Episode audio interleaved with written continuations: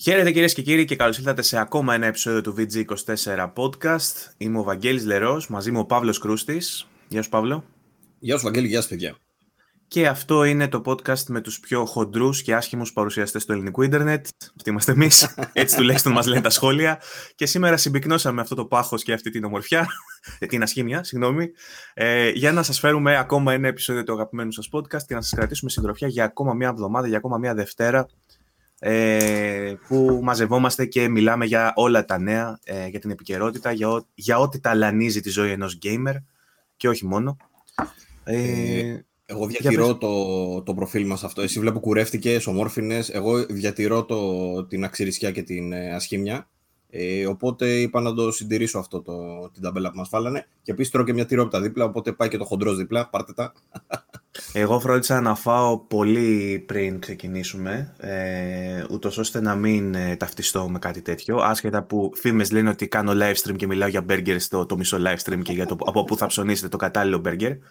Έχει προηγηθεί μια τσικνοπέμπτη, την οποία ελπίζω Παύλο να την πέρασες υπέροχα και να τίμησες τον τίτλο που μας δίνουν στα σχόλια οι ακροατές μας. Πάντα σεβασμός για αυτά τα πράγματα. Ε, ω, ωραία ήταν, ψήσαμε χειροποίητα μπεργκεράκια. Περάσαμε μόνο εδώ πέρα.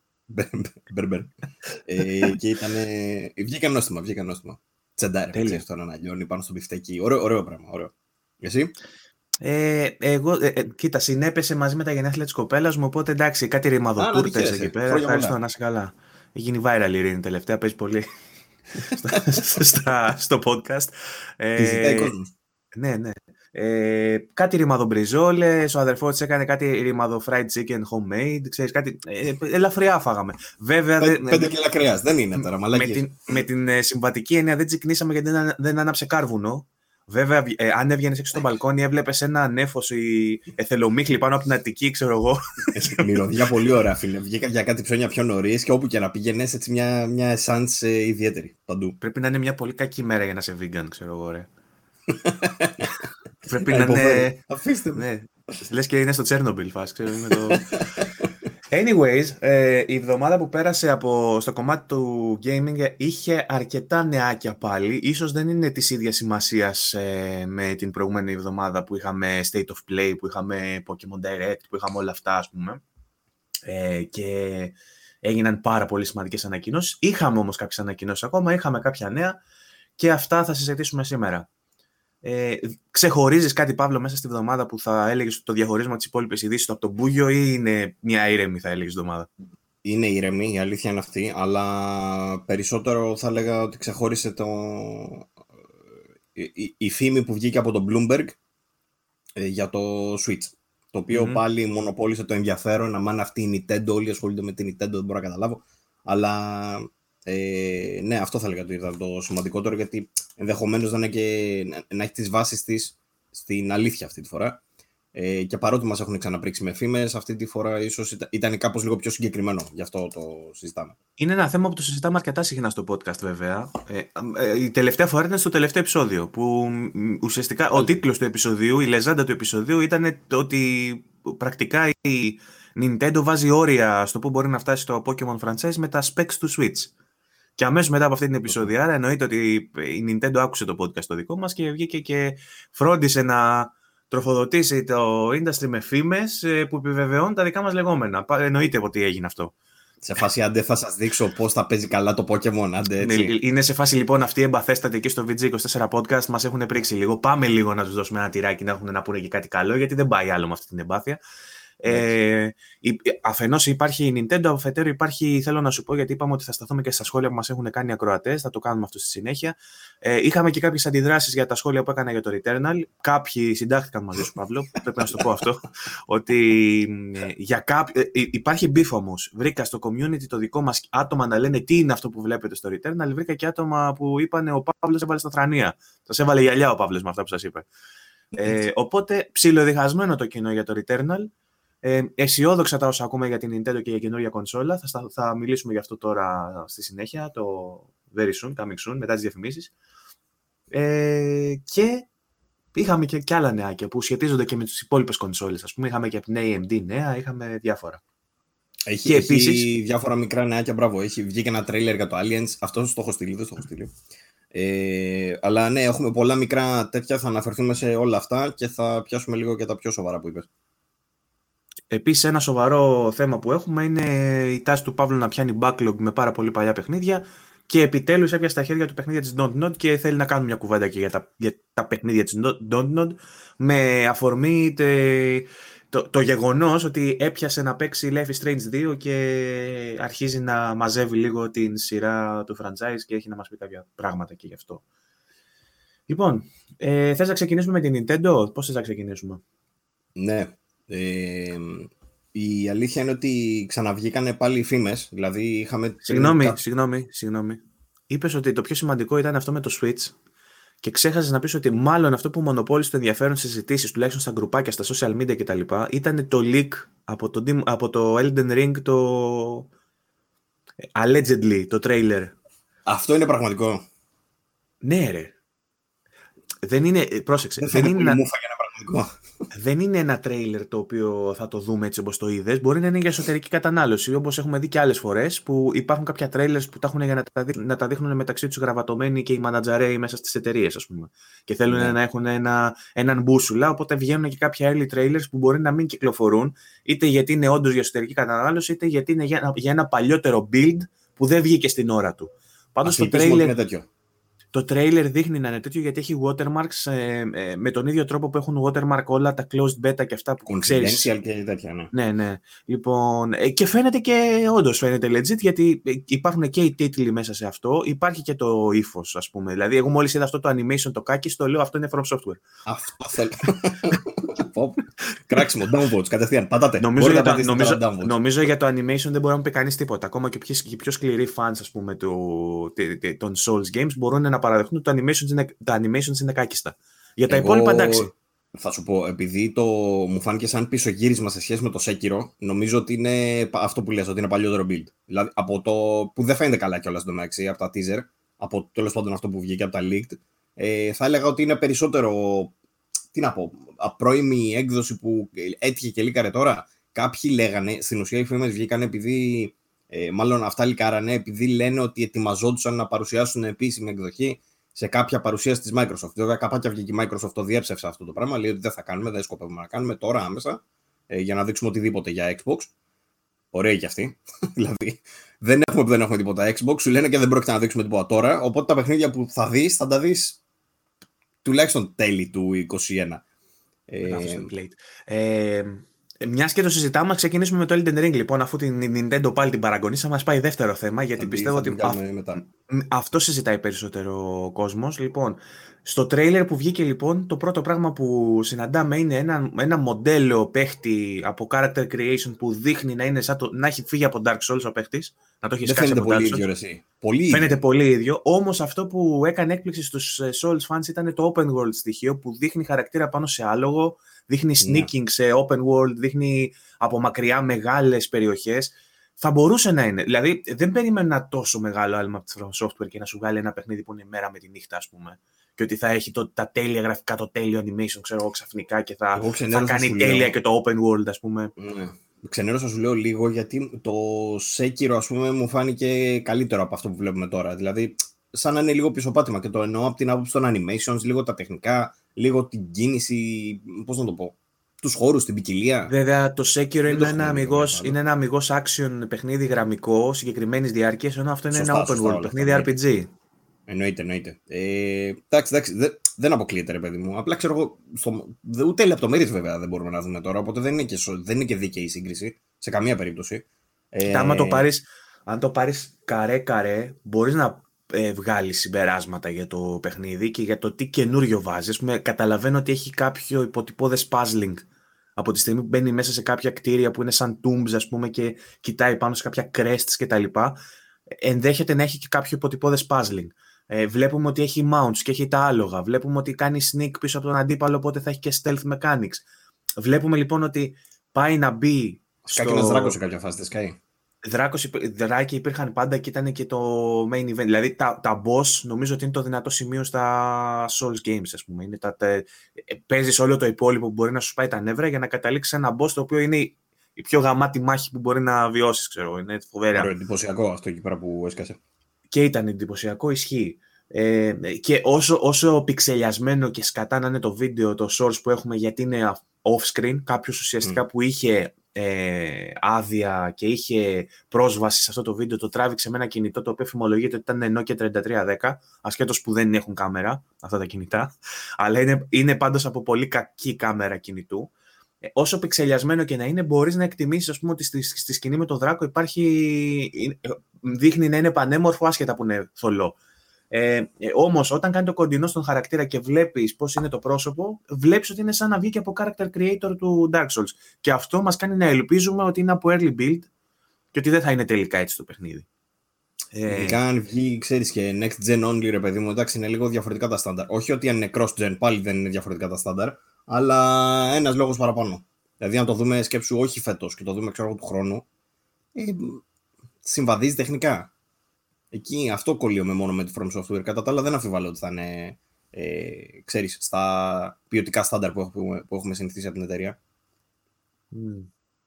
Ε, πάντως, ο κόσμος είχε άχτη να δει κάτι από το Elden Ring, έστω κάτι, και αυτή η ανάγκη κάπως καλύ, καλύφθηκε με, το, με αυτό το footage, γιατί ξέρει ο κόσμος ότι υπάρχει. Γιατί υπήρχαν φωνές που μιλούσαν ακόμα... Ε, και για το ενδεχόμενο να μην έχει τελειώσει, ρε παιδί μου, γιατί μιλάμε με τον Μάρτιν, ο οποίος άφησε ατέλειωτο το Game of Thrones και το ανέλαβαν μετά οι directors. Είδα ένα, tweet, είδα ένα tweet μέσα στη βδομάδα από τον Σράιερ που έλεγε ότι, ε, συγκεκριμένα έλεγε τη φράση ε, there are pages, κάπως έτσι το έλεγε. Ότι υπάρχουν, ναι, δεν το κατάλαβα αυτό. Τι ήταν αυτό?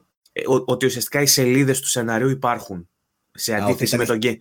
Για, το, για τα βιβλία του Μάρτιν, ας πούμε. Ναι, γιατί τα βιβλία του Μάρτιν, για παράδειγμα, τελειώνανε στην τέταρτη σεζόν του Game of Thrones και τις υπόλοιπες. Και σελίδες δεν υπήρχαν. Δεν υπήρχαν σελίδες και το έγραψαν το σενάριο και την έκβαση της ιστορίας. Την ανέλαβαν ε, αυτοί οι σκηνοθέτες. Αδερ, αδέρφια ήταν, δεν ξέρω τι ήταν αυτοί που το.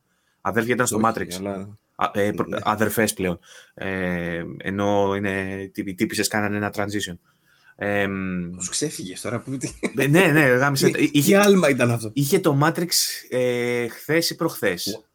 Α, οκ, εντάξει. Και έκανα το συνειρμό, ναι. Ε, και βγαίνει και καινούριο Matrix. Είδες, πάει μπάλα τώρα, βγαίνει καινούριο Matrix.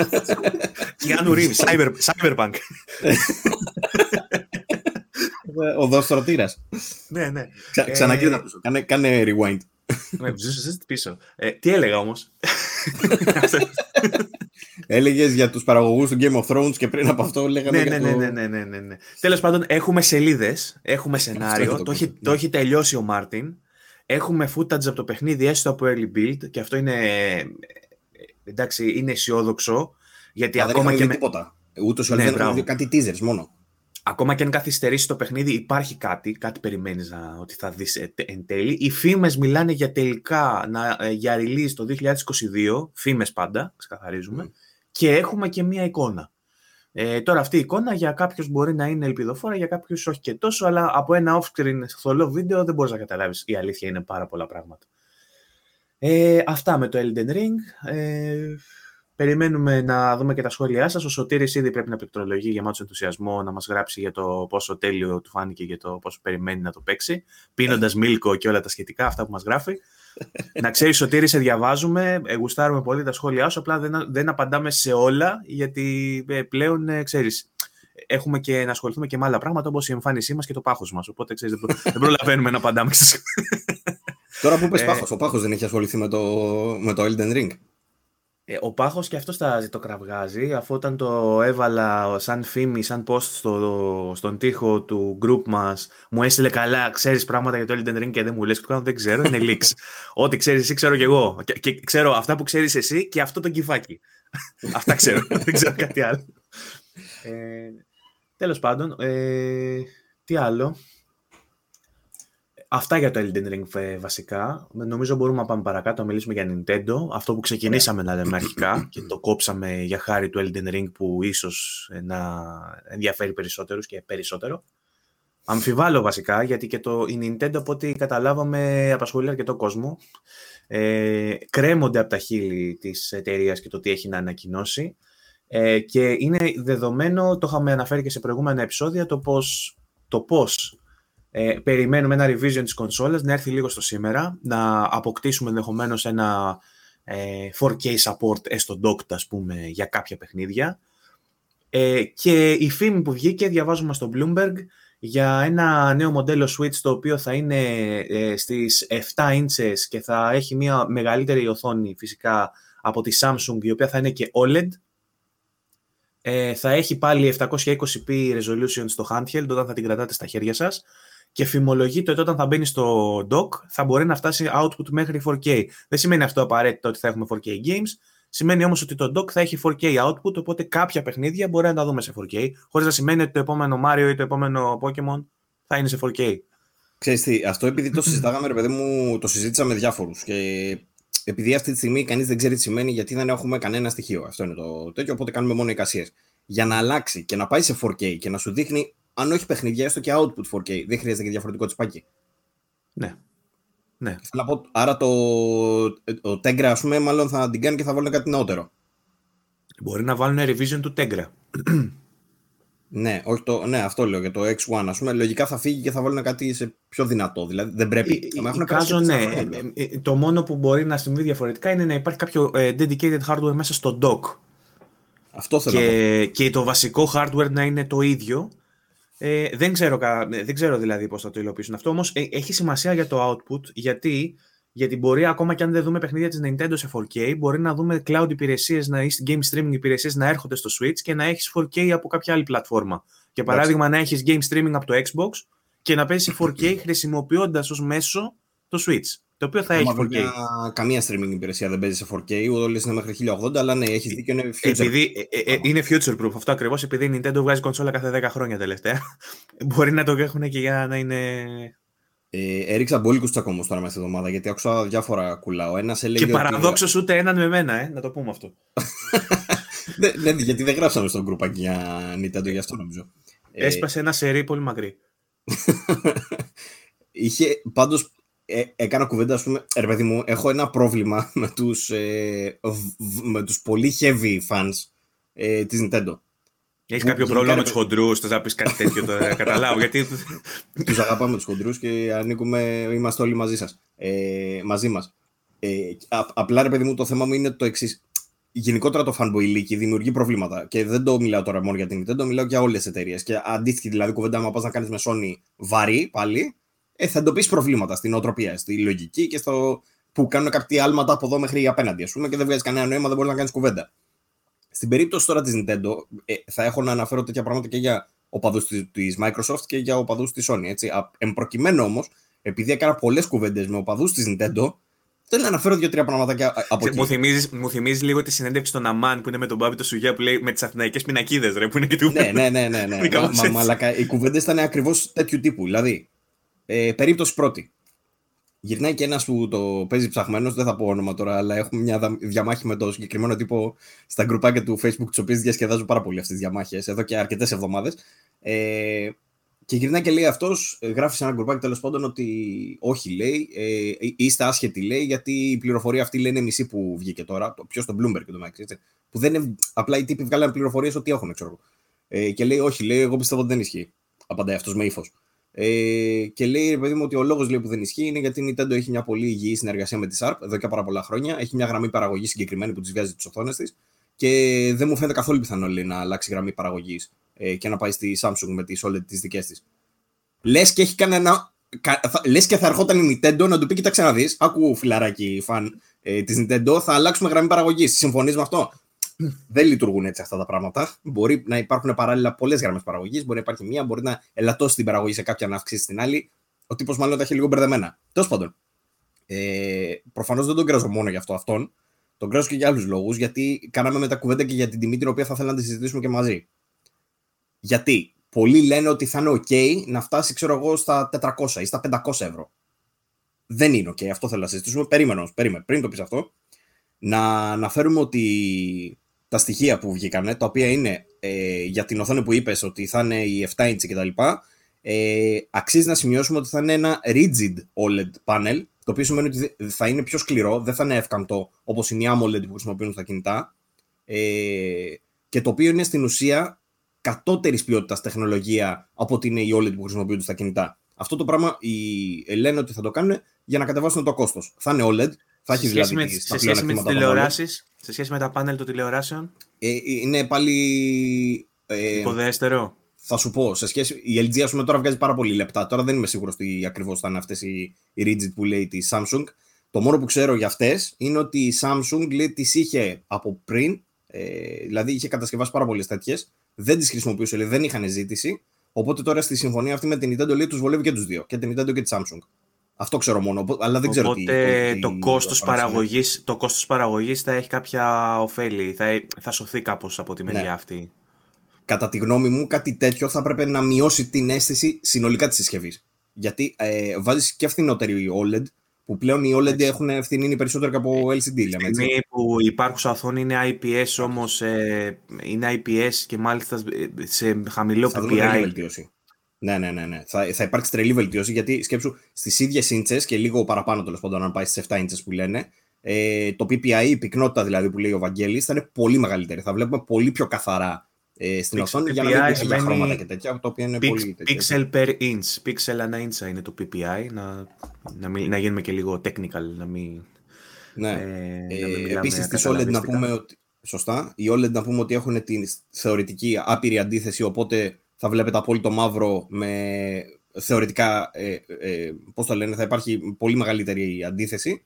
Ε, δεν ξέρουμε φωτεινότητα βέβαια, αυτό είναι το θέμα. Και αν είναι φτηνή η OLED μπορεί να μην έχει μεγάλη φωτεινότητα, κάτι το οποίο ίσως θα ήταν χρήσιμο σε φορητή συσκευή βέβαια. Αλλά όπως και να έχει, το ότι πάει σε OLED σίγουρα θα ε, επίσης βοηθάει πάρα πολύ την κατανάλωση.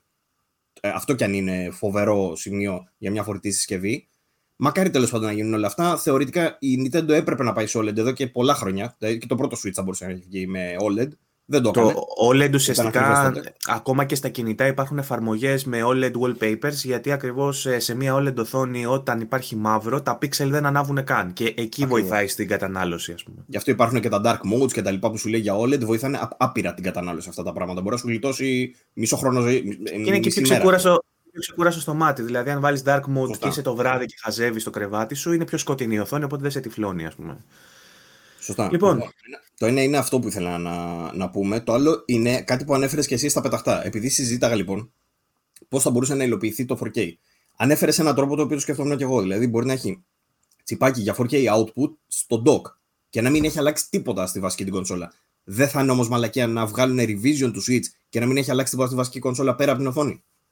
Άντε να έχει αλλάξει, ξέρω εγώ, σου λέω και η μπαταρία που είναι στα τριακόσια οχτακόσια κάτι. Δεν, δεν, σου είπα να μην, δεν σου είπα να μην έχει αλλάξει τίποτα. Σου είπα να μην έχει ε, δυνατότητα για φορ κέι render από μόνη της η κονσόλα. Μπορεί όμως ο επεξεργαστής που τα φοράει να έχει καινούργια capabilities. Να έχει δηλαδή υποστήριξη για παράδειγμα για ντι ελ ες ες δύο.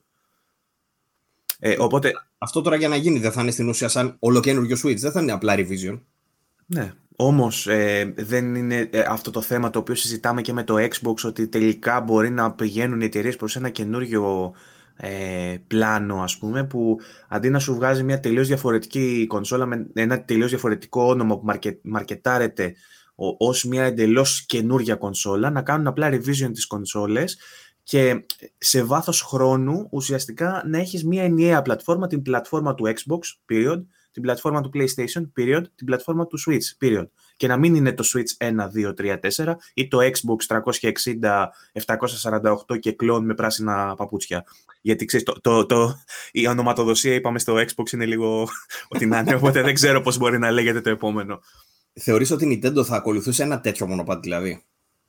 Ε, η Nintendo ε, ε, έχουμε δείξει στο παρελθόν σε αυτή την εκπομπή ότι δεν μπορούμε να ερμηνεύσουμε τα, αυτά που κάνει η Nintendo, οπότε νομίζω ότι δεν θα μπορούσαμε να κάνουμε μια ασφαλή πρόβλεψη για το τι βλέπει μπροστά η Nintendo. Θα, δηλαδή θα περίμενα από αυτή την εταιρεία ακόμα και να κάνει αυτό που ακριβώς φοβάσαι εσύ και βρίσκεις παράλογο, το να σου βγάλει δηλαδή ένα revision της κονσόλας χωρίς ένα ουσιαστικό, μια ουσιαστική αναβάθμιση, να το βγάλει αυτό, να πουλήσει σαν τρελό και εσύ σε πέντε χρόνια από τώρα που θα μιλάς για το revision του PlayStation πέντε και του Xbox Series X, ακόμα θα έχεις την ίδια πλατφόρμα στο Switch, το οποίο θα πουλάει ακόμα περισσότερο από τις άλλες δύο. Το Bloomberg είναι λίγο... λέει συγκεκριμένα ότι προσπαθεί, λέει, μάλλον σκοπός της καινούργιας κονσόλας είναι από τη στιγμή που έχει φτάσει στα εβδομήντα οκτώ εκατομμύρια πόσο είναι, να ξεπεράσεις στην ουσία τις κονσόλες προηγούμενης γενιάς. Αυτός είναι το, το, το, το βασικός ο στόχος. Δηλαδή να βγάλει και ένα revision, ρε παιδί μου, να πουλήσει άλλα είκοσι εκατομμύρια και να φύγει. Βέβαια, ε, κάπου διάβασα ένα άρθρο που έλεγε ότι ο ρυθμός παραγωγής δεν θα τους επιτρέψει να κάνουν τέτοιο άλμα, γιατί λέει στην ουσία μέχρι το τέλος του είκοσι ένα θα έχουν βγει μόλις, αν θυμάμαι καλά, πέντε εκατομμύρια Switch. Οπότε θα πρέπει σε βάθος χρόνου λιγάκι να το δούμε. Δηλαδή, αν, αν καταφέρει και κρατήσει ε, μέχρι άλλα τρία τέσσερα χρόνια, ξέρω εγώ, δύο χρόνια, πες τρία, ε, και, και ξεπεράσει τα εκατόν δέκα εκατομμύρια, όπως είναι τώρα το PlayStation τέσσερα, ε, ότι τότε θα θεωρηθεί επιτυχία. Αλλά για να γίνει αυτό είναι, τόσο, είναι λίγο μπλεγμένο το θέμα, γιατί δεν έχουμε και πολλά στοιχεία ακόμα και δεν, δεν ξέρω αν θα καταφέρει κάτι τέτοιο. Ε, ναι. Το Switch πάντως τώρα αυτό που μας δείχνουν, αν δεν αλλάξει, αν αλλάξει μόνο η OLED, εσείς θα ήσουν ικανοποιημένος? Μόνο η OLED, τίποτα άλλο. Ε, θα ήμουν ικανοποιημένος αν το ζαχάρωνα καιρό και τώρα θα έφτανα στην απόφαση να πάρω Switch. Ε, αλλά να πάρω μια καινούργια κονσόλα μόνο για μια οθόνη, όχι, δεν θα μ' άρεσε. Θέλω να πω ότι το δύο χιλιάδες δεκαεπτά βγήκε το πρώτο Switch. Βγήκε μετά ένα revision το οποίο είχε χειρότερα κάποια χαρακτηριστικά ποιοτικά, αλλά τόσο πάντων διόρθωσαν θεωρεί. Ας πούμε, Διαφο- διαφορετικό target group όμως, εγώ θεωρώ ότι ήταν για, πιο πολύ να, για παιδιά ας πούμε, που θα την κοπανάνε την κονσόλα και θα, την, θα ε, υποφελούνται του φο- της φορητότητας ακόμα περισσότερο. Ναι. Είναι, το, το Switch το Lite είναι σαν παιχνίδι άμα το δεις, είναι σαν ταμαγκότσι. Δηλαδή είναι, είναι πλαστικό, πιο πλαστικό, φαίνεται να έχει μεγαλύτερες αντοχές από ό,τι έχει το, το πρώτο Switch που κυκλοφόρησε. Φαίνεται και από, τη, από, τη, από την παλέτα με τα χρώματα που κυκλοφορεί ότι απευθύνεται σε διαφορετικό κοινό, ρε παιδί μου. Μπορεί, να, μπορεί κάλλιστα να το πάρει και κάποιος με πιο mainstream ή πιο hardcore gamer, εννοείται. Με όποιες ε, θυσίες μπορεί να κάνει, γιατί υπάρχουν θυσίες με τα Joy-Cons που δεν βγαίνουν, με, με το dock που δεν μπαίνει για να παίξει τηλεόραση. Μπορεί κάποιος όμως να το θέλει έτσι. Όμως είναι ξεκάθαρο το target group αυτής της κονσόλας και ενδεχομένως η καινούργια κονσόλα που θα βγει το revision έχει και αυτή πολύ συγκεκριμένο target group. Να έχει στόχο μια ομάδα ανθρώπων ε, που δεν τους λες casuals, ας πούμε. Δεν θα το πάρουν για να παίξουν Animal Crossing. Μπορεί να το θέλουν να το πάρουν για να παίζουν είτε μέσω game streaming, είτε ε, αυτές τις, αυτά τα λίγα παιχνίδια που θα παίζουν σε φορ κέι. Για παράδειγμα, έχουμε δει Doom, έχουμε δει Witcher που δεν περιμέναμε να τα δούμε σε Switch. Μπορεί με ένα τέτοιο revision αυτά να πάρουν ένα bump, ένα slight bump και να, να είναι λίγο παραπάνω σε ανάλυση, λίγο παραπάνω σε frame rate. Ε, παράδειγμα, Persona Strikers, τριάντα φρέιμς περ σεκόντ, δεν είναι απαράδεκτο. Γιατί να μην Ξέστη. το παίει σε εξήντα φρέιμς περ σεκόντ για παράδειγμα. Αρχίζουν μετά, μπλέκονται λίγο τα θέματα ότι θα έχει πρόβλημα στην ουσία με το backwards compatibility. Η οποία Nintendo το έχει παλιά, αυτό ας πούμε με κάτι new θρι ντι ες και new του ντι ες που είχε βγάλει.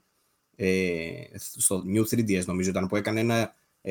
Είχε αλλάξει στην ουσία επεξεργαστή νομίζω μέσα στο θρι ντι ες και μπορούσε να παίξει κάποια παιχνίδια που δεν μπορούσε να παίξει το προηγούμενο το θρι ντι ες.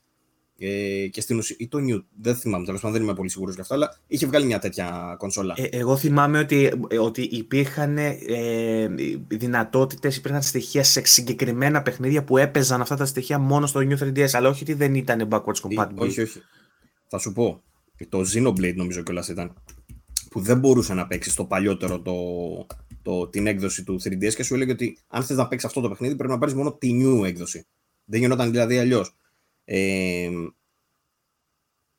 πρέπει να το ψάξω τώρα να το βρω. Είμαι σχεδόν σίγουρος όμως για, για αυτό τώρα που λέω. Δεν θα το πέταγα δηλαδή. Okay, έτσι, οπότε, για να, για να φάμε κράξιμο, καταλάβεις. Οπότε ένας φόβος σου εσένα είναι το backwards compatibility και κατά πόσο θα. Σε περίπτωση που γίνει revision, δεν θα έχει τέτοιου είδους προβλήματα. Ε, ε, αν όμως μιλάμε για μια κοινή αρχιτεκτονική, ας πούμε, επιμείνει στην Nvidia ας πούμε, και σε Tegra επεξεργαστεί και υπάρξει μια custom λύση από την Nvidia που παραμένει στην ίδια αρχιτεκτονική και μπορεί να υπάρξει το backwards compatibility. Γιατί, για παράδειγμα, το backwards compatibility υφίσταται στις, στις υπόλοιπες κονσόλες μια χαρά επειδή επωφελείται της αρχιτεκτονικής που είναι κοινή μεταξύ ναι. ε, των καινούριων Xbox ας πούμε, και των προηγούμενων.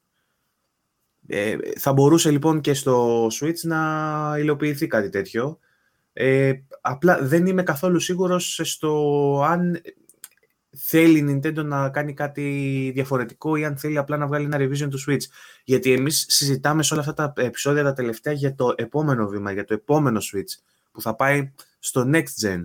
Και είναι λίγο αμφίβολο αν αυτό που διαβάζουμε τώρα, αν η είδηση που διαβάζουμε και η φήμη, η φημολογία, έχει να κάνει με το επόμενο Switch ή αν έχει να κάνει με ένα απλό revision. Ναι. Είναι αυτή, αυτό είναι το ότι δεν ξέρουμε τώρα για να το κουβεντιάσουμε λίγο πιο με μεγαλύτερη σαφήνεια κι εμείς. Αυτό που, λέω, που έλεγα τώρα που το ψάξα είναι το Xenoblade Chronicles θρι ντι που έπαιζε όντως μόνος στο New Nintendo θρι ντι ες ε, και έχει και άλλα λέει πενήντα ένα παιχνίδια τα οποία παίζανε μόνος στο New Nintendo θρι ντι ες, βέβαια τα υπόλοιπα είναι άγνωστα όλα, όχι όλα. Έχει, ξέρω εγώ, Fire Emblem Warriors λέει, ή Minecraft New Nintendo θρι ντι ες Edition. Τέλος πάντων, ε, ε, έχει κάνει κάτι τέτοιο όμως. Αναρωτιέμαι αν θα κάνει κάτι αντίστοιχο και με το καινούργιο του Switch, για να σου λέει ότι θα παίζει μόνο στο Switch, ε, Super Switch, ξέρω, όπως το λένε. Όπως θα το λένε. Super Nintendo Switch που λένε διάφοροι. Ε, άλλοι λένε, αυτό επίσης θέλω να συζητήσω μαζί σου, ότι υπάρχει πιθανότητα να σου αλλάξει μόνο το dock. Για παράδειγμα, θα σε ενδιαφέρε σε ένα κάτι τέτοιο. Να σου βγάλει μόνο ένα dock, ξέρω, στα εκατόν πενήντα ευρώ, για παράδειγμα, διακόσια, ξέρω εγώ, ε, το οποίο θα προσθέτει δυνατότητες στην κονσόλα για να παίζει πιο δυνατά τα παιχνίδια. Ε, στο, επί, επί του παρόντος δεν θα με νοιάζει. Όχι λες. Τώρα δεν θα με νοιάζει, γιατί ε, με βάση το πλάνο της Nintendo με τα παιχνίδια που σκοπεύει να βγάλει, που ενδιαφέρουν εμένα, για παράδειγμα, το επόμενο Zelda, το επόμενο Pokemon, ε, το επόμενο Metro... ε, τα, τα παιχνίδια που γνωρίζουμε ότι θα βγουν, ε, φαίνονται ήδη ότι δεν μπορούν να υποφεληθούν μιας καλύτερης ανάλυσης. Είναι μέχρι εκεί. Δηλαδή, δεν... δηλαδή ότι είναι και τα παιχνίδια ήδη μάλλον κάπως. Ναι, αν, αν, αν βγει η Nintendo και κάνει μια direct που ανακοινώσει τέσσερα πέντε παιχνίδια τα οποία θα παίζουν στο καινούριο Switch και θα είναι απίστευτα, ξέρω εγώ, θα το σκεφτώ. Για, για την ώρα τώρα που μιλάμε δεν υπάρχει στο άμεσο μέλλον κάτι τέτοιο και πρέπει για να συμβεί αυτό που λες να υπάρξει, ρε παιδί μου, ένας διαχωρισμός, αυτό που συζητούσαμε πριν, και να πει η Nintendo ότι κοίταξε να δείτε, θα βγουν παιχνίδια που θα έχουν να κάνουν μόνο με το καινούριο Switch. Δεν θα μπορείς να τα παίξεις το παλιό. Δεν ξέρω αν η Nintendo είναι κοντά σε αυτή την απόφαση, ειδικά με το fanbase που έχει χτίσει. Δεν, δεν νομίζω ότι θα θελήσει να αφήσει απ' έξω μια τόσο μεγάλη μερίδα ε, user. Ε, Μα δεν αγοραστή. Θα παίξουν οι fans της Nintendo να πάρουν και την καινούργια, κάθε φορά έτσι δεν γίνεται. Ναι, αλλά νομίζω ότι με τις πωλήσεις που έχει κάνει και μάλιστα ε, οι περισσότερες, όχι περισσότερες, αρκετές από τις πωλήσεις έχουν γίνει και πολύ πρόσφατα. Οπότε είναι too soon για να τους πει ότι κοιτάξτε να δείτε, πρέπει να αγοράσετε καινούρια κονσόλα. Ε, ενδεχομένως θα τη ρίξουν στην αγορά και θα γίνει σταδιακά αυτό. Θα περάσει ένας χρόνος, για παράδειγμα, για να σου πει ότι α, ορίστε το πρώτο παιχνίδι που δεν μπορείς να παίξεις στο Switch. Mm. Δεν πιστεύω ότι θα γίνει απευθείας αυτό. Και δεν, δεν πιστεύω ότι η Nintendo, πάντα αυτό βέβαια στο πλαίσιο της κουβέντας που κάνουμε εμείς οι Simpletons, που δεν καταλαβαίνουμε το, την πολιτική της Nintendo και δεν καταλαβαίνουμε το μαγικό ραβδάκι που έχει. Αλλά δεν καταλαβαίνω Ε, πώς η Nintendo ε, θα το οριοθετήσει αυτό ε, και πώς, ε, πώς θα το πουλήσει, ε, ότι ε, δηλαδή από τώρα και στο εξής ε, ξεκινάει η νέα εποχή. Δεν ξέρω πώς θα το πουλήσεις στον κόσμο. Είναι, είναι δύσκολο και εγώ, και εγώ εκεί μπλέκομαι. Και επίσης προφανώς θα πρέπει να σου εξασφαλίσει ότι θα μπορείς να παίξεις και μέσω backwards compatibility τα προηγούμενα παιχνίδια, έτσι. Αν μιλάμε πάλι για Switch και δεν μιλάμε για άλλη κονσόλα. Ε, η τιμή είναι μεγάλο, μεγάλη κουβέντα που το έθεσε στην αρχή και το αφήσαμε. Το πόσο θα κάνει, μου είπες ότι αν το βγει ξεχωριστά και κάνει ένα διακόσια και είναι το συζητάμε. Αν όμως αυτή η κονσόλα ε, και λαμβάνοντας υπόψη πόσο κόστιζε μέχρι πολύ πρόσφατα το Switch και ακόμα κοστίζει, είναι αρκετά τσιμπημένη η τιμή του, θα έλεγα. Δεν, για αυτά που... ναι. Δεν ρίχνει τιμές καθόλου η Nintendo. Ε, είχε την εναλλακτική με το Lite. Οπότε α, αν δεν σκοπεύεις να ρίξεις την τιμή και αν το Lite θα συνεχίσει να κάνει την. την ίδια τιμή και το απλό Switch θα συνεχίσει να κάνει τα χρήματα που κάνει τώρα, πρέπει να είναι στα τριακόσια είκοσι, πόσο κάνει τώρα. τριακόσια είκοσι εννιά νομίζω, ναι. Ε, οπότε το επόμενο θα πρέπει να είναι πιο ακριβό και με, τα, με, με τις δυνατότητες που προσφέρει θεωρητικά θα πρέπει να είναι πάνω από τέσσερα εκατοστάρικα. Στάκα, στάκα, στάκα, να το συζητήσουμε. Γιατί πρέπει να είναι πιο ακριβό? Από τη στιγμή που έχουν περάσει τέσσερα χρόνια, έχει αλλάξει τεχνολογία, ναι, θα αλλά, βάλουν πιο φθηνή τεχνολογία. Οκ, okay, αλλά... δεν δε θα έπρεπε λοιπόν με, με βάση αυτή τη λογική να έχει πέσει ήδη η τιμή των άλλων δύο. Όπου την γαμίσαμε, δηλαδή, αυτό μου λες τώρα. Δηλαδή, θέλω να πω ότι όσο και αν έχει παλιώσει ε, κάποια τεχνολογία, για, σου δίνω ένα παράδειγμα. Μπορεί το haptic feedback που έχει το Switch, γιατί έχει μιας μορφής haptic feedback, όταν κυκλοφόρησε να ήταν μια πολύ ακριβή τεχνολογία. Το motion, η motion τεχνολογία να ήταν πολύ ακριβή τότε. Ε, το touchscreen ή οποιαδήποτε άλλη λειτουργία μπορεί να, να βρει στο Switch, λέμε τώρα για το touch, είναι πανάρχια η τεχνολογία, μπορεί να ήταν ακριβή. Τώρα δεν είναι τόσο ακριβή. Ωραία. Εφόσον δεν είναι τόσο ακριβή, έπρεπε να έχει πέσει η τιμή του υπάρχοντος μοντέλου. Έπρεπε.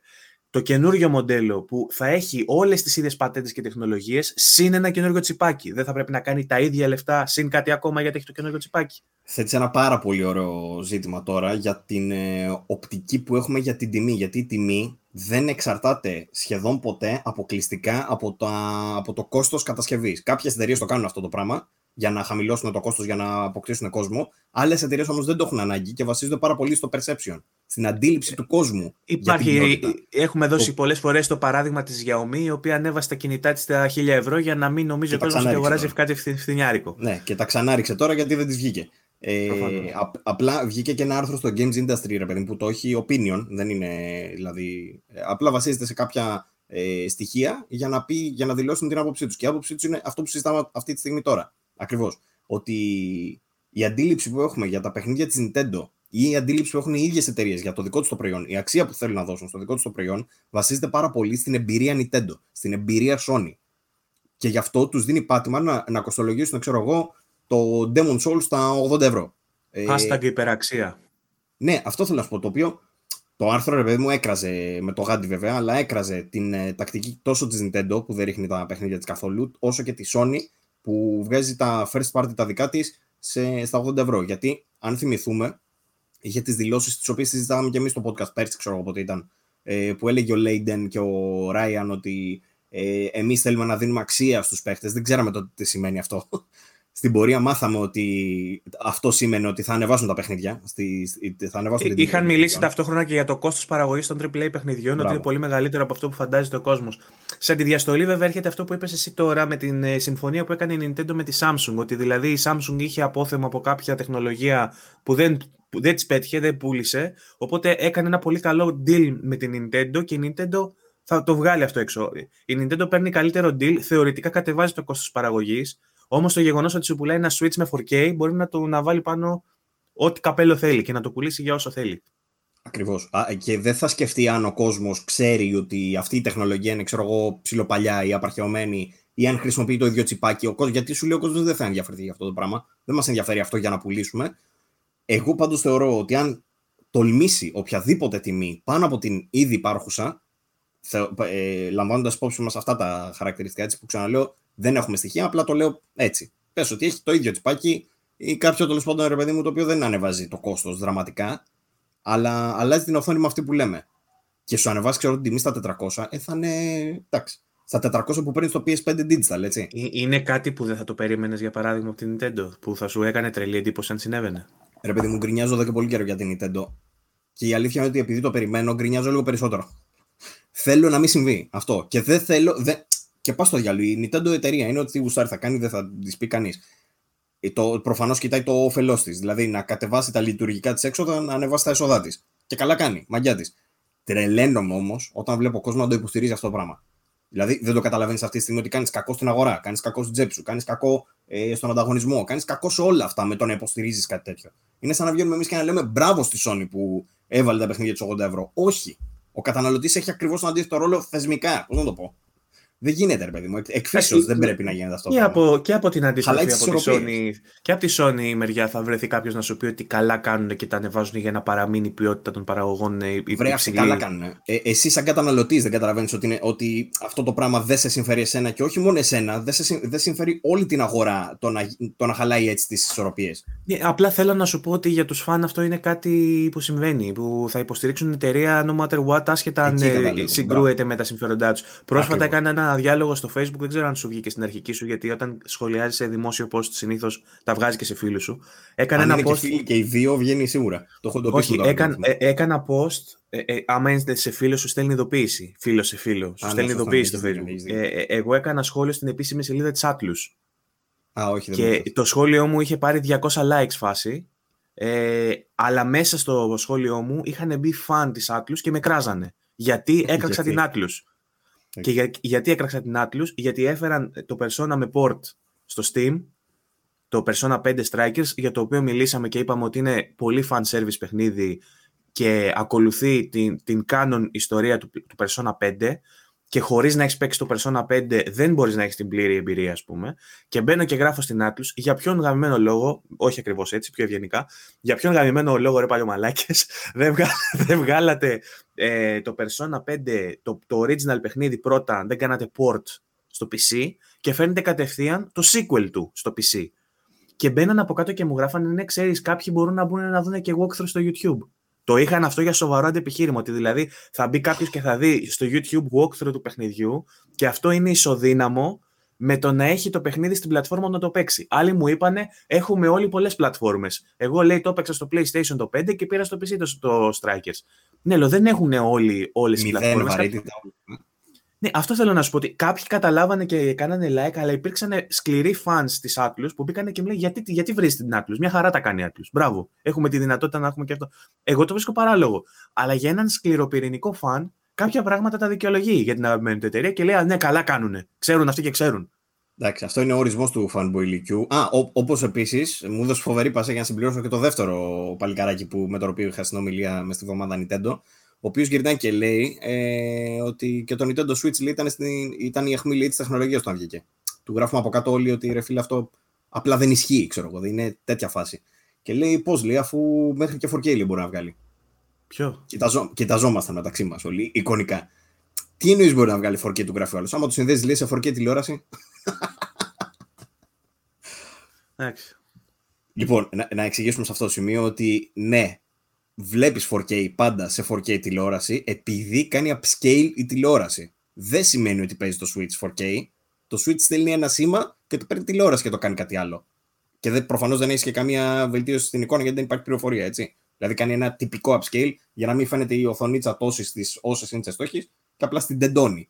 Κάνει... Στην τεντώνει Resize, το πιάνει με το, με το ποντίκι στην άκρη και το απλώνει. Αυτό. Και θα μιλήσουμε και για τα ντι ελ ες ες και πώς το είπαμε, Fidelity εφ εξ Super Resolution μετά, τα οποία κάνουν κάτι αντίστοιχο, αλλά εκεί όντως βελτιώνεται. Mm-hmm. Ναι, ε, ε, με την Nintendo μια... δεν έχω να πω κάτι άλλο. Είναι μια καλή στιγμή να το κλείσουμε το θέμα Nintendo. Ναι. Ε, ίσως, ίσως επανέλθουμε όταν δούμε τα σχόλια του κόσμου, γιατί έχουν υπάρξει κάποιες τοποθετήσεις και για εκεί. Ε, λοιπόν. Και παράλληλα θα ήθελα να πω ότι όλα αυτά που λέμε τώρα προφανώς μην τα παίρνετε της μετρητής, προσπαθούμε να κάνουμε κάποια ανάλυση βάση και ε, πάνω σε εικασίες και πάνω σε, στα ελάχιστα στοιχεία που έχουμε, έτσι, δεν είναι ένα estimated guess, ας πούμε, δεν είναι κάτι yeah. παραπάνω. Αυτό είναι και το point του να γίνεται διάλογος και κουβέντα πριν υπάρξει είδηση, έτσι, γιατί και εμείς οι ίδιοι το καταλαβαίνουμε ότι το, η σπέκουλα δεν έχει μεγάλη βαρύτητα, όμως μπορεί να γίνει κουβέντα. Είναι ωραίο γιατί εξασκούμε την κριτική μας σκέψη, ρε παιδί μου, για όταν θα σκάσει η είδηση να έχουμε κάποια φίλτρα που να το έχουμε περάσει και να είμαστε πιο προετοιμασμένοι για το αν πρέπει να ενθουσιαστούμε ή αν πρέπει να απογοητευτούμε για κάτι. Δείτε το έτσι.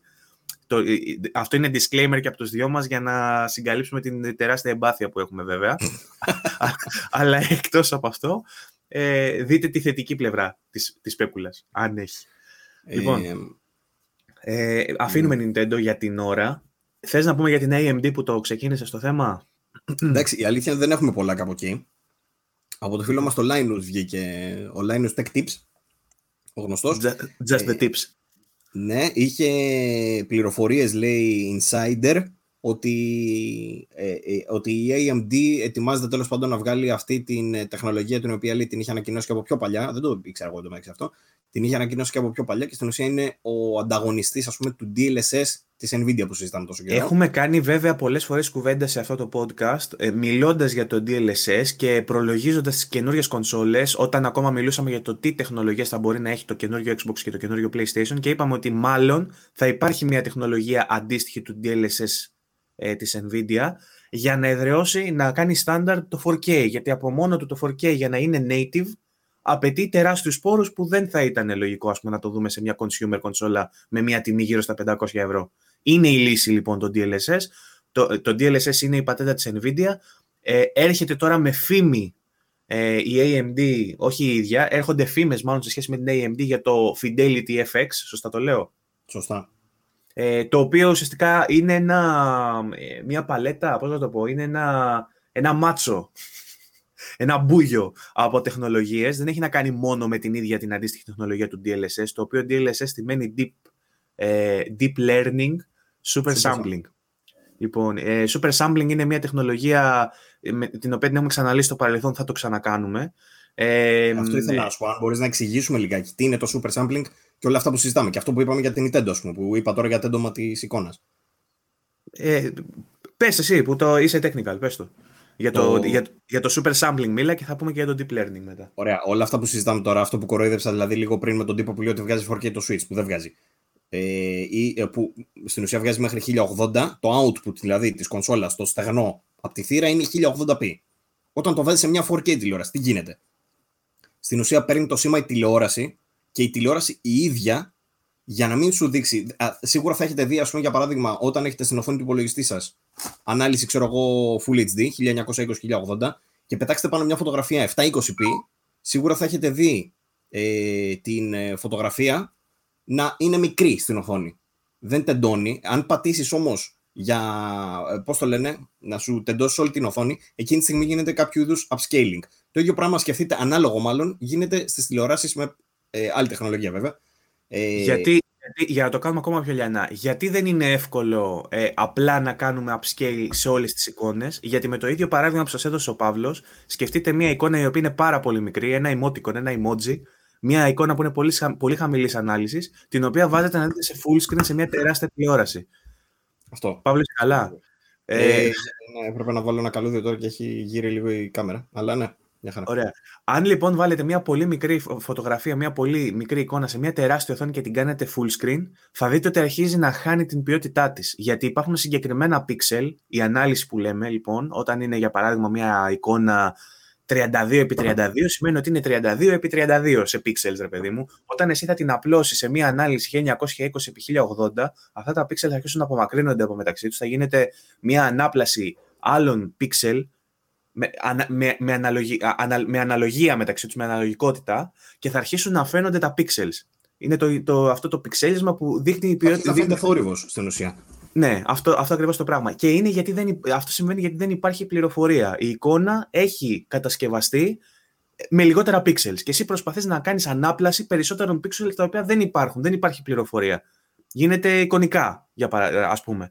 Λοιπόν. Όλο αυτό τώρα που λέει ο Βαγγέλης γίνεται στις, ε, υπάρχουν τεχνολογίες πλέον άπειρες που δημιουργούν βελτιωμένη εικόνα βάσει αυτού. Δηλαδή παίρνεις ποιότητα χαμηλότερη και την κάνεις σε καλύτερη ανάλυση με τεχνολογίες στην ουσία τεχνητής νοημοσύνης, είναι το ντι ελ ες ες και το, ε, πώς το είπαμε, Fidelity εφ εξ.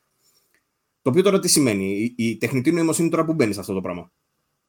Αυτό που να, κάνω, τώρα, να κάνω μια παρένθεση πριν φτάσουμε στο deep learning. Να πούμε, ναι, ότι υπάρχουν και άλλες ε, μέθοδοι που συναντούσαμε μέχρι τώρα για να, που, που ουσιαστικά όταν γινόταν το upscale σε μια μικρότερη ανάλυση, αυτές, αυτά τα rough edges, αυτές οι, οι γωνίες, τα, το πιξέλιασμα που συνέβαινε στις γωνίες, το εξαλείφαμε με το anti-aliasing. Το aliasing είναι αυτά, αυτά τα σκαλάκια που γίνονται. Όταν λοιπόν βλέπαμε το τι έι έι, το εφ έι έι, όλα αυτά λέγονταν temporal aliasing, είτε λέγονταν. Ε, ε, πες, Παύλο, άλλες τεχνικές που, που θυμάσαι τώρα. Είναι εφ έι έι. Ναι, υπάρχουν τέλος πάντων. Υπάρχουν διάφορες τεχνικές οι οποίες χρησιμοποιούν διαφορετική μέθοδο για να καλύψουν τις ατέλειες εκεί που φαίνεται ότι η εικόνα θολώνει επειδή την τραβάς να φτάσεις στην ανάλυση που θες εσύ. Η νέα μέθοδος λοιπόν που συζητάμε τώρα με τον Παύλο, που έχει να κάνει με το deep learning, το ντι ελ ες ες δηλαδή της Nvidia και το Fidelity εφ εξ, έχει να κάνει με τεχνητή νοημοσύνη που χρησιμοποιεί δεδομένα που έχει συλλέξει η εταιρεία με βάση το συγκεκριμένο παιχνίδι, γνωρίζοντας το ακριβώς πώς λειτουργεί το συγκεκριμένο παιχνίδι, έχοντας ε, στο cloud και κατ' επέκταση στους drivers της κάρτας σου, γιατί κατεβάζει μέσω των drivers αυτή την πληροφορία και γνωρίζει η κάρτα γραφικών σου ότι σε αυτό το παιχνίδι, σε εκείνο το σημείο, θα ρεντάρω αυτό ακριβώς το πράγμα και για να φανεί πιο όμορφο σε μικρότερη ανάλυση θα κάνεις ακριβώς αυτό το πράγμα. Για παράδειγμα, να το πούμε τελείως μπακάλικα, έχεις συνηθίσει, ρε παιδί μου, εσύ να παίζεις third person shooters. Στα third person shooters ξέρεις ότι ο χαρακτήρας στέκεται σε ένα συγκεκριμένο σημείο στην οθόνη, που σημαίνει ότι τα pixels εκεί πέρα ξέρω, μπορεί να είναι κάπως σταθερά, κάπως, ε, και ο χαρακτήρας αυτός στρίβει. Οπότε αλλάζουν τα γύρω από το χαρακτήρα, τα pixels. Η τεχνητή νοημοσύνη στην ουσία ε, έχει μάθει ότι όταν ξαναπαίξεις κάποιο αντίστοιχο παιχνίδι που ο χαρακτήρας είναι στο κέντρο, ε, θα αλλάξει το γύρω-γύρω του, οπότε την επόμενη φορά θα το κάνει λίγο καλύτερα, θα το κάνει λίγο βελτιωμένο. Όλη αυτή η γνώση, ας πούμε, και η πληροφορία είναι συλλογική από κάποιο σημείο και έπειτα. Οπότε μαζεύει ό,τι έχει μαζέψει στο τέλος και σου βελτιώνει τα παιχνίδια που παίζεις ήδη. Πολύ μπακάλικα αυτό. Πάρα πολύ μπακάλικα. Στην ουσία έτσι λειτουργεί το, αυτό που λέμε τώρα το deep learning. Mm-hmm. Ε, όσον αφορά τώρα το upscaling και όλα αυτά που συζητάμε, υπάρχουν πάρα πολλοί μέθοδοι για upscaling. Upscaling μπορεί να κάνει η τηλεόρασή σας μόνη της. Δηλαδή στην ουσία με το που κουμπώνεις πάνω, ε, η τηλεόραση έχει έναν αλγόριθμο για να μην σου βγάζει μικρή την οθόνη, να στη βγάζει μεγάλη, χωρίς να φαίνεται ο θόρυβος. Ε, σου εξαλείφει αυτό το θόρυβο με δικές της μεθόδους. Συνήθως οι τηλεοράσεις δεν έχουν τίποτα τρελά εξειδικευμένο, αλλά όσο πιο καινούργια είναι η τηλεόραση, τόσο βελτιωμένο θα το δείτε αυτό το πράγμα. Δηλαδή τόσο με λιγότερο θόρυβο. Γι' αυτό, αν πάτε ξέρω, σε τηλεόραση του δύο χιλιάδες δεκαεπτά να δείτε τηλεο, ε, πώς το λένε, κανάλι επίγειο, ε, τηλεόραση, εννοώ, το Μέγκα για παράδειγμα, ε, που παίζει σε μια ανάλυση, ξέρω εγώ τώρα το ψηφιακό, δεν νομίζω να παίζει καν. Δεν θυμάμαι καν αν έχει έιτς ντι το Μέγκα. Τέλος πάντων. Ε, έχει έιτς ντι, αλλά αυτά νομίζω τρέχουν σε χίλια ογδόντα άι. Οκ. Okay. Ε, και το βάζει σε φορ κέι τηλεόραση για παράδειγμα. Σε τηλεόραση του δύο χιλιάδες δεκαεπτά. Θα βλέπατε περισσότερο θόρυβο από όσο να το βάλετε σε μια πιο πρόσφατη τηλεόραση που έχει καλύτερο αλγόριθμο για να κάνει αυτή την ανάπλαση σε φορ κέι, για παράδειγμα. Δεν είναι ότι η εικόνα που βλέπετε μπροστά σας είναι φορ κέι. Το σήμα όμως δεν είναι φορ κέι, οπότε γι' αυτό δεν λέμε ότι βλέπουμε φορ κέι εκείνη την ώρα. Βλέπουμε χίλια ογδόντα. Ε, κάτι αντίστοιχο τώρα γίνεται και στις κονσόλες και στους υπολογιστές και παντού. Η, το βασικό το concept για το ντι ελ ες ες και το Super Fidelity Resolution, όπως λέγεται Fidelity εφ εξ, είναι ότι στην ουσία αντί να βάλεις εσύ στον υπολογιστή σου κατευθείαν να σου παίξει φορ κέι, το βάζεις να παίξει σε χίλια τετρακόσια σαράντα ή χίλια ογδόντα και του λες με ντι ελ ες ες κάντο μου να παίζει ε, να βλέπω φορ κέι. Οπότε σου κάνει μια ανάπλαση η οποία όμως είναι αυτή τη στιγμή η ανώτερη που υπάρχει ε, σε είδος. Δηλαδή και η Nvidia και φαντάζομαι και η έι εμ ντι έχουν τις πιο εξελιγμένες μεθόδους για κάτι τέτοιο. Η Nvidia ούτως ή άλλως είναι πρωτοπόρος τεχνολογίες σχεδόν στα πάντα σε ό,τι αφορά τεχνητή νοημοσύνη. Ακόμα και στο game streaming, ε, ας πούμε, που ναι, ναι. πολλοί προσπάθησαν, ήταν οι τεχνολογίες το... άι σι τι είναι γενικά top στον κόσμο αυτή τη στιγμή, είναι πολύ μπροστά. Ε, οπότε αυτό το πράγμα, το ντι ελ ες ες και όλα τα υπόλοιπα που συζητάμε για το upscaling, είναι τέτοιο. Κάτι άλλο, ας πούμε, για παράδειγμα. Το checkerboard που συζητάμε για το, για το PlayStation. Η μέθοδος που χρησιμοποιεί είναι πάλι μια μέθοδος ανάπλασης. Αυτό είναι το upscaling, ανάπλαση. Παίρνεις μια εικόνα με λιγότερη πληροφορία και τη μετατρέψεις σε μια εικόνα με μεγαλύτερη πληροφορία, εξαλείφοντας όμως το θόρυβο ή δείχνοντας τέλος πάντων, ζωγραφίζοντας έτσι τα πίξελ, ώστε να φαίνεται πιο ομοιόμορφη εικόνα. Αυτό είναι η ανάπλαση. Ε, το checkerboard είναι μια μέθοδος τέτοια, η οποία ήταν και αρ, αρκετά. Ε, αποδοτική. Αρκετά αποδοτική, ναι. Από την άποψη ότι ναι, δεν είναι ε, φορ κέι τα παιχνίδια που έβλεπες. Αλλά ήταν αρκετά καλή ώστε να έχεις την ψευδαίσθηση ότι βλέπεις κάτι σε φορ κέι. Σίγουρα ήταν πολύ ανώτερη από την έιτς ντι. Και με χαμηλούς σπόρους. Δεν, δεν απαιτούσε και πολλούς σπόρους συστήματος. Μπράβο. Μπράβο. Αυτό λοιπόν, είναι το όλο το κόνσεπτ. Η, η διαφορά με το ντι ελ ες ες όμως είναι ότι δεν απασχολεί καθόλου τους ε, απλούς σπόρους συστήματος. Το, α, δεν ε, απαιτεί raw power, ας πούμε, που λένε. Έχει συγκεκριμένους πυρήνες. Ε, τα, τα cores, τα συγκεκριμένα της Nvidia, Tensor cores, δεν θυμάμαι πώς λέγονται. Έχει συγκεκριμένα cores, ας πούμε, συγκεκριμένους επεξεργαστές πάνω στην τζι πι γιου, οι οποίοι ασχολούνται και με το Ray Tracing και με το ντι ελ ες ες. Και είναι ο λόγος που το ντι ελ ες ες υποστηρίζεται μόνο από αρ τι εξ κάρτες, γιατί έχουν αυτό το τσιπάκι πάνω. Ε, να, να ξεκαθαρίσω για το Fidelity εφ εξ ότι είναι ένα toolkit, ας πούμε. Είναι ένα, είναι ένα, το είπα και στην αρχή, ένα μπούγιο από, από υπηρεσίες και από τεχ, τεχνολογίες. Ε, το, το συγκεκριμένο λέγεται Fidelity εφ εξ Super Resolution, δηλαδή ένα κομμάτι του Fidelity εφ εξ και αυτόν που μπορεί να κάνει. Συγκεντρωτικά το Fidelity εφ εξ έχει να κάνει και με Ray Tracing τεχνολογίες κτλ. Οι οποίες δεν έχουν πατενταριστεί από την έι εμ ντι ακόμα. Ε, όπως, ας πούμε, η Nvidia βγάζει κάποια trailers, ας πούμε, στο κανάλι της και λέει ότι ε, Ray Tracing ε, αρ τι εξ, το λέει, αρ τι εξ on συγκεκριμένα, hashtag αρ τι εξ on. Και δείχνει παιχνίδια με αρ τι εξ που όντως χρησιμοποιεί ε, trademarked ε, τεχνολογίες της Nvidia σε σχέση με το Ray Tracing, που δεν έχει να κάνει μόνο με, τα, με, τα, με τις αντανακλάσεις, έχει να κάνει και με το φως, έχει να κάνει και με τα εφέ, έχει να κάνει με, με τους καπνούς, έχει να κάνει με πολλά πράγματα. Λοιπόν, ε, το θέμα μας όμως εδώ πέρα είναι ότι ε, ο, ο, αυτό που είπε ο Λάινος τέλος πάντων στο κανάλι του είναι ότι μάλλον αυτή η τεχνολογία έχει αναπτυχθεί από την, από την έι εμ ντι πάρα πολύ καιρό πριν, και σας γυρίζω πίσω στα παλιότερα podcast που συζητούσαμε για τις καινούριες κονσόλες και ότι πώς μπορούν αυτές να εφαρμόζουν τεχνολογίες που θα σκάσουν στο μέλλον για να υποστηρίζεται το φορ κέι. Ε, πιθανολογεί λοιπόν ο Λάινος ότι αυτό το πράγμα υπήρχε και δεν έχει ανακοινωθεί ακόμα, γιατί εργάζεται η έι εμ ντι πάνω στο ενδεχόμενο να την κυκλοφορήσει αυτή την τεχνολογία και να είναι συμβατή όχι μόνο με τις καινούριες κάρτες γραφικών που βγάζει, αλλά και με παλιότερο hardware που έχει ήδη κυκλοφορήσει. Πράγμα που σημαίνει ότι δεν θα είναι μια αποκλειστική τεχνολογία στην επόμενη γενιά έι εμ ντι, αλλά μπορεί να είναι διαθέσιμη και στις αρ ντι εν έι δύο κάρτες και στις κονσόλες. τις τρέχουσες που έχουν βγει, δηλαδή το PlayStation πέντε και το Series X. Το, το σημείο που αξίζει να σταθούμε είναι ότι αυτό μπορεί να το δούμε τελικά και στις κονσόλες. Γι' αυτό το συζητάμε τόση ώρα. Ε, δηλαδή να έχεις την ουσία ντι ελ ες ες στις κονσόλες. Πρακτικά τι σημαίνει αυτό για τους παίχτες. Το ντι ελ ες ες και το, αυτές, αυτού του τύπου οι τεχνολογίες στην ουσία θέλουν να σταθεροποιήσουν, ας πούμε, τις επιδόσεις. Κάπως ο τρόπος που δουλεύουν είναι στην ουσία σαν να βάζουν ένα στόχο, για παράδειγμα, στα εξήντα φρέιμς και μετά μέσω της ανάπλασης προσαρμόζουν την, την, το resolution που κάνει render το παιχνίδι και μαζί με, το, με, το, με την ανάπλαση σου φτάνουν σε ένα επίπεδο. Δηλαδή, για παράδειγμα, μπορεί να του έχεις βάλει εσύ ότι θέλω να βλέπω ε, χίλια τετρακόσια σαράντα native ανάλυση να γίνεται upscale σε φορ κέι μέσω ντι ελ ες ες, αλλά να έχω σταθερά τα εξήντα. Αυτό το πράγμα τώρα παίζει όλη την ώρα το παιχνίδι ε, και στην ουσία σου κρατάει πολύ σταθερές επιδόσεις για να μπορείς να παίξεις και να το ευχαριστηθείς. Και η διαφορά σε αυτό που βλέπεις είναι. Ε, δεν, το, δεν, δεν το καταλαβαίνει το μάτι μας. Δηλαδή, πρέπει να κάτσεις να κάνεις ανάλυση σε καρέ, πώς κάνει ξέρω, το Digital Foundry, για να καταλάβεις τελικά πού ακριβώς παίζει ανάπλαση και πού όχι. Σε ή, μπορεί να το δεις, ή μπορεί να το δεις σε πολύ συγκεκριμένα σημεία. Για παράδειγμα, ήταν πολύ έντονο στο Medium. Mm-hmm. Ε, σε, σε κάποια σημεία που από πίσω σου υπήρχε εφέ ε, και υπήρχε αυτό ε, ε, ε, πάλι με άλλη τεχνική ανάπλαση στο Quantum Break, αν θυμάσαι, που γύρω mm-hmm. από τους χαρακτήρες υπήρχε, γινόντουσαν αυτά τα artifacts.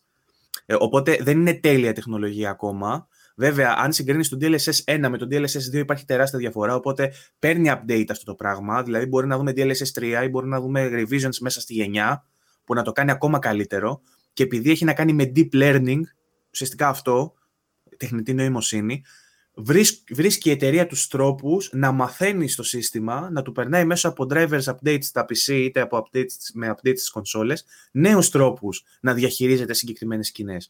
Και σκέψου, Παύλο, αυτό να λειτουργεί σε συνδυασμό ή να λειτουργεί επικουρικά πάνω, πάνω του μια τεχνολογία όπως έχει το Xbox, για παράδειγμα, το Variable Rate Shading και με όλες τις υπόλοιπες τεχνολογίες που έχει, που μπορεί να βάλει τον στόχο πολύ παραπάνω. Μπορεί δηλαδή να έχουμε το standard του φορ κέι εξήντα και με τις, με τις επικουρικές αυτές τεχνολογίες να δούμε και στόχο εκατόν είκοσι φρέιμς σε ένα παιχνίδι τριπλ έι που δεν θα το περιμέναμε να το δούμε, για παράδειγμα. Ακριβώς. Στην ουσία έχουμε ήδη τεχνολογίες που το βοηθάνε αυτό το πράγμα. Για παράδειγμα, Ε, τα περισσότερα παιχνίδια στις κονσόλες αυτή τη στιγμή λειτουργούν με dynamic ε, resolution. Τι σημαίνει το dynamic resolution? Σημαίνει ότι σε κάποια φάση μπορεί να παίζει σε χίλια ογδόντα, μετά στην επόμενη σκηνή να παίζει στα χίλια τετρακόσια σαράντα και στην επόμενη σκηνή να παίζει σε φορ κέι. Λέμε τώρα. Αν συνδυάσεις αυτή την τεχνολογία μαζί με μια τεχνολογία σαν το ντι ελ ες ες, στην ουσία η ποιότητα που βλέπεις μπροστά σου, ενώ σε κάποια σημεία μπορεί να παρατηρήσεις, ξέρω εγώ, λίγο θόρυβο, που ήδη είναι βελτιωμένο, ξαναλέω, σε σχέση με τα προηγούμενα τα οποία παίζαν σε χαμηλότερη ανάλυση και έβλεπες ούτως ή άλλως θόρυβο. Αυτή τη στιγμή δεν βλέπεις τόσο θόρυβο, πόσο μάλλον αν βάλεις και κάτι πάνω του, σαν το ντι ελ ες ες, και λειτουργεί επικουρικά τέλος πάντων το άλλο, ε, εκείνο που θα εξαλειφθεί τελείως το θόρυβος και δεν θα βλέπεις τίποτα. Δεν θα βλέπεις yeah. τα φορ κέι κρίσταλο, αλλά δεν θα βλέπεις το θόρυβο που βλέπεις τώρα. Υπάρχει, υπάρχουν και ήδη toggles, υπάρχουν ήδη ρυθμίσεις στην συγκεκριμένη ε, τεχνολογία, στα πι σι τουλάχιστον, που μπορείς να, να επιλέξεις εσύ σε τι θες να εστιάσεις, στο performance, στο quality, στο Μπράβο. να έχεις ένα balance στο αποτέλεσμα. Αν εσύ λοιπόν θες ως στόχο τα εκατόν είκοσι φρέιμς, το παιχνίδι μπορεί να υπακούσει και να σου ρεντάρει ουσιαστικά σε internal ανάλυση αυτό που γίνεται render, να είναι σε ακόμα χαμηλότερη. Να, δηλαδή, αντί να, αυτή τη στιγμή που μιλάμε, συνήθως έχουμε χίλια τετρακόσια σαράντα πι render, το οποίο γίνεται upscale μέσω της οποιαδήποτε μεθόδου σε φορ κέι. Αυτό είναι το standard αυτή τη στιγμή. χίλια τετρακόσια σαράντα, είτε με checkerboarding, είτε με κάποια άλλη τεχνική ανάπλασης. Μπορεί λοιπόν, αν εσύ στοχεύεις τα εκατόν είκοσι φρέιμς, να ρεντάρει το μηχάνημα στα χίλια ογδόντα και να σου κάνει εσένα φορ κέι μέσω του ντι ελ ες ες στα εκατόν είκοσι φρέιμς. Το οποίο, όσο πιο κάτω πας στην internal ανάλυση, τόσο πιο έντονα θα είναι τα εφέ, αυτά τα artifacts και αυτές οι ατέλειες που εντοπίζονται. Όμως, αν εσένα το, το, το δισκοπότηρό σου, το ιερό, σαν τον φίλο μου τον Πάχο, είναι το εξήντα ή το εκατόν είκοσι, το frame rate δηλαδή, μπορείς να, έχεις, να κάνεις κάποιες μικρές θυσίες στην ποιότητα της απεικόνησης για να έχεις το frame rate που επιθυμείς. Και αυτό είναι πολύ σπουδαίο για τη γενιά μας. Βλέπουμε γενικά, νομίζω, τρελές βελτιώσεις σε αυτό το κομμάτι σε σχέση με την αρχή, ας πούμε, για παράδειγμα, της προηγούμενης γενιάς, που αναγκαζόντουσαν οι developers και παίζανε εννιακόσια πι ή παίζανε τριάντα φρέιμς, ξέρω εγώ, με εννιακόσια πι. Ε, γιατί τώρα βλέπεις παιχνίδια τα οποία αν μπορούν να τα πάνε ακόμα και στα εξήντα πι, να πέφτουν ακόμα και παρακάτω σε ανάλυση. Δηλαδή, έβλεπα πάλι Digital Foundry, δεν θυμάμαι ποιο παιχνίδι ήταν που έπεφτε στα εξακόσια σαράντα οκτώ πι για παράδειγμα, αλλά δεν το καταλαβαίνεις τόσο. Γιατί έχει τέτοιες τεχνικές τύπου ανάπλασης και dynamic resolution, μάλλον, που ανεβοκατεβαίνει, που δεν το πιάνει το μάτι σου. Γιατί τη στιγμή της δράσης είναι που πέφτει η ανάλυση και ανεβοκατεβαίνει. Ε, οπότε και δεν το καταλαβαίνεις και σου κρατάει σταθερές επιδόσεις, που οι επιδόσεις είναι αυτές που καταλαβαίνουμε εμείς, γιατί έχουν σχέση και με το interaction με το παιχνίδι. Ε, όλο αυτό το σύστημα τέλος πάντων φαίνεται ότι έχει γίνει πολύ περισσότερο optimized σε σχέση με την προηγούμενη γενιά και έχουμε φτάσει σε ένα σημείο που πλέον έχεις πολύ καλή εικόνα όταν κάθεσαι να την παρατηρήσεις και πέφτει η ποιότητα εκεί πέρα που δεν το παρατηρείς, οπότε είναι optimized όλη η εμπειρία. Αυτό μετράει πάρα πολύ γιατί έχει βελτιώσει στο σύνολο τις επιδόσεις των παιχνιδιών. Βάλε και τις επιμέρους πατέντες όπως είπαμε του καθενός, είτε με το variable rate shading, είτε με τη Sony, ε, με τον ες ες ντι, τα profiles που έχει που σου λέει ότι δεν ρεντάρω, ότι δεν βλέπεις κτλ. Όλα αυτά μαζί μπορούν να μικρύνουν ε, τα millisecond τα οποία απαιτούνται για να γίνει render κάθε frame. Ε, όλες αυτές οι τεχνολογίες μπορούν να βοηθήσουν με αποτέλεσμα να έχουμε υψηλότερους στόχους, να πηγαίνει πιο ψηλά ο στόχος, είτε σε ανάλυση είτε σε frame rate. Ε, και επίσης όλα αυτά που λέμε, επειδή έχουμε επικεντρωθεί περισσότερο στα, στα πι σι και στις, στις κονσόλες, το Xbox και το PlayStation, είναι κάτι που θα μπορούσαμε να δούμε και από την Nintendo αν έχει καινούριο Nvidia τσιπάκι πάνω που μπορεί να ε, εφαρμόσει ε, έι άι τεχνολογίες, ας πούμε, να έχει ντι ελ ες ες. Λοιπόν, ε, αυτά και με την έι εμ ντι. Ε, να πούμε όμως ότι η έι εμ ντι εκτός από, τε, από αυτές τις τεχνολογίες που φημολογούνται ότι κυκλοφόρησαν, έβγαλε και μια καινούργια κάρτα γραφικών, έτσι. Σωστά. Ε, Ψάχνω να βρω το άρθρο. Να, το, το βρήκα. Παρουσιάστηκε η έξι επτακόσια εξ τι, ε, η οποία θα είναι ένας σκαλί παρακάτω από την έξι οκτακόσια από ό,τι καταλαβαίνω. Είναι με δώδεκα τζι μπι ε, τζι ντι ντι αρ έξι RAM και δεν θυμάμαι τελικά αν είδαμε τιμή ή όχι. Όχι νομίζω είπαμε τελικά, ε. Το ψάχνω, θα σου πω. Συνέχισε. Ε, όχι, αυτό δεν έχω να πω κάτι άλλο. Α, μόνο. Λέει πάντως ότι αυτή τη φορά μάλλον ε, θα κοιτάξουν να, να, να, με το πλάνο της ε, διανομής, της διάθεσης. Να μην ναι. ε, υπάρχει έλλειψη, γιατί οι έξι οκτακόσια και έξι οκτακόσια εξ τι είναι σε έλλειψη αυτή τη στιγμή, φυσικά. Η συγκεκριμένη, ε, κάρτα, η συγκεκριμένη κάρτα εμπίπτει στην κατηγορία, λέει, της αρ τι εξ τριάντα εβδομήντα, με μια τιμή που μάλλον θα είναι κοντά στις τριάντα εξήντα, από ό,τι καταλαβαίνω. Ε, θα είναι δηλαδή πιο οικονομική, ε, θα ενσωματώνει δώδεκα τζι μπι μνήμης τζι ντι ντι αρ έξι ε, και θα υπάρχει υποστήριξη για DirectX δώδεκα Ultimate, έι εμ ντι Fidelity εφ εξ, αυτά που συζητούσαμε πριν λοιπόν, τεχνολογία Radeon Image Sharpening, το οποίο αυτό το έχω, το έχω δει, είναι, ψηλο, είναι καλούτσικη τεχνολογία, εντάξει δεν είναι... Φασί anti-aliasing πάλι, super sampling και έτσι. Κάνει sharpening ουσιαστικά. Επειδή χρησιμοποιούν πολύ motion blur, χρησιμοποιούν διάφορες τεχνικές στα παιχνίδια για να κάνουν αυτό το softening συνήθως. Είναι το αντίστροφο. Όταν κάτι είναι blurry, είναι θολό, mm. κάνει image sharpening και φαίνεται πιο crisp. Και μπορεί να είναι χαμηλότερης ανάλυσης και να φαίνεται πιο. Ε, λοιπόν, free sync, anti-lag, anti-lag, boost βι αρ ες, όλες αυτές τις τεχνολογίες που είναι της έι εμ ντι, έιτς ντι εμ άι δύο κόμμα ένα. Και ουσιαστικά ο στόχος αυτής της κάρτας είναι του range των χίλια τετρακόσια σαράντα πι. Δηλαδή αν κάποιος παίζει σε χίλια τετρακόσια σαράντα πι monitor, αυτόν στοχεύει η κάρτα. Αν κάποιος πάει για παραπάνω, σίγουρα θα θέλει να κοιτάξει τις πιο καλές κάρτες, όπως είναι η έξι οκτακόσια εξ τι ας πούμε. Ε, υπάρχουν και κάποια benchmarks που έχουν κυκλοφορήσει από ό,τι βλέπω εδώ πέρα. Δεν έχει νόημα να, τα... να σταθούμε σε αυτά. Ε, τι άλλο. Αυτά. Δεν έχω να πω κάτι άλλο για την κάρτα. Όμορφα. Ε... Θες να περάσουμε στα παιχνίδια του PlayStation βι αρ? Ναι, τα έχω ανοιχτά. Που θα έλεγα ότι είναι η επόμενη, ας πούμε, έτσι κάπως μεγαλούτσικη είδηση της εβδομάδας. Ναι, είχαμε... να, να πούμε ότι αρχικά είχαμε μια ανακοίνωση σε σχέση με το μέλλον του βι αρ, το οποίο όμως ήταν τελείως αόριστη, δεν έγινε κάτι πολύ συγκεκριμένο αρχές της προηγούμενης εβδομάδας και στη συνέχεια είχαμε ένα post στο PlayStation Blog που μιλάει για κάποια καινούργια παιχνίδια που έρχονται στο PlayStation βι αρ. Ε, ποια είναι αυτά, Παύλο? Λοιπόν, ε, στην ουσία μιλάμε για παιχνίδια τα οποία θα παίζουν στο τωρινό το PlayStation βι αρ, έτσι, άσχετα αν ε, ανακοινώθηκε την προηγούμενη εβδομάδα ότι θα έρθει κάποια στιγμή Next Gen PlayStation βι αρ, δεν έχει σχέση γιατί θα αργήσει, οπότε τα παιχνίδια που παρουσιάστηκαν τώρα προφανώς είναι για το τωρινό. Ε, στην ουσία η Sony έκανε μια ιδιαίτερη έτσι, παρουσίαση, πήρε μια μέρα σχεδόν ολόκληρη για να μας δείξει, να παρουσιάσει κάποιες ανακοινώσεις, να βγάλει κάποιες ανακοινώσεις, ξέρω εγώ, ένα μία-δύο ώρες διαφορά το ένα με το άλλο. Ε, και μας έδειξε έξι καινούργια παιχνίδια, έξι νέα ε, παιχνίδια τα οποία δεν είχαν ανακοινωθεί νωρίτερα. Και ξεκίνησε το πρώτο, ήταν το Doom τρία βι αρ Edition. Ε, από ό,τι διαβάσα μετά το Doom, το τρία λέει, ήταν να βγει και παλιότερα, δηλαδή βγήκε κάπου, τα είχαν σπάσει με τα δικαιώματα, κάτι είχε παιχτεί. Ε, τελικά θα το δούμε όμως στο PlayStation βι αρ. Είναι το κλασικό του Doom τρία, όπως το ξέρουμε, το αγαπημένο μου από τη σειράς, το horror παιχνίδι της σειράς, και έρχεται με βι αρ υποστήριξη στο PlayStation βι αρ. Τα γραφικά, όπως τα είδα, είναι όπως ήταν τότε, αλλά βι αρ. Ε, δεν ενθουσιάστηκα ιδιαίτερα, να σου πω την αλήθεια. Και αυτό ήταν το μεγάλο χαρτί από τα έξι αυτά παιχνίδια. Στην ουσία, γιατί είναι το μόνο γνωστό. Ε, δεν ξέρω αν έχεις, έχεις βάλει βιντεό. Προσπαθώ, αλλά μου ζητάει να βάλω την ηλικία μου. Και θα, βάλω τη δικ... θα βάλω τη δικιά σου. Μη σου πει μετά είστε σε ευπαθή ομάδα, δεν κάνει να τα δείτε αυτά που έχουμε να σας δείξουμε. εννιακόσια σαράντα. Ε, το παιχνίδι, τέλος πάντων, για όσους δεν ξέρουν, το Doom το τρία είναι αρκετά διαφορετικό σε σχέση με τα Doom, και Doom, Doom δύο χιλιάδες δεκαέξι και Doom Eternal, ε, και προφανώς και με τα πιο παλιά, γιατί ήταν, είχε κάνει μια στροφή στο survival horror.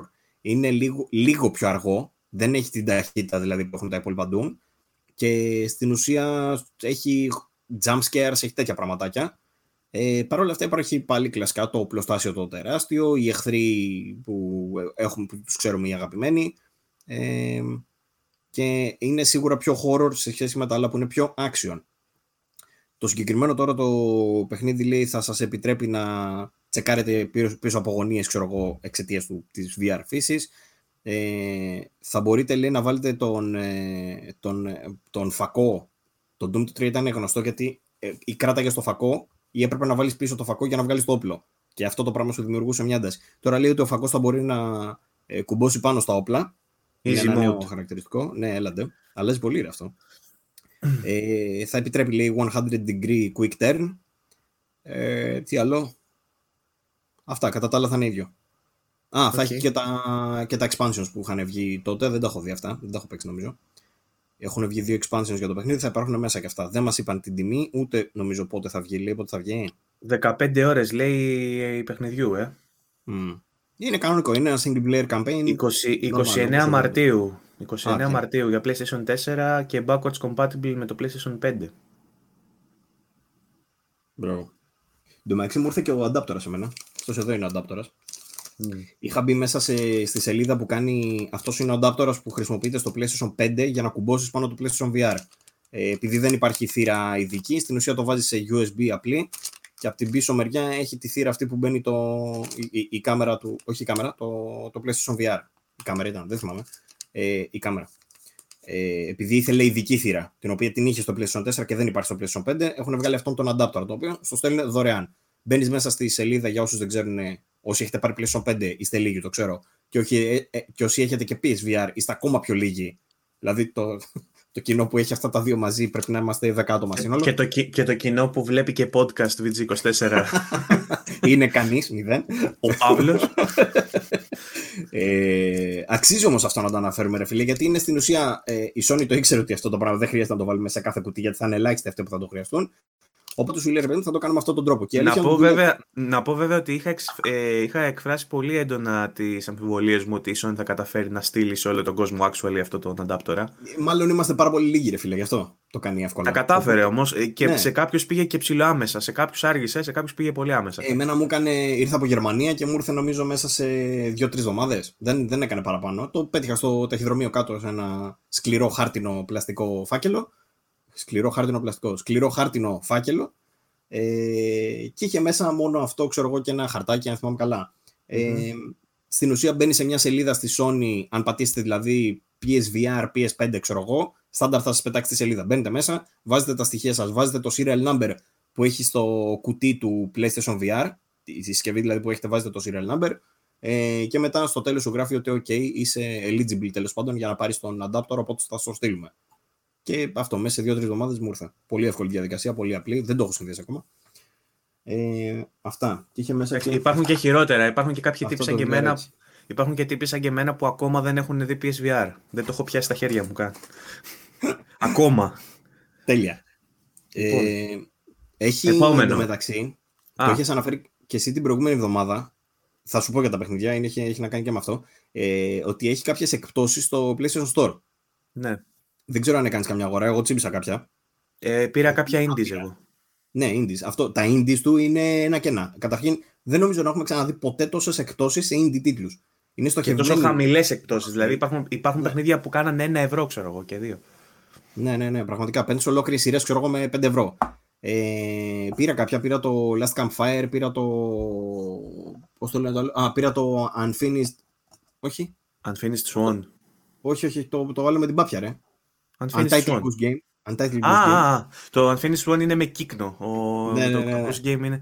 Ξέρεις τι, αυτά επειδή τα έχω, δεν είδα τι τιμές πήρανε. Γιατί τα... επειδή είμαι indie fan, ρε παιδί μου, indie gamer. Ε, στο δέκα ευρώ ε, είναι αυτά τα δύο που είπα τώρα. Τα περισσότερα, τα καλύτερα, τα είχα ήδη αγοράσει, ρε παιδί μου. Λίγα δεν είχα πάρει. Πήρα, ας πούμε, τον ντι αρ ες που το είχες σε ένα πακέτο ένα ευρώ. Εντάξει, για ένα ευρώ αξίζει αυτό το παιχνίδι. Τρία παιχνίδια. Είχε μέσα το Hue, το, το ντι αρ ες και άλλο ένα. Τρία παιχνίδια με ένα ευρώ. Εντάξει, αυτό είναι, αυτά είναι τα τρελά. Στην ουσία, στα indies θα βρείτε τρελές παιχνιδάρες, τρελές παιχνιδάρες. Έχει μέσα αριστουργήματα, ρε παιδί μου. Πήρα πάλι στο δέκα ευρώ το Telling Lies του τύπου που έχει βγάλει το Hair Story. Ένα τύπου φάση investigation με αληθινούς ηθοποιούς, ε, στο οποίο τσεκάρεις βιντεάκια και ψάχνεις μόνος να βρεις την αλήθεια. Και γνωστούς ηθοποιούς κιόλας. Η τύπισσα που παίζει mm. κόκκινο μάλα έπαιζε και στο Halt and Catch Fire που είναι από τις αγαπημένες μου σειρές. Α, μπράβο. Και παίζει και ο, ε, και ο πρωταγωνιστής ήταν γνωστός, αλλά δεν τον θυμάμαι πώς λέγεται. Mm. Ε, πήρα διάφορα, αλλά τέλος πάντων είχε, έχει μπόλικα και έχει και για PlayStation βι αρ. Εκεί ήθελα να καταλήξω. Έχει πάρα πολλά παιχνίδια του PlayStation βι αρ που αξίζει να τα δείτε. Είναι παιχνίδια δηλαδή, αν έχεις PlayStation βι αρ, έχουμε βγάλει και ένα άρθρο παλιότερα στο βι τζι είκοσι τέσσερα. Ναι, αν γκουγκλάρετε ναι, βι τζι είκοσι τέσσερα πι ες βι αρ Best Games, ας πούμε, θα σας το βγάλει. Ε, στην mm. ουσία έχουμε τα τριάντα καλύτερα παιχνίδια του PlayStation βι αρ. Yeah. Είχε κάνει ο Κατσικόπουλος εκείνο το αρθράκι. Έχουμε τις προτάσεις μας δηλαδή για το PlayStation βι αρ. Τέλος πάντων. Είχαμε καιρό να δούμε πάντως βι αρ παιχνίδι. Το τελευταίο που είχε βγει ήταν το mode, το Hitman τρία στην ουσία, που είχε ένα mode ε, βι αρ που παίζει ολόκληρο το παιχνίδι, όλη την τριλογία σε βι αρ. Ε, αλλά ακόμα και πριν από αυτό είχαμε αρκετό καιρό να δούμε. Δηλαδή μέσα στην προηγούμενη χρονιά δεν είδαμε πάρα πολλά σε πι ες βι αρ. Mm. Και πάνω που λέγαμε ότι ίσως έχει πέσει η υποστήριξη, ίσως δεν το στηρίζουν τόσο κτλ. Ε, boom. Sky, ναι. Sky... Βασικά, όχι boom, doom. Καλό. Ήταν καλό, ήταν καλό. Ε, σκάει αυτό το PlayStation βι αρ Spotlight, το οποίο εμφάνισε αυτά τα έξι παιχνίδια που είπαμε. Λοιπόν, το πρώτο ήταν το Doom το τρία. Το δεύτερο είναι το Song in the Smoke, ε, το οποίο δεν έχω ιδέα περί τίνος πρόκειται. Λέει ότι είναι, δεν, δεν το ξέραμε καν. Ε, κανένα από αυτά βασικά δεν ξέραμε, αλλά ούτε ποιοι είναι από πίσω δεν ξέρω σε αυτό. Είναι η δεκαεπτά bit, λέει, ονομάζεται η εταιρεία. Στην ουσία είναι ένας survival τίτλος που θα βγει μέσα στο είκοσι ένα, ε, και το survival, όπως καταλαβαίνετε, προϋποθέτει ε, crafting, προϋποθέτει ε, απειλές στο περιβάλλον που πρέπει να χτίσετε τα δικά σας όπλα και να σαπίσετε τον κόσμο που βρίσκεται γύρω σας. Ε, έχει διάφορα, λέει, τέρατα και τέτοια, hands-on survival λέει εδώ πέρα, μπορείτε να ε, χτίσετε όπλα, να τα πιάσετε, είναι first person, μπορείτε να, φτιάξετε το, να ψάξετε να βρείτε την τροφή σας. Δεν ξέρω τι άλλο πράγμα ψάχνω να βρω για αυτό το παιχνίδι. Έχει ένα ωραίο κειμενάκι τέλος πάντων στο PlayStation Blog, αν θέλετε να το διαβάσετε. Δείχνω βιντεάκι, είναι... θα σε βοηθούσα, αλλά δείχνω βιντεάκι. Ωραία. Τι βλέπεις? Γιατί εγώ δεν το έχω δει καν. Βλέπω μια πολύ ωραία τσόντα. Όχι, πλάκα κάνω. βλέπω, το... βλέπω, βλέπω το βίντεο από το παιχνίδι που είπες εσύ τώρα. Από το... Δείχνει τίποτα ενδιαφέρον? Ε, δείχνει crafting, δείχνει τόξο. Δείχνει. Ναι, έχει μεγάλο κείμενο όντως. Και μιλάει για τις λειτουργίες ουσιαστικά, ότι μπορείς να κάνεις crouch, μπορείς να κάνεις craft, μπορείς να, κάνεις... να έχεις melee weapons με τσεκούρια και τέτοια, μπορείς να έχεις ε, τόξα και να φτιάχνεις βέλη και να επιτίθεσαι στα ζώα. Μου θυμίζει λίγο Far Cry Primal σε βι αρ φάση. Πολύ. Έλα ρε. Πολύ ενδιαφέρον φαίνεται. Αν πράγμα, καλό. Με fantasy στοιχεία βέβαια μέσα, φανταστικά πλάσματα και τέτοια. Α, τα τέρατα δεν είναι, τα ζώα μάλλον δεν είναι... Όχι, από ό,τι τα βλέπω είναι λίγο σαν μεταλλαγμένα. Δεν καταλαβαίνω αν είναι... Προφανώς τα γράφει μέσα το κείμενο, αλλά ποιος κάθεται να διαβάσει τώρα. Και ποιος προετοιμάζει εκπομπή καταρχάς για να βγει να... Λοιπόν, πάμε στο λοιπόν, επόμενο. Το επόμενο παιχνίδι φαίνεται πιο ενδιαφέρον. Είναι από τους δημιουργούς του Phantom Covered Ops. Δεν το ξέρω. Είναι ένας τίτλος όμως ο οποίος είναι action adventure. Δηλαδή θυμίζει λίγο το Blood and Truth, το οποίο ήταν αρκετά καλό για PlayStation βι αρ, με πιο comic στοιχεία. Έχει τρελό shooting από ό,τι βλέπω. Λέει, η κάλυψη και το, ε, και το shooting είναι ένα προς ένα. Δηλαδή σημαίνει ότι εσύ θα πρέπει να πηγαίνεις πίσω από τα τέτοια, να καλύπτεσαι, να πυροβολάς κτλ. Μιλάς ε, για το Fract. Ναι, μιλάω για το Fract, δεν το είπα, συγγνώμη. Δεν το είπες και ψάχνα να το ξαναβάλω. Ωραίος. Ε, στην τύχη. Ναι, μιλάω για το Fract. Action Adventure. καθαρό, έχει μέσα skiing, έχει τρέξιμο, έχει climbing, έχει base jumping, έχει zip lining. Φαίνεται πολύ πιο διασκεδαστικό από το προηγούμενο που λέγαμε. Ε, στην ουσία επιτρέπει ελεύθερη κίνηση στο χώρο. Νομίζω το Blood and, ε, πώς λέγονταν, Blood and Truth δεν ήταν ε, με free movement. Αυτό είναι με free movement. Ήταν με πήγαινες από σημείο σε σημείο. Το οποίο ήταν και αυτό που με είχε ενοχλήσει. Αλλά θεωρείται πολύ καλό και το Blood and Truth. Ε, το παιχνίδι λέει το συγκεκριμένο αυτό το Fragged. Ε, θα έχει και... Στην ουσία είναι λέει classic action cinema, ρε παιδί μου, λέει σκεφτείτε μια έκδοση του Die Hard, ξέρω εγώ, κάπως έτσι. Mm. Ε, και στην επιφάνεια λέει υπάρχει και σάτυρα τύπου Robocop style cutting edge satire, έτσι το λέει. Ε, αν έκανε λέει παιχνίδι ο Paul Verhoeven. Ωραίο, μ' αρέσει, με, με, με έχει ψήσει ήδη αυτό. Ε, και το σημαντικό είναι ότι το παιχνίδι θα πάρει βελτιώσεις λέει και για πι ες φορ Pro και για PlayStation πέντε. Δεν το έχουμε ξανακούσει αυτό. Γιατί στην ουσία τα παιχνίδια που βγαίνουν έως τώρα του... Όποιος παίξει μάλλον σε PlayStation πέντε, τα παιχνίδια του PlayStation βι αρ, έχει τις βελτιώσεις που είχε και το PlayStation τέσσερα Pro, αν έχει κάποιες ένα παιχνίδι. Ναι. Ε, τώρα είναι η πρώτη φορά που διαβάζουμε ότι θα έχει και για PlayStation πέντε. Καλό αυτό. Μπορεί να δούμε δηλαδή ανεβασμένη ανάλυση επιτέλους. Γιατί ως γνωστόν τα παιχνίδια του ε, PlayStation βι αρ, ακόμα και στο πι ες φορ Pro, παίζουν με αρκετά χαμηλή ανάλυση. Okay. Λοιπόν, μπορούμε να προχωρήσουμε στο επόμενο, που είναι ευτυχώς ένα παιχνίδι που ξέρω. Ε, πρόκειται για το sequel του I Expect You To Die, το οποίο είναι από τα αγαπημένα μου PlayStation βι αρ παιχνίδια και χαίρομαι πάρα πολύ που θα δούμε sequel σε αυτό. Ε, στην ουσία είναι φτιαγμένο full για βι αρ, γιατί είναι escape room. Δηλαδή, έχει ξέρω εγώ κάποια συγκεκριμένα δωμάτια, το παίζει κατάσκοπος και έτσι. Είναι στο στυλ αυτό το retro εβδομήντα που λέγαμε και την προηγούμενη, στην προηγούμενη εκπομπή με τον Αντώνη. Και σου έχει να σε βάζει μέσα σε κάποια δωμάτια όπου μπορεί να σε έχουν εχμαλωτήσει, να σου έχουν δέσει τα χέρια, να έχει κλειστά παράθυρα, να σε τσεκάρει κάποιο σνάιπερ από απέναντι και κάτι τέτοια. Ε, και εσύ πρέπει να βρεις τρόπο πώς να ξεφύγεις από αυτό. Δηλαδή στην ουσία θα πρέπει, ξέρω εγώ, θα σκέφτεσαι. Το κλειδάκι μάλλον είναι σε εκείνο το σιρτάρι. Αν τραβήξω τα χέρια μου σε αυτό το σωλήνα, μπορώ να φτάσω σε εκείνο το σιρτάρι, να βγάλω το κλειδί, να ξεκλειδωθώ, να μην με δύο σνάιπερ. Έχει τέτοια σκηνικά. Ε, με, να μην με πιάσει η μπόμπα, να σκοτώσω τον τάδε. Έχει τέτοια πάρα πολύ ωραία σκηνικά, με slow motion, με sorry. Υγεία, υγεία πάνω απ' όλα. Ε, σκηνικά, ρε παιδί μου, με slow motion και με τέτοια, εκρήξεις, ξέρω εγώ, είναι φανταστικό παιχνίδι και πολύ έξυπνο. Και τώρα από ό,τι φαίνεται το sequel είναι μία από τα ίδια. Αλλά αυτό δεν είναι κακό γιατί ήταν πολύ ωραίο και το πρώτο. Δηλαδή αν σου είχε μόνο και μόνο, ρε παιδί μου, περισσότερες τέτοιες πίστες, ε, είναι πάρα πολύ καλό. Okay. Το παιχνίδι θα λέγεται I Expect You To Die δύο, The Spy and the Liar. Λοιπόν, αυτό ήταν το τρίτο παιχνίδι. Mm. Έχουμε πει ένα, δύο, τρία, τέσσερα ήταν αυτό. Λοιπόν, το επόμενο παιχνίδι για το οποίο δεν έχω να πω πολλά είναι ένα, το Zenith. Το οποίο είναι και εμ εμ ο. Το οποίο είναι αυτό. Είναι το... Δεν νομίζω να έχω δει πολλά εμ εμ ο βι αρ. Έτσι δεν είναι? Θυμάσαι εσύ κανένα? Εγώ δεν θυμάμαι κανένα.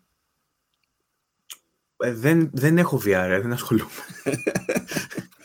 Ρε παιδί μου, λέω, δεν, βασικά δεν ασχολούμαι, δεν ασχολούμαι ούτε με εμ εμ ο, οπότε δεν έχω να σου πω κάτι. Ότι, ε, αυτά, αυτά τα βλέπω σαν τίτλους. Τα βλέπω σαν τίτλους και τα περνάω. Δε. Ε, ναι, και εγώ δεν έχω να πω πολλά, η αλήθεια είναι. Είναι ένα τζέι αρ πι τζι, λέει, ε, inspired. Δεν είναι τζέι αρ πι τζι αυτό, το έχει φτιάξει δυτική ομάδα, αλλά είναι inspired από τζέι αρ πι τζι. Έχει στοιχεία δηλαδή από εκεί. Ίσως σε πιάσω κάπου εκεί εσένα. Ναι. Αλλά είναι ταυτόχρονα και εμ εμ ο. Δηλαδή βλέπω εδώ πέρα έχει μάχη σε first person, ρε παιδί μου, και έχει... Κοίτα, αν ήταν, αν ήταν βι αρ το παιχνίδι και δεν ήταν σε first person, θα ήταν αβόλιο, να ξέρεις. Εντάξει, όχι, γιατί. Υπάρχουν πολλά που είναι... Ε, τα καλύτερα παιχνίδια του βι αρ είναι αυτά που δεν είναι σε first person, γιατί έχουν βρει γαμάτες ιδέες για το πώς να τα υλοποιήσουν. Για παράδειγμα, ξέρω το Astro Bot, που βλέπεις την πίστα. Ε, είναι, λες και έχεις κάνει το δωμάτιό σου πίστα και έχεις ένα ανθρωπάκι που περπατάει γύρω σου στην πίστα. Είναι καταπληκτικό.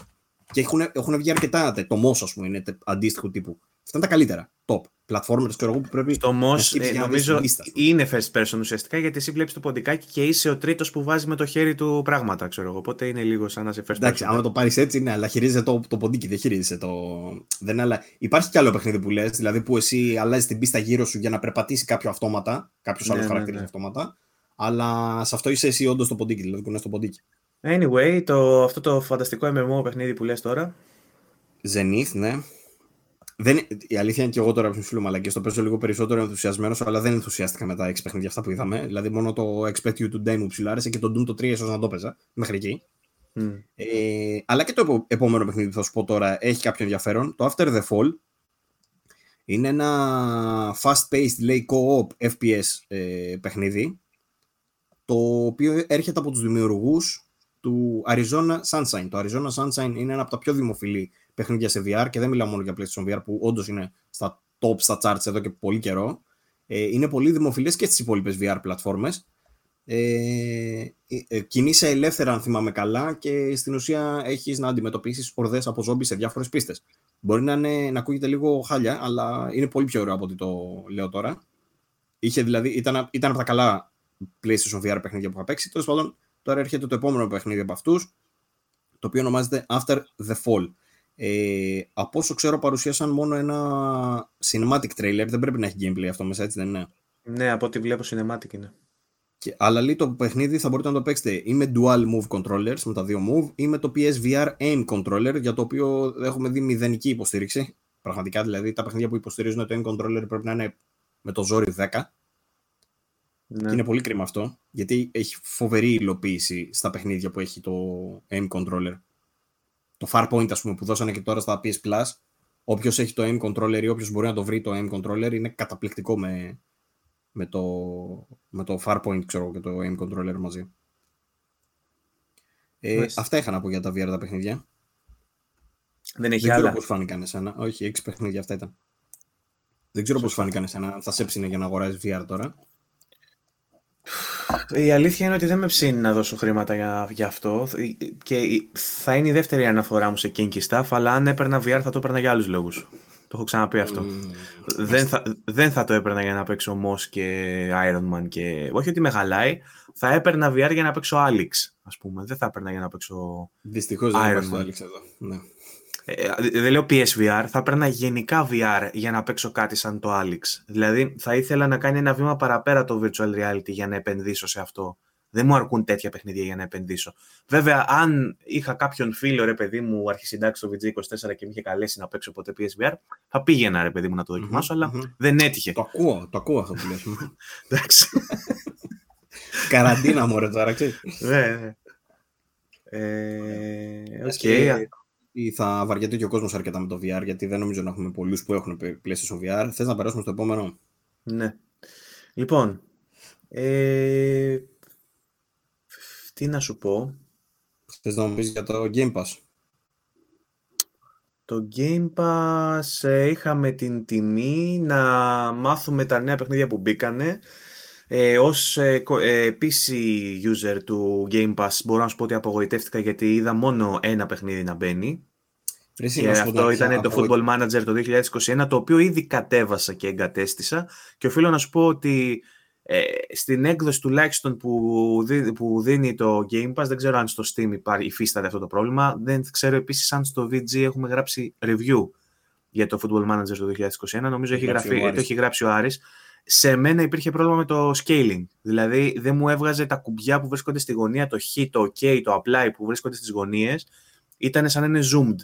Και όταν προσπαθούσα να κάνω zoom out, ας πούμε, γιατί έχει, έχει κάποιο scalability, ας πούμε, μέσω κάποιων ρυθμίσεων στις ρυθμίσεις, είτε έβγαινε προς τα κάτω, είτε έβγαινε προς τα πλάγια. Οπότε δεν μπορούσα να το κεντράρω και δεν μπορούσα να παίξω. Να παίξω. Και όταν κατάφερα να το βλέπω σωστά, Ε, το, το σημείο που μπορούσα να κάνω κλικ στο κάθε κουμπί ήταν λίγο πιο πάνω από το σημείο που το έβλεπα στην οθόνη μου. Είχα πρόβλημα, τέλος πάντων, για να παίξω. Να, ε, Συγγνώμη, δεν παίξω. Έχει συγκεκριμένη ανάλυση. Να σου πει ότι θα παίζεις σε χίλια τετρακόσια σαράντα. Τη ρυθμίζω, ναι. Τη, τη ρυθμίζω, όμως ε, έχει πρόβλημα με το scaling, γιατί έχει και ρυθμίσεις με το... Επειδή το Football Manager είναι ένα παιχνίδι με πάρα πολύ text, και εσύ, για παράδειγμα, μπορεί να παίζεις ένα τεράστιο monitor στα χίλια ογδόντα πι και να σου φαίνονται τα γραμματάκια πάρα πολύ μικρά ή πάρα πολύ μεγάλα, ανάλογα του πόσο μεγάλο ah, είναι το monitor okay. σου και σε τι ανάλυση παίζεις. Ε, ρυθμίζεις και το scale. Αλλά όταν το scale το έφερνα στα μέτρα της οθόνης της δικής μου, δεν μπορούσα να κάνω κλικ πάνω στα κουμπιά.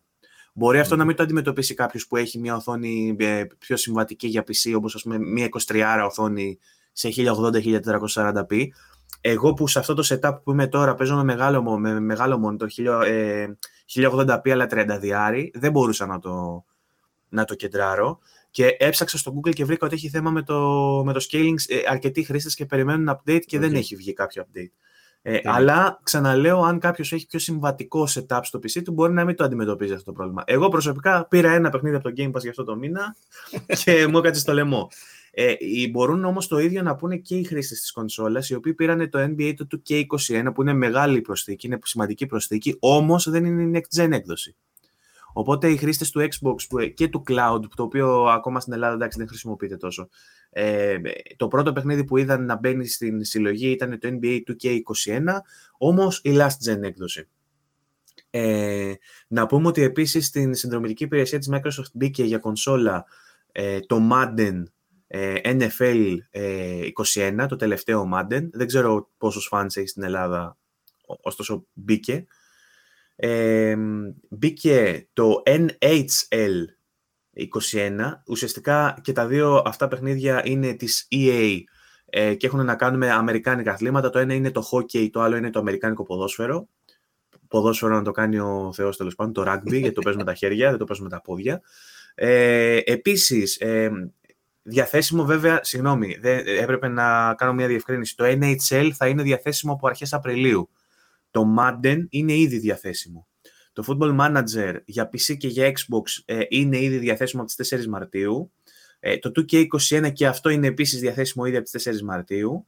Ε, και το Star Wars Squadrons, το καινούργιο παιχνίδι της ι έι που έχει να κάνει με τα dogfights, με τις αερομαχίες, αυτό το καινούργιο παιχνίδι που βγήκε ε, από τη σειρά Star Wars, ας πούμε, ε, θα είναι διαθέσιμο μέσα στο Μάρτιο του είκοσι είκοσι ένα. Δεν είναι ακόμα. Λέει το άρθρο μας στο βι τζι είκοσι τέσσερα. Αν έχει αλλάξει κάτι, μπορείς να μου πεις.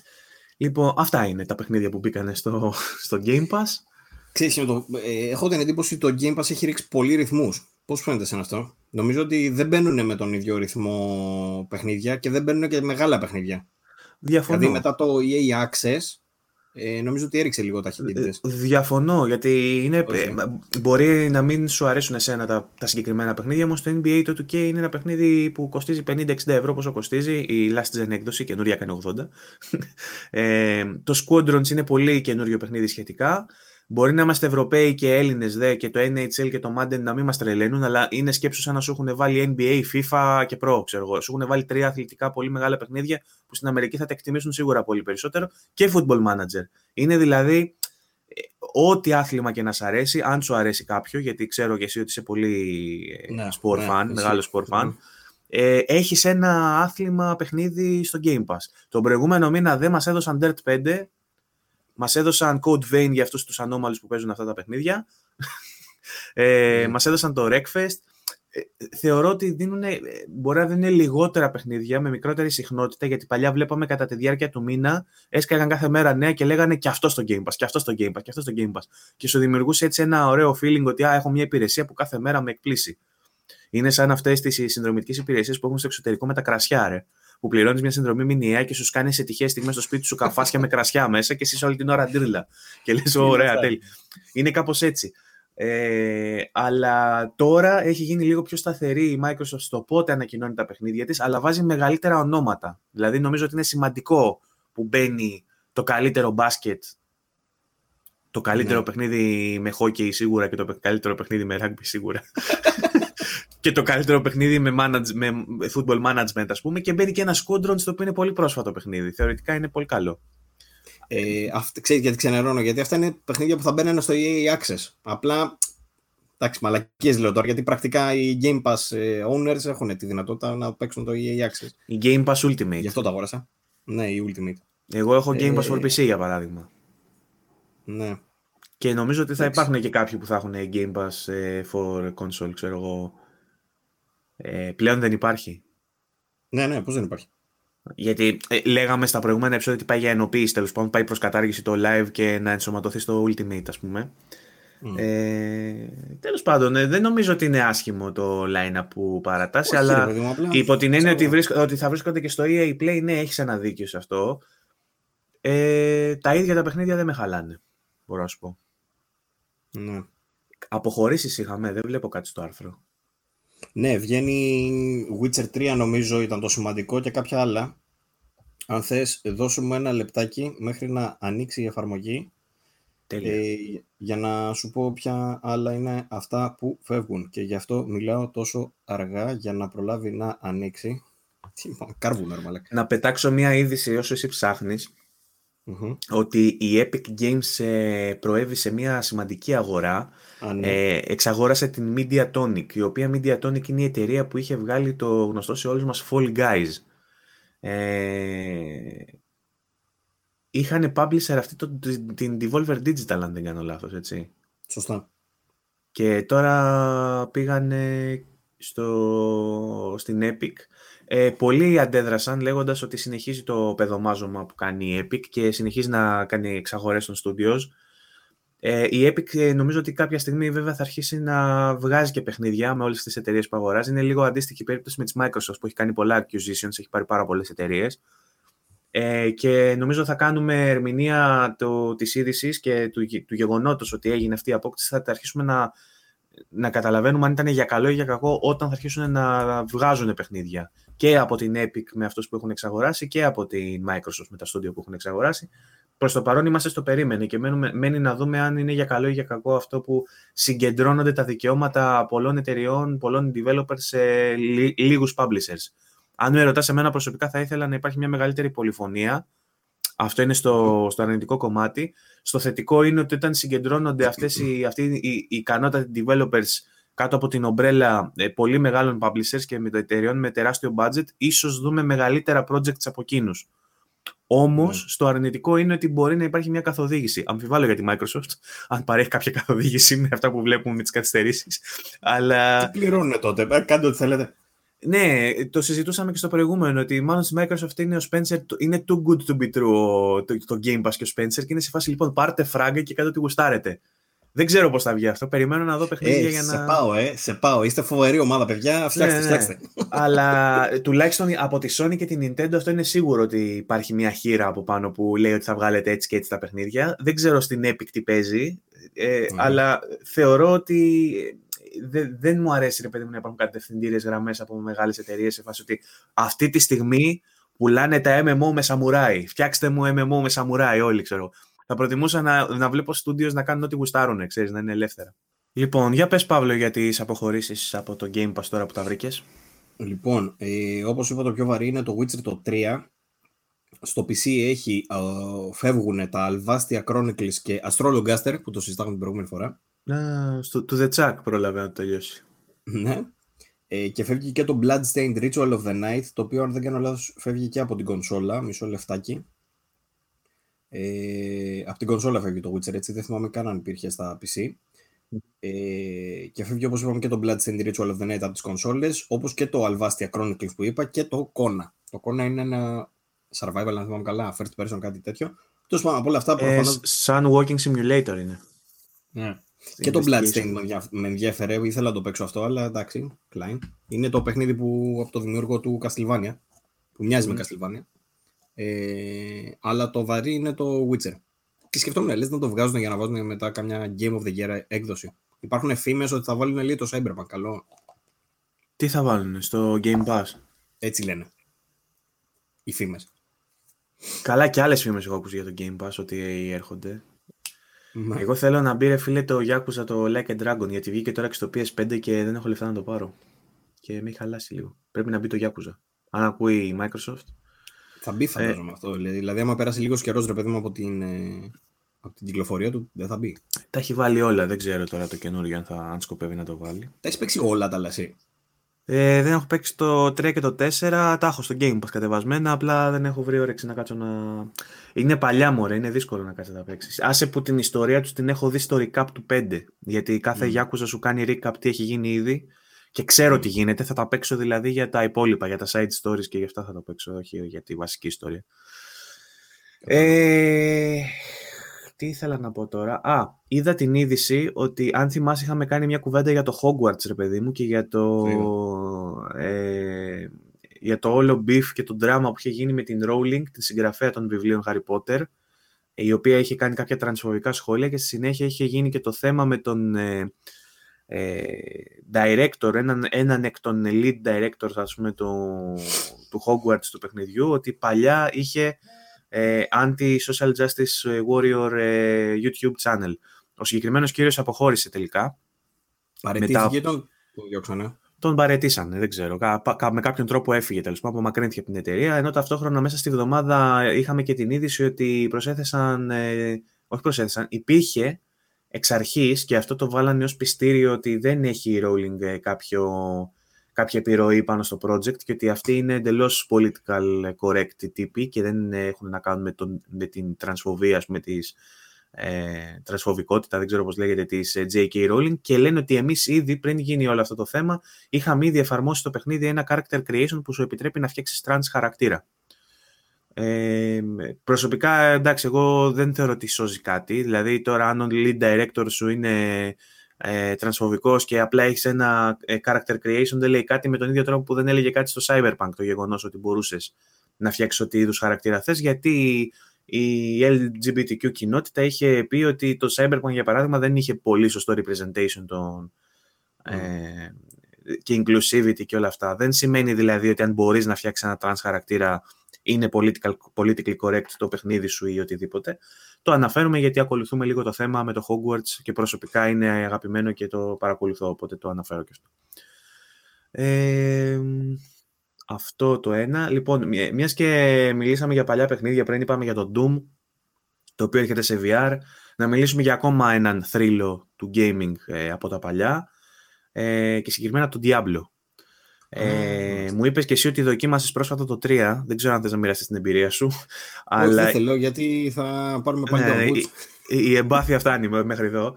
Ε, η είδηση είναι ότι το Diablo δύο θα πάρει ένα remake το οποίο θα λέγεται Resurrected, Diablo δύο Resurrected, και θα προσφέρει μεταφορά. Η είδηση δεν είναι ότι θα βγει το Diablo δύο, νομίζω αυτό το ξέραμε ότι το θα ξέρουμε. Βγει το remake. Ε, η είδηση είναι ότι θα προσφέρει τη δυνατότητα να μεταφέρεις παλιό save από το original παιχνίδι. Ε, προς μεγάλη χαρά του Άρη του Φουρναράκη, ε, mm. του φίλου μας από το βι τζι, ο οποίος διατηρεί ακόμα, λέει, save files δεκαετίας από τότε που το έπαιζε παλιά το παιχνίδι, ε, και θα συνεχίσει το save του στο remake. Ε, για όσους ε, δεν το θυμούνται, δεν το έχουμε ξα... ίσως δεν, να μην το έχουμε ξαναναφέρει και στο podcast, σίγουρα θα το έχουμε αναφέρει, αλλά το επαναλαμβάνω. Το Diablo δύο Resurrected βρίσκεται σε development για πι σι, PlayStation τέσσερα, PlayStation πέντε, Nintendo Switch, Xbox One και Xbox Series X. Δεν ξέρω πότε περιμένουμε να το δούμε, δεν ξέρω αν έχεις μάθει εσύ κάτι. Δεν θυμάμαι, είναι για φέτος, ξέρουμε ότι το φτιάχνει Vicarious Visions. Μπράβο. Ε, θα προσφέρει ανανεωμένα visuals, θρι ντι models, εκμοντερνισμένο γιου άι, μενού και online εμπειρία. Θα έχει και online features. Ενώ το καινούριο που μάθαμε είναι ότι θα μπορείς να κάνεις carry over το save σου, το παλιό, είναι παιχνίδι είκοσι χρονών τέλος πάντων, και θα μπορείς να φέρεις save από τότε να το βάλεις τώρα. Εντάξει, όλοι οι fans συμφωνούν βέβαια ότι το Diablo το δύο είναι το καλύτερο της σειράς, έτσι, καλύτερο από το τρία, ας πούμε, για παράδειγμα. Αλλά... Ήμουν, ε, ήμουν... αναρωτιέμαι πραγματικά τι δουλειά θα κάνουν. Ήμουν πολύ μικρός, ήμουνα επτά οκτώ χρονών όταν κυκλοφόρησε. Θυμάμαι ότι το έπαιζαν μεγάλοι φίλοι μου, γνωστοί, ξαδέρφια κτλ. Εγώ δεν είχα επαφή. Μάλιστα θυμάμαι ότι με τρόμαζε τότε. Ήταν πολύ σκατένιο και σκοτεινό. Και ο επτάχρονος Βαγγέλης, που η μόνη εμπειρία που είχε από video games τότε ήταν ο Sonic, ο Super Mario ε, και κάποια ακόμα παιχνίδια στο PlayStation, συνήθως license της Disney. Το να βλέπει ένα παιχνίδι σαν τον Diablo ξαφνικά μπροστά του, με necromancers και με, και με τέρατα στην κόλαση και με τέτοια, ε, νο, ε, νομίζω ήταν από τα πράγματα στο gaming που είδα και με τρόμαξαν. Εγώ είναι από τα παιχνίδια που ήθελα να παίξω, αλλά δεν έπαιζα καθόλου action αρ πι τζι, καθόλου, δηλαδή όπου έβλεπα εξ πι, έιτς πι, μαγείες και τέτοια, έφευγα, ε, mm. οπότε δεν το είχα αγγίξει καν, αλλά θυμάμαι το ότι έκανε χαμό τότε. Τώρα, mm. τι να πω, ίσως να το ξανά παίζα, αλλά έβαλα να δοκιμάσω λίγο πώς παίζουν αυτά τα παιχνίδια και βάλω τον Diablo το τρία και oh, ήθελα να πεθάνω. Πολύ επαναλαμβανόμενο, πολύ... δεν κάνεις τίποτα στην ουσία. Τουλάχιστον όσο πρόλαβα να δω, είδα κάνα μισά ώρα, μια ώρα, ξέρω εγώ, από τον Diablo το τρία. Το τρία, πάντως, να σου πω ότι ακόμα και στους fans δεν άρεσε. Να καλύτερο. Ναι. Δεν άρεσε και στους Diablo fans, έτσι κι αλλιώς. Λοιπόν... Ε... Θα ήθελα να το δοκιμάσω βέβαια το δύο, εντάξει. Να και σου αυτό πω που ότι... κάναμε το save μετά είκοσι χρόνια μετά, νομίζω δεν το έχουμε ξαναδεί ποτέ. Ναι, ισχύει. Ε, προφανώς αυτό ισχύει για πι σι, έτσι, δεν ξέρω πώς θα γίνει στις κονσόλες. Φαντάζομαι, ναι. Ε, εκτός και αν θα μπορούσαν να φτιάξουν κάποια εφαρμογή online που θα ανέβαζε στο save σου. Καλό. Και θα το έκανε convert.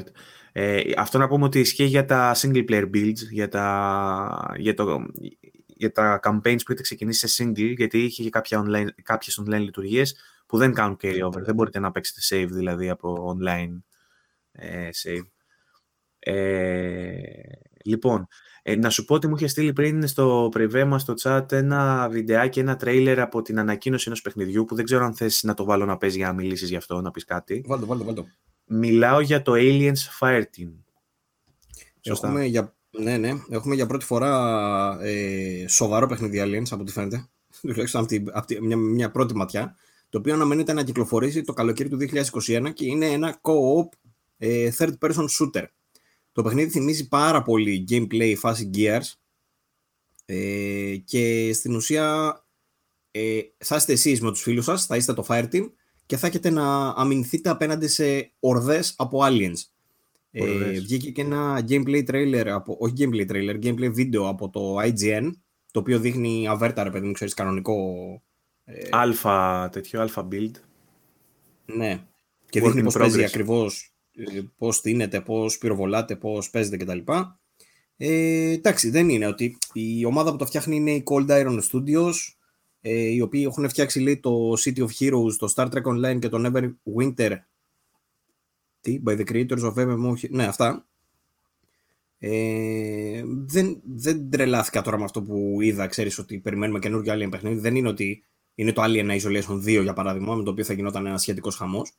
Είναι ένα παιχνιδάκι φάση Predator, ξέρω εγώ, το οποίο βγήκε Fallout, τεράστια δυστυχώς το Predator. Ε, αλλά αυτό φαίνεται λίγο πιο προσεγμένο, να πω. Δεν είμαι και πολύ σίγουρος, βέβαια. Ε, πολύ σημαντικό για μένα θα ήταν να έχει cross-platform αυτό. Ναι, ισχύει. ισχύει. Για να, να, το... μπορώ να, να μπορώ να παίξω, για παράδειγμα, με έναν φίλο ανάμεσα από το πι σι μου και να παίζω με σένα που είσαι στο PlayStation, ας πούμε, και με έναν άλλον που είναι στο Xbox. Γιατί στο Gears αυτό με έσωσε, για παράδειγμα. Γιατί εγώ είχα πι σι και βρήκα άτομο να θέλει να παίξουμε μαζί το campaign του που είχε Xbox. Νομίζω είναι σημαντικό σε αυτά τα παιχνίδια. Μου, μου τις πέλεγα και γιατί δεν το έχουν. Ενώ, ενώ είναι πλέον διαθέσιμο το cross-platform, δεν το έχουν ενσωματώσει όλοι όπως θα περίμενα. Για παράδειγμα, διάβαζα ε, κάποιον φίλο πρόσφατα για το Division. Ε, και το Division θα έπρεπε, και, αλλά υπάρχουν παιχνίδια που δεν το περιμένεις που το εφαρμόζουν. Για παράδειγμα, το κάνει το World War Z, το... ναι, που έχει multi-platform, με τα zombie, που είναι ίδιο στυλ με το Alien, έτσι. Mm-hmm. Ε, αλλά όντως το Division θα έπρεπε να το έχει λύσει αυτό, ιδιαίτερα από τη στιγμή που είναι παιχνίδι της Ubisoft, που πλέον έχει και το Ubisoft Connect, ας πούμε, που κάνει carry over τα save, δηλαδή mm. υπάρχει ήδη ένα play anywhere στα σκαριά. ε, περίμενα από μια εταιρεία σαν την Ubisoft να το έχει προχωρήσει και άλλο αυτό, να το έχει κάνει unify λίγο τα platforms. ε, λοιπόν, ε, το άλλη... άλλη... Α, θες να πεις Aliens. Πες για το Aliens. Το Aliens Fireteam, λοιπόν, είναι, λέει, είκοσι τρία χρόνια μετά την αρχική τριλογία Aliens, διαδραματίζεται και έχετε το ρόλο, λέει, ενός Colonial Marine στο γιου ες ες Endeavor, το οποίο, λέει, του, το είχαν καλέσει για ένα distress call στις, ε, στις απικίες σε άλλους πλανήτες. Υπάρχουν, λέει, τέσσερα campaigns για να παίξετε μαζί με δύο φίλους σας ή με έι άι teammates. Αυτό θα είναι. Με ιντριγκάρει λιγάκι, μόνο και μόνο δηλαδή που βλέπω Aliens και σε τέτοιο κόσμο και τα λοιπά, πάντα θα με ιντριγκάρει αυτό το πράγμα. Ε, αλλά όλα τα υπόλοιπα, δηλαδή τώρα, λέει, θα έχει πέντε character classes, customizable weapons and mods, κλασικά. Ποιο παιχνίδι βλέπεις σε περιγραφή και δεν λέει πλέον customizable κάτι, character και weapons, ξέρω. Δηλαδή δεν βαριούνται. Ε, πουλάει, εντάξει. Πουλάει. Ναι. Ε... Και θα έχει, λέει, και θα μπορείτε να αλλάξετε, λέει, και την κάθε αποστολή μέσω ενός challenge card system, για να βάζεις, φαντάζομαι, προσαρμογής και τέτοια. Αυτά. Να σου πω την αλήθεια, το προτιμώ από το Isolation, για παράδειγμα, που δεν θα έπαιζε για κανένα λόγο. Είναι, είναι, το, είναι το, το νούμερο ένα παιχνίδι που αν παίξω θα πεθάνω. Το λέω δηλαδή έτσι. Κοίτα, μπορείς να παίξεις την πρώτη. Έχω παίξει την πρώτη μια μισή ώρα στο Isolation. Δεν το έχω παίξει ολόκληρο. Θέλω πάρα πολύ. Αλλά είναι τεράστιο το παιχνίδι. Θυμάμαι το Isolation, φίλε, είχε και εκείνο το mechanic που έπρεπε να κάτσει απολύτως ακίνητος και αν κούναγες στο χειριστήριο, σε άκουγε το, το τέρας. Είναι, είναι ε... ακριβώς τα παιχνίδια που δεν αντέχω, ρε. Το έχω παίξει μέχρι το σημείο που σκάει το Alien. Μετά δεν το έχω συνεχίσει, όχι επειδή φοβάμαι, επειδή δεν, δεν είχα προλάβει. Θέλω να το ξαναξεκινήσω. Άρα έχεις παίξει, έχεις παίξει την εισαγωγή που σου μαθαίνει πώς να πατάς τα κουμπάκια στις πόρτες για να ανοίγουν. Δεν είναι, όχι, ρε. Έχει ιστορία, έχει τέτοιο φοβερό παιχνίδι. Είναι, είναι κλασικό τριπλ έι action adventure horror, ξέρω εγώ. Ε, αξίζει να το δεις, δηλαδή, ακόμα και εσύ. Καλά, ναι, ότι είναι, ότι είναι παιχνιδάρα ισχύει, ότι δεν μπορώ να το παίξω επειδή φοβάμαι, λέω. Δεν είναι... Εντάξει, βάλει το και όταν χεστείς στο cleanser, παιδί μου. Δεν ξέρω αν το έχω κάπου αυτό, το έχει δώσει πουθενά. Έχω δεν, το έχω, δεν το έχω αγοράσει σίγουρα. Δεν ξέρω αν το έχει δώσει κάπου. Το έχει δώσει στάνταρ το. Μήπως το έχει στο Game Pass. Στο Game Pass νομίζω δεν το έχει. Εγώ το έχω σε promo στο Xbox. Το έχω αγορασμένο μαζί με το Collection με τα ντι ελ σι στο PlayStation. Το έχει δώσει νομίζω και το Plus. Μάλιστα. Και πρέπει να το έχει δώσει, σου λέω, το Epic τελευταία. Λοιπόν, τώρα πάμε σε άλλες ειδήσεις πιο σοβαρές. Ε, είδαμε να βγαίνει ε, μία είδηση που έχει να κάνει με πατέντα που κατοχυρώθηκε Πάνε. από, από την Sony συγκεκριμένα. Ε, και για συγκεκριμένα... γιατί δεν το είδα. Ούτε εγώ τώρα, ούτε εγώ διάβασα, δεν θεώρησα ότι έχει μεγάλη σημασία, αλλά μπορεί τελικά να έχει. Ε, γιατί η Sony δείχνει να πατένταρε ένα χειριστήριο μπανάνα. Τι είναι αυτό, αυτή είναι, αυτή είναι η είδηση. Πάρτε ναι. μια μπανάνα. Είναι ένα controller που είναι σαν μπανάνα και από ό,τι βλέπουμε στα figures που έχουν κατοχυρώσει βρίσκονται τα κουμπιά, για παράδειγμα το τρίγωνο και το χ βρίσκονται στις δύο άκρες της μπανάνας και μπορείς να τις πατήσεις. Όμως το, σχέ, το σχήμα είναι μια μπανάνα.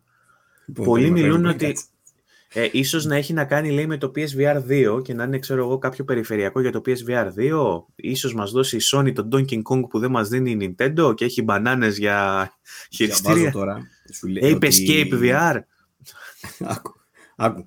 Λέει ότι η τεχνολογία στην ουσία που πατενταρίστηκε είναι μια τεχνολογία η οποία επιτρέπει στα αντικείμενα που έχεις γύρω σου να μετατραπούν σε χειριστήρια. Including a banana. Αυτό είναι. Δεν είναι ότι είναι banana ντε και καλά. Α, πες το έτσι ρε Παύλο και δεν κατάλαβα. Και λέει, τώρα το διαβάζω εγώ, λέει ότι θα μπορεί λέει, να επιτρέψει σε οποιοδήποτε non-luminous passive object being held by the user, οτιδήποτε μπορείς να κρατήσεις, πάρε ένα αγκούρι ρε παιδί μου, mm-hmm. δεν χρειάζεται ένα μπανάνα. Ε, μπορείς να το μετατρέψεις λέει, σε χειριστήριο, αυτή είναι η πατέντα. Ε, game λέει, το, κάθε, κάποιο παιχνίδι λέει, θα μπορούσε να, να, να το εκπαιδεύσεις, να αναγνωρίζεις τα αντικείμενα αυτά ως controllers.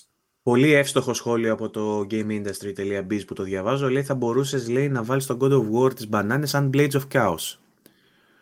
Και να πετάς μπανάνες. Και να είσαι με τις μπανάνες, ναι, σαν να έχεις Blades of Chaos. Ε, υποθέτω ότι και η σκηνή αυτή που ξεθάβεις στα Blades θα είναι φοβερή με μπανάνες. Λοιπόν, ε, βλέπω πιο κάτω όμως ένα άλλο figure που μου φαίνεται πιο ενδιαφέρον για παιχνίδια τύπου Concrete Genie θα ήταν πολύ ωραίο, που δείχνει ένα παράδειγμα με ένα χέρι ανθρώπινο που μπορεί να κάνει tracking η συσκευή, ποιο δάχτυλο είναι ποιο και για παράδειγμα να βάφει με διαφορετικό χρώμα το κάθε δάχτυλο. Ωραίο. Ε, αυτό θα μπορούσε βέβαια να εφαρμοστεί με διαφορετικούς τρόπους σε διαφορετικά παιχνίδια, όμως το παράδειγμα που δίνεται εδώ πέρα στην πατέντα που κατοχυρώθηκε είναι ουσιαστικά μια παλέτα με χρώματα που το κάθε χέρι παίρνει από την παλέτα ένα χρώμα και μπορεί να κάνει track. Προφανώς στο headset που θα φοράς, ποιο δάχτυλο είναι ποιο και να του δίνει την αντίστοιχη λειτουργία στο καθένα. Δείχνει λοιπόν η Sony να πατεντάρει καινούργια πράγματα για το βι αρ, το καινούργιο, το Πι Ες Βι Αρ δύο. Βγήκε άλλη μια πατέντα, την οποία την εντόπισε πάλι το Games Industry, η οποία ε, φαίνεται να είναι legit και δείχνει τα χειριστήρια μάλλον του καινούργιου του PlayStation βι αρ. Mm-hmm. Το βλέπω τώρα. Ε, Μπράβο, λέει ότι στην ουσία η πατέντα κατατέθηκε το Νοέμβριο του είκοσι είκοσι. Θα ενσωματώνει haptic feedback, αισθητήρες για αντίχειρα και δάχτυλα και ένα μικρό ελ ι ντι panel εν αντιθέσει με, το, με τα Move ξέρω εγώ, που είχαν το γλόμπο από πάνω. Mm. Ε, αυτό. Δεν έχουμε κάτι το, άλλο. Το, τα βι αρ το πρώτο, με, το, με το βι αρ το πρώτο εντωμεταξύ χρησιμοποιούσε τα Move τα οποία ήταν περιφερειακά για το PlayStation τρία, έτσι. Έχουμε, μια, έχουμε ένας καιρό. Σκατένιο σύστημα ήταν όλο αυτό. Σου έλεγε πάρτα, ήθελα να τα κάνουν συμβατά, σου λέει πάρτα, αλλά πάρει και την κάμερα για να τα αναγνωρίζει. Μετά έπρεπε να τα συνδέσει και τα δύο ξεχωριστά. Εντάξει, ε, θέλω ήρθε... να πω ότι η τεχνολογία, πίσω, η τεχνολογία πίσω από τα Move ήταν αρκετά παλιά. Ναι, πώς δεν ήταν. Και, ναι, και τα σχέδια από το καινούριο χειριστήριο, χειριστήρια, τέλος πάντων όπως τα λέγονται, τα controllers του βι αρ τέλος πάντων, δείχνουν να συμβαδίζουν με την πολύ πιο πρόσφατη τεχνολογία, με τα χειριστήρια που βλέπουμε. Στο Oculus, στο Vive, στο... Σε σύγχρονα... Ένα γυροσκούπιο χρειάζεται. Δεν χρειάζεται τώρα να το εντοπίζει η κάμερα, ξέρεις το χειριστήριο που κρατάς. Αυτό είναι πιο, πιο παλιές μέθοδοι, πιο, πιο, πιο παλιές, ναι, μέθοδοι ε, χρήσης για Move. Και, και επίσης υπάρχει για και το move. Input, έτσι, ότι στο Move δεν, είχε πολλού, δεν είχες πολλούς τρόπους να κάνεις input. Είχε μέσα σε δύο κουμπάκια, ξέρω εγώ. Ενώ σε αυτό θα μπορείς να χρησιμοποιήσεις και τα πέντε σου δάχτυλα, που είναι σημαντικό για αρκετά παιχνίδια. Το να μπορείς δηλαδή να πιάνεις διάφορα πράγματα ταυτόχρονα ή να πατάς πολλά κουμπιά ταυτόχρονα και να έχεις πολλές λειτουργίες. Mm. Το έχουν ξαναπεί ότι το επόμενο βήμα ας πούμε, στα βι αρ τα χειριστήρια είναι στην ουσία να μπορείς να, με, με όλα τα δάχτυλα να ελέγξεις. Να ανοίγεις ναι. μόνο το ένα, τα δύο. Ναι, ναι. Διάφορα. Βέβαια σε αυτό το figure που βλέπω τα χέρια σου θα κρατάνε σφιχτά το controller. Το ιδανικό θα ήταν να έχεις ανοιχτή την παλάμη σου και να καταλαβαίνει τα δάχτυλά σου όλα. Δεν ξέρω, θα το, θα το δούμε. Ε, πιθανώς με κάποιο, με κάποιο γάντι, ας πούμε, τύπου που, που ξυπνάει αναμνήσεις Nintendo με το Power Glove, όπως λεγόταν εκείνο το... Καλά, εντάξει. Λοιπόν, άλλη, άλλη επιτυχία. Αυτά με την πατέντα της Sony. Έχω δύο ειδισούλες που να πετάξω εμβόλυμο τώρα, ότι το Mortal Shell ανακοίνωσε ότι έχει πουλήσει πεντακόσιες χιλιάδες κομμάτια. Και αν λάβουμε υπόψη μας ότι είναι μια εταιρεία εντελώς άγνωστη που πάει και βγάζει ένα τίτλο πριν μερικούς μήνες και έχει πουλήσει ως τώρα πεντακόσιες χιλιάδες, σημαίνει ότι οι τύποι κάτι κάνουν σωστά. Και δώσανε και το upgrade, είπαμε στο προηγούμενο επεισόδιο, για το PlayStation πέντε, το οποίο κυκλοφόρησε τέσσερις Μαρτίου, αν δεν κάνω λάθος. Σωστά, που σωστά. Ε, κα, κάνει πολύ σημαντικές αναβαθμίσεις στο παιχνίδι και είναι δωρεάν για όσους έχετε ήδη αγοράσει το Mortal Shell. Ετοιμάζει να πούμε ο... για το Mortal Shell ότι είναι ένας κλόνος του Dark Souls ουσιαστικά, από ένα mm. πολύ μικρό indie studio, και έχει αποσπάσει πολύ θετικές βαθμολογίες και πολύ θετικές εντυπώσεις. Έχουμε γράψει review, αν δεν κάνω λάθος. Είχαμε γράψει για την προηγούμενη έκδοση, τώρα ετοιμάζει ο Τατσιόπουλος και για την Enhanced Version για το PlayStation πέντε και Xbox Series X στην ουσία. Ε, τον Οκτώβρη του δύο χιλιάδες είκοσι βγήκε ένα update ε, το οποίο προσέθεται έξτρα περιεχόμενο και ονομάζεται Rotting Autumn, και έχουμε ένα λόγο να τους αγαπάμε παραπάνω αυτούς τους τύπους, γιατί χρησιμοποίησαν τραγούδια των Rotting Christ για να ντύσουν το παιχνίδι γαμάτο. Αυτό ήταν ε, αντεγιά. Άλλη μια διάκριση για την Ελλάδα μας. Έτσι. ε, το Mortal Shell, να πω, εγώ λίγο το έχω δοκιμάσει στην πρώτη πίστα κτλ. Ο Τατσιόπουλος τώρα έχει ενθουσιαστεί, δεν ξέρω τι βαθμό θα του βάλει, αλλά του άρεσε πάρα πολύ σαν παιχνίδι. Λέει ότι μάλιστα έχει μέσα μία μάχη, λέει, η οποία είναι η καλύτερη από όλα τα Souls-like παιχνίδια που έχει παίξει. Έχει το καλύτερο boss δηλαδή από όλα τα Souls-like παιχνίδια. Το ίδιο, ε, μου είπε και ο Γιώργο, το ίδιο μου είπε και ο Γιώργος ο Μαυράκης, που μου στείλε πρόσφατα στο chat χθες προχθές, μου είπε ότι μετάνιωσε που το έχει τελειώσει ήδη το παιχνίδι, ότι είναι τόσο καλύτερο με την Enhanced Edition. Ε, εγώ που το δοκίμασα στην Enhanced, στην ουσία ε, σου φέρνει, μου φαίνεται λίγο θολή η εικόνα. Θα περιμένω βέβαια από το Digital Foundry μια ανάλυση, αλλά η εικόνα δεν μου φαίνεται φορ κέι, να σου πω την αλήθεια. Τώρα θα μου πεις, mm. τα μάτια σου μπορούν να ξεχωρίσουν το φορ κέι. Ο, δεν είμαι σίγουρος, αλλά μου φαίνεται λίγο πιο θολή από ό,τι θα έπρεπε να είναι. Ε, Παρ' όλα αυτά υπάρχει εξήντα που δεν υπήρχε στις κονσόλες προηγούμενης γενιάς. Πλέον είναι καρφωτό εξήντα, οπότε παίζει και η, η αντίδραση, πώς το λένε, η, το feedback τέλος πάντων είναι πολύ πιο άμεσο. Έχει ένα γαμάτο στοιχείο επίσης, το οποίο είναι το haptic feedback, που λειτουργεί πολύ σε επίπεδο gameplay. Για παράδειγμα, όταν έχεις ένα αντικείμενο ε, ενδιαφέροντος στο περιβάλλον γύρω σου, δονάει προς, προς τα κίνητη μεριά. Αυτό είναι γαμάτο. Ή ξέρω εγώ, για παράδειγμα, έχει ένα mechanic το οποίο σε, σε σκληραίνει, σε κάνει, δεν θυμάμαι πώς το λέει. Ε, ε, το shell ουσιαστικά. Ε, γι' αυτό λέγεται Mortal Shell, επειδή έχει να κάνει με cells. Με το περίβλημα. Ναι, τα, τα cells είναι αυτά, αλλά κάπως αλλιώς το λέει. Harden. Strengthen, κάπως το λέει. Ναι, ναι, ναι, ναι, που το πατάς και γίνεται σαν άγαλμα. Το πατάς και γίνεται πέτρα, ναι. Ε, αυτό το πράγμα, τέλος πάντων, όταν πας να το ξαναπατήσεις, λειτουργεί με χρόνο. Ε, οπότε, mm. αν δεν έχει προλάβει να ξαναγεμίσει, λειτουργεί και αλλιώς σκανδάλι. Τώρα δεν θυμάμαι τι κάνει. Νομίζω ότι σκληραίνει για να μην μπορείς να την πατήσεις. Έχει, έχει τέλος πάντων, χρησιμοποιεί τέτοια χαρακτηριστικά με το χειριστήριο, που είναι γαμάτο. Είναι πολύ καλό. Mm. Ε, να πούμε επίσης, το παιχνίδι είναι αρκετά φθηνό, αλλά είναι και, είναι και μικρό, δηλαδή είναι στις δέκα με δώδεκα ώρες τέλος πάντων περίπου. Ε, Εγώ απορώ γιατί δεν βγάζουν περισσότερα παιχνίδια στο δεκάωρο. Δηλαδή, πάνε όλοι για να βγάζουν τα πενήντα ώρα και να τα χρεώνουν ογδόντα ευρώ. Δεν υπάρχει κανένα. Είναι, είναι πολύ ιδανικό παράδειγμα αυτό με αυτή την εταιρεία, γιατί είναι το, το δυναμικό της ήταν πάρα πολύ μικρό. Ενώ πολύ λίγοι άνθρωποι δούλεψαν για αυτό. Και το, και το αποτέλεσμα ήταν εντυπωσιακό για το πόσοι άνθρωποι δούλεψαν. Έτσι. Γραφικά, άμα δεις για, για στούντιο δεκαπέντε ατόμων με τέτοια γραφικά. Και έχει και φοβερό art style εντωμεταξύ. Είναι πολύ metal φάση, πολύ goth. Βοηθάει, βοηθάει ότι είναι, για, ότι είναι δεκάωρο όμως, ρε φίλε. Γιατί τα tools Φεβαίως. υπάρχουν. Οι, οι μηχανές γραφικών πλέον είναι πολύ εξελιγμένες. Και το έχουμε ξανασυζητήσει ότι με την Unreal Engine, για παράδειγμα, πολλοί developers μικροί έχουν πρόσβαση πλέον σε toolset ε, εξελιγμένα. Θα μπορούν δηλαδή να βγάζουν παιχνίδια με πολύ ιδιαίτερο και πολύ καλό tessellation, με πάρα πολύ ωραία lighting effects. Υπάρχουν τα tools πλέον. Αλλά mm. τη διαφορά κάνει το μέγεθος του project. Είναι πιο εύκολο για ένα μικρό στούντιο να βγάλει ένα δεκάωρο που να είναι seamless και να είναι όλο τέλειο, γυαλισμένο, και είναι αλλιώς mm. να περιμένεις ένα open world παιχνίδι πενήντα ωρών από ένα στούντιο με δώδεκα άτομα. Θα σου βγει δηλαδή Rust. Νομίζω βοηθάει και αυτό δηλαδή, ότι είναι μικρότερο το παιχνίδι για να είναι τόσο polished. Ε, τέλος πάντων, τσεκάρετε το όσοι δεν το έχετε τσεκάρει, το Mortal Shell, και σας αρέσουν τα Souls Games. Μέχρι και εγώ το έχω δοκιμάσει. Μου φάνηκε. Εμένα προσωπικά μου φάνηκε καλύτερο από Soul Games, γιατί είχε όλα Συμφωνώ αυτά που λείπουν από το Soul Games. Συμφωνώ και εγώ, και εμένα μου αρέσει περισσότερο. Ε, νομίζω δηλαδή θα κάτσω να το παίξω πιο ευχάριστα. Μόνο και μόνο που ξέρω ότι είναι πιο μικρό, ε, με βοηθάει προσωπικά. Mm-hmm. Λοιπόν, ε, σου στείλα ένα άλλο τώρα, αλλά πριν μιλήσουμε για αυτό που σου στείλα, uh-huh. να αναφέρουμε ε, κάτι το οποίο το πόσταρα και στο Twitter, κάτι που δεν βγάζει κανένα νόημα.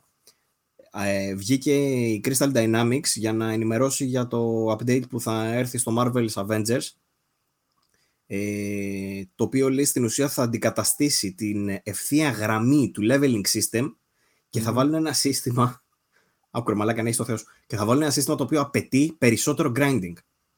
Βγήκε και να κάνει ανακοίνωση αυτό το πράγμα. Και πρέπει, πρέπει να, να χαρεί οποιοδήποτε. Δηλαδή, ακόμα και φαν να είσαι, δεν καταλαβαίνω για ποιο λόγο αυτό το πράγμα θα πρέπει να το ανακοινώσουν για να πει κάποιος ότι μπράβο τους. Να, ε, σου, να, σου δώσω, να σου δώσω ένα παράδειγμα ότι ε, έμαθα για το Persona το πέντε που παίζω το Strikers ότι για να πάρεις το Platinum πρέπει στο post-game να γκριντάρεις δεκαπέντε ώρες. Και υπάρχει guide στο ίντερνετ που αυτές τις δεκαπέντε ώρες μπορεί να τις κάνει δεκατρείς, ούτε λεπτό παρακάτω, για να πάρω το Platinum. Και μπορώ να σου πω ότι μου μένουν δύο chapters στο Persona και το έχω παρατήσει από την ξενέρα μου που δεν θα πάρω το Platinum, ενώ έχω ρίξει ήδη πενήντα ώρες, ξέρω εγώ. Λοιπόν, το, το να μου λες εσύ τώρα ότι βγαίνει, βγαίνει, βγαίνει κάποιος να πει για θετικό ότι θα έχει περισσότερο grinding, ε, is grinding my gears που λέει και το meme με, τον, ε, με το Family Guy. Ε, ο τύπος λέει στην ουσία από, το, από ευθεία γραμμή που ήταν, λέει πλέον οι παίκτες οι οποίοι είναι κάτω από το level πενήντα, το οποίο είναι το cap, όσοι είναι στο level πενήντα λέει, δεν θα τους επηρεάσει, όσοι είναι όμως παρακάτω ε, θα μεγαλώσουν, λέει, τα διαστήματα ανάμεσα στα, στα levels. ε, Αυτό λέει το... Εγώ δεν καταλαβαίνω, ειλικρινά δεν καταλαβαίνω γιατί το κάνανε αυτό και γιατί το ανακοινώνουν. Ε, ο, τρο... ο λόγος, τέλος πάντων, λέει η Crystal Dynamics που το έκανε αυτό είναι για να φτιάξει, λέει, τα pacing issues που είχε το παιχνίδι. Φυσικά. Ίσως λες και, δεν... Ανάποδο, κύριος, Λες και δεν είναι pacing issue το να σε υποχρεώνει να κάνεις grind. Ναι, λέει maybe ο ίδιος θεωρεί ότι έτσι όπως λέει κερδίζεις του, τα awards, ε, τα skill points τώρα, ίσως λέει είναι λίγο confusing και overwhelming, λέει, για τους νεότερους παίχτες. Λέει αυτός ο κύριος. Ναι, δεν έχω okay, ιδέα. Εντάξει, πάμε παρακάτω. Άκρο, μαλάκα. Οι, οι τύποι αντί να σώσουν το παιχνίδι, άκου τι πάνε να κάνουν. Τέλος πάντων. Τέλεια. Ε... Ε, αυτό που μου στείλες το είχα ήδη ανοιχτό εντωμεταξύ, αλλά το είχα από το βι τζι. Εσύ μου το στείλες από τη ζούγκλα. Α, ωραία, καλά, μια χαρά είναι. Ε, έχει ανέβει και εκεί. Θα τιμήσω ωραία. Το σπίτι μας. Και θα το διαβάσω από το βι τζι. Το είχα στείλει στα παιδιά, δεν ξέρω αν το είχαν ανεβάσει. Έχει περαστεί, έχει περαστεί. Λοιπόν. Ε, η είδηση για την οποία μιλάμε με τέτοια μυστικοπάθεια τόση ώρα, ε, κρυψίνους, ε, Παύλος, ε, έχει να κάνει με, το, με τις υποψηφιότητες για τα BAFTA Awards, ε, στα οποία έχουμε και ένα ρεκόρ σε σχέση με το The Last of Us Part δύο που έχει τις περισσότερες υποψηφιότητες που έχουμε δει ποτέ. Ναι. Συγκέντρωσε συγκεκριμένα δεκατρείς υποψηφιότητες και αξίζει να σημειωθεί ότι το επόμενο παιχνίδι με τις περισσότερες υποψηφιότητες είναι και πάλι της Sony και πρόκειται για τον Ghost of Tsushima που είναι υποψήφιο με δέκα, σε δέκα κατηγορίες. Ε, έπειτα έχουμε το αριστουργηματικό Hades με οκτώ υποψηφιότητες και ακόμα δύο παιχνίδια της Sony στη συνέχεια. Το Marvel's ε, Spider-Man Miles Morales με επτά υποψηφιότητες ε, και το Dreams με έξι υποψηφιότητες. Άλλα παιχνίδια περιλαμβάνονται στις παρακάτω λίστες είναι τα Animal Crossing, New, Horizon, Animal Crossing, ε, New Horizons, ε, Fall Guys Ultimate Knockout, Cyberpunk δύο χιλιάδες εβδομήντα επτά, Sackboy A Big Adventure και Half-Life Alyx. Ε, έχουμε και αναλυτικά τις υποψηφιότητες, δεν ξέρω αν θες να τις δούμε ή αν θες να κάνεις απλά κάποιο σχόλιο ε, επί του θέματος και να αφήσουμε. Όχι, εντάξει, ίσως θα κουράσουμε τώρα με αυτό το πράγμα, νομίζω ότι α, α, α, α, αρκεί αυτό το πράγμα. Αν βγουν οι νικητές, ρε παιδί μου, μπορούμε να τα αναφέρουμε τότε. Απλά mm-hmm. αυτά είναι. Καλά έκανες και ανέφερες τα παιχνίδια που είναι παρακάτω. Δηλαδή, αυτά είναι τα παιχνίδια τα οποία βλέπουμε στις κατηγορίες. Με το The Last of Us στην ουσία να είναι σχεδόν σε κάθε κατηγορία. Mm-hmm. Από αυτά να πούμε για όσους δεν ξέρουν, είναι τα γνωστά βρετανικά βραβεία, είναι τα πιο κυριλάτα, ας πούμε. Ε, και έχουν τα οποία... ένα, ε, ένα ενδιαφέρον τρίβια που άκουσα στην εκπομπή των παιδιών της πίστας που είχε πάει η, Μελισάνδα, η Μελισάνθη καλεσμένη. Αν κερδίσεις, λέει, βραβείο ως ε, actor ή actress. Α, ναι, σε, ναι. σε παιχνίδι, μετά σε καλή ακαδημία ή ακαδημία, ή, ή μπάφτα τέλος πάντων, ναι. ε, ως κριτική επιτροπή. Οπότε η Μελισάντη που είχε μπει υποψήφια είχε κερδίσει, δεν θυμάμαι, για τον ρόλο της ως ε, Κασάνδρα στο Assassin's Creed, την επόμενη χρονιά κλήθηκε να είναι κριτική επιτροπή για τα βραβεία ε, ερμηνεών. Και υπάρχουν και... να, παιχνίδια, λέει, να παίξει και να δοκιμάσει. Ναι, ναι, για να, για να βγάλει άποψη έπρεπε, λέει, πρώτα να παίξει τα παιχνίδια, η οποία τύψα, δεν είναι gamer, αλλά προσπαθεί να γίνει, ρε παιδί μου, και έχει ένα ενδιαφέρον. Ε, για το πώς ε, βγάζουν τέλος πάντων τους νικητές. Στα BAFTA υπάρχουν πάρα πολλές κατηγορίες βέβαια. Υπάρχει για μουσική, υπάρχουν για ε, performance in supporting role, για, για performance και το technical achievement. Υπάρχουν πάρα πολλές κατηγορίες, όπως υπάρχουν σε όλα τα awards. Απλά είναι λίγο σαν τα Oscar τα BAFTA. Δεν είναι τόσο σαν τα Game Awards. Δεν είναι τόσο show. Είναι περισσότερο mm. τιμητικό. Όταν βγουν λοιπόν τα αποτελέσματα θα έρθουμε να τα ανακοινώσουμε. Αυτά. Να σου πω τώρα για τη Remedy. Ναι, φυσικά. Λοιπόν, χτες έσκασε μια συνέντευξη στο Games Industry από τον, ε, μισό λεπτό να σου πω ακριβώς τι είναι ο κύριος, από τον σι ι ο Τέρο Βιρτάλα της ε, Remedy, ο οποίος ε, έδωσε κάποιες πληροφορίες τις οποίες τις είχαμε ξανακούσει στο περίπου, τις έδωσε λίγο πιο ολοκληρωμένα και μας είπε λιγάκι για το πώς σκέφτεται η εταιρεία και τι ετοιμάζει και μας έδωσε τέλος πάντων μια καλύτερη εικόνα για το στούντιο αυτή τη στιγμή. Ε, αξίζει να αναφέρουμε ότι μας είπε ότι το Control πούλησε δύο εκατομμύρια αντίτυπα και δεν θεωρείται επιτυχία. Ε, το Games Industry, συγκεκριμένο δημοσιογράφος, τον ρώτησε γιατί δεν το θεωρείται επιτυχία από τη στιγμή που πούλησε δύο εκατομμύρια. Ξέρω, δεν είναι και λίγα.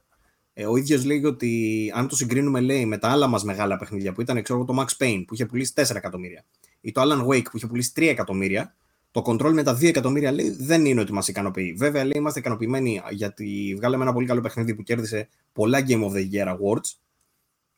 Και πούλησε και τα δύο εκατομμύρια, εντάξει. Οπότε λέει έχουμε κάποιο hit, αλλά δεν έχουμε το major hit που ελπίζαμε. Αυτή είναι η λογική. Ε, στη συνέχεια μας μίλησε για το ότι τα δύο αυτά εκατομμύρια πλέον, λέει, δεν σημαίνουν και πάρα πολλά, βέβαια. Γιατί η νοοτροπία μέχρι πριν κάποια χρόνια ήταν ότι ένα παιχνίδι θεωρείται επιτυχημένο όταν έχει φτάσει κάποιες πωλήσεις και πάνω. Ενώ αυτό το πράγμα, λέει, πλέον το βλέπουμε να αλλάζει. Αυτή τη Αυτή τη στιγμή, λέει, δεν μας νοιάζει τόσο πολύ, λέει, το να φτάσει κάποιες πωλήσεις και πάνω, αλλά να το παίζει ο κόσμος. Οπότε, από τη στιγμή, λέει, που υπάρχουν υπηρεσίες τύπου Game Pass, δεν το ανέφερε επιλέξει, αλλά αυτό εννοούσε, ε, που μπήκε το Control στο Game Pass, νομίζω, πριν κάποιους μήνες, και ταυτόχρονα μπήκε και το Φλεβάρι στο το Ultimate Edition στο PlayStation Plus, εμείς, λέει, έχουμε κέρδος από αυτό το πράγμα, γιατί ο κόσμος, λέει, παίζει το παιχνίδι μας. Μάλιστα, mm-hmm. πριν μπει στο Game Pass, τον Νοέμβρη του δύο χιλιάδες είκοσι, το Control, λέει, είχε. Ε, επειδή έχει ένα mouth-to-mouth, τέλος πάντων, ε, ε, πώς να το πω, μια φήμη τέτοια, ε, έκανε, λέει, τον καλύτερο του μήνα τον Νοέμβρη του δύο χιλιάδες είκοσι. Αρκετούς μήνες από, το, από την κυκλοφορία του. Ε, το οποίο, λέει, είναι κάτι που μας χαροποιεί, ρε παιδί μου, γιατί ο κόσμος ανακαλύπτει, ξέρεις, την αξία του παιχνιδιού ε, μετέπειτα. Να μας πει ναι. και ο Βαγγέλης γι' αυτό. Όχι, εγώ δεν έχω για το Control να πω κάτι αρνητικό. Δηλαδή το ότι μπορεί εμένα να με κούρασε και το έχω παίξει τρεις φορές και πάλι δεν το έχω τελειώσει. Ε, δε, ρε παιδί μου, έχει να κάνει με αυτό που λες και εσύ πολλές φορές, ότι είναι η ψυχολογία με την οποία μπαίνεις να παίξεις ένα παιχνίδι. Ομολογώ ότι η τελευταία φορά που μπήκα να το παίξω ήταν καλύτερη η ψυχολογία μου. Συνέπεσε με κυκλοφορία άλλου παιχνιδιού που περίμενα περισσότερο και έμεινε πίσω. Α, πάλι. Okay. Ε, δεν είναι το ότι. Γιατί δεν την πάλευες πάλι. Όχι, όχι, δεν είναι επειδή δεν την πάλευα. Απλά είχα να παίξω κάτι άλλο που με ενδιαφέρει περισσότερο. Οπότε αυτό. Κάποια στιγμή ίσως επιστε... ε, ελπίζω να επιστρέψω, γιατί είναι κρίμα να έχω ρίξει τόσες ώρες. Το έχω ξεκινήσει ξανά και ξανά από την αρχή και ξανά από την αρχή. Γιατί το είχα yeah. παίξει αρχικά στο πι σι και μετά το παίξα στο PlayStation πέντε. Δηλαδή είναι κρίμα που έχω παίξει τόσες ώρες και δεν το έχω τελειώσει. Εντάξει, άμα το ξαναξεκινήσεις, ας πούμε, μην το ξεκινήσεις πάλι από την αρχή, κρίμα θα είναι. Προσπάθησα να θυμηθείς. Όχι, όχι, όχι. Ε, λοιπόν, συνεχίζοντας.